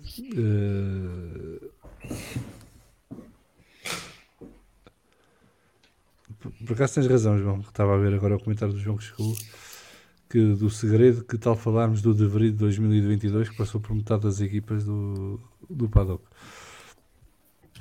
Mas eh, podemos entrar mais em detalhe sobre De Vries num, num episódio posterior. Mas nós Temos então um semana especial sobre De Vries, é isso? é, é, De Vries e as suas equipas. Eu acho que o De Vries para o ano vai passar um ano de seca, vai andar sempre cabisbaixo e monótono, porque de facto ele está habituado a trocar de carro com quem troca de meias e para o ano está sempre a levar com o AlphaTauri e aquilo não vai ser bonito de ver. Ah, mas pronto, ele quis assinar, assinou, agora é a vida.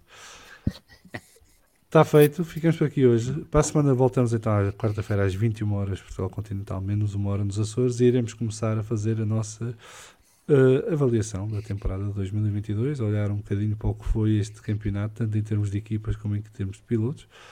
E também iremos seguir com atenção as notícias da atualidade da Fórmula 1 e se houver alguma coisa de relevante que interesse debater, cá estaremos para o fazer. Agradecer à Inês Oliveira Martins, ao Vasco Pinheiro, ao Pedro Filipe, ao Alexandre Carneiro e ao João Amaral pela presença e pelo contributo e pela companhia e também pela paciência. Uh, agradecer a quem nos segue no fórum TSF, em particular ao João Carlos Costa e ao José Manuel Costa, uh, companhia e, e espero que voltem ao podcast brevemente, porque há muito para conversar sobre esta temporada de 2022 que foi de tão longa que foi, é preciso segmentar para analisar, uh, porque teve vários momentos diferentes e distintos ao longo do, do ano. E olha, não sei que corridas é que há este fim de semana, presumo que ainda haja corridas em algum lado, de alguma coisa. Uh, sei que os supercarros voltam em dezembro só, uh, mas olha, o, o que houver, boas corridas. Quem gosta de futebol, bom, bom Mundial. E nós voltamos então daqui a uma semana para mais um Vamos Falar de. Beijinhos e abraços e até breve.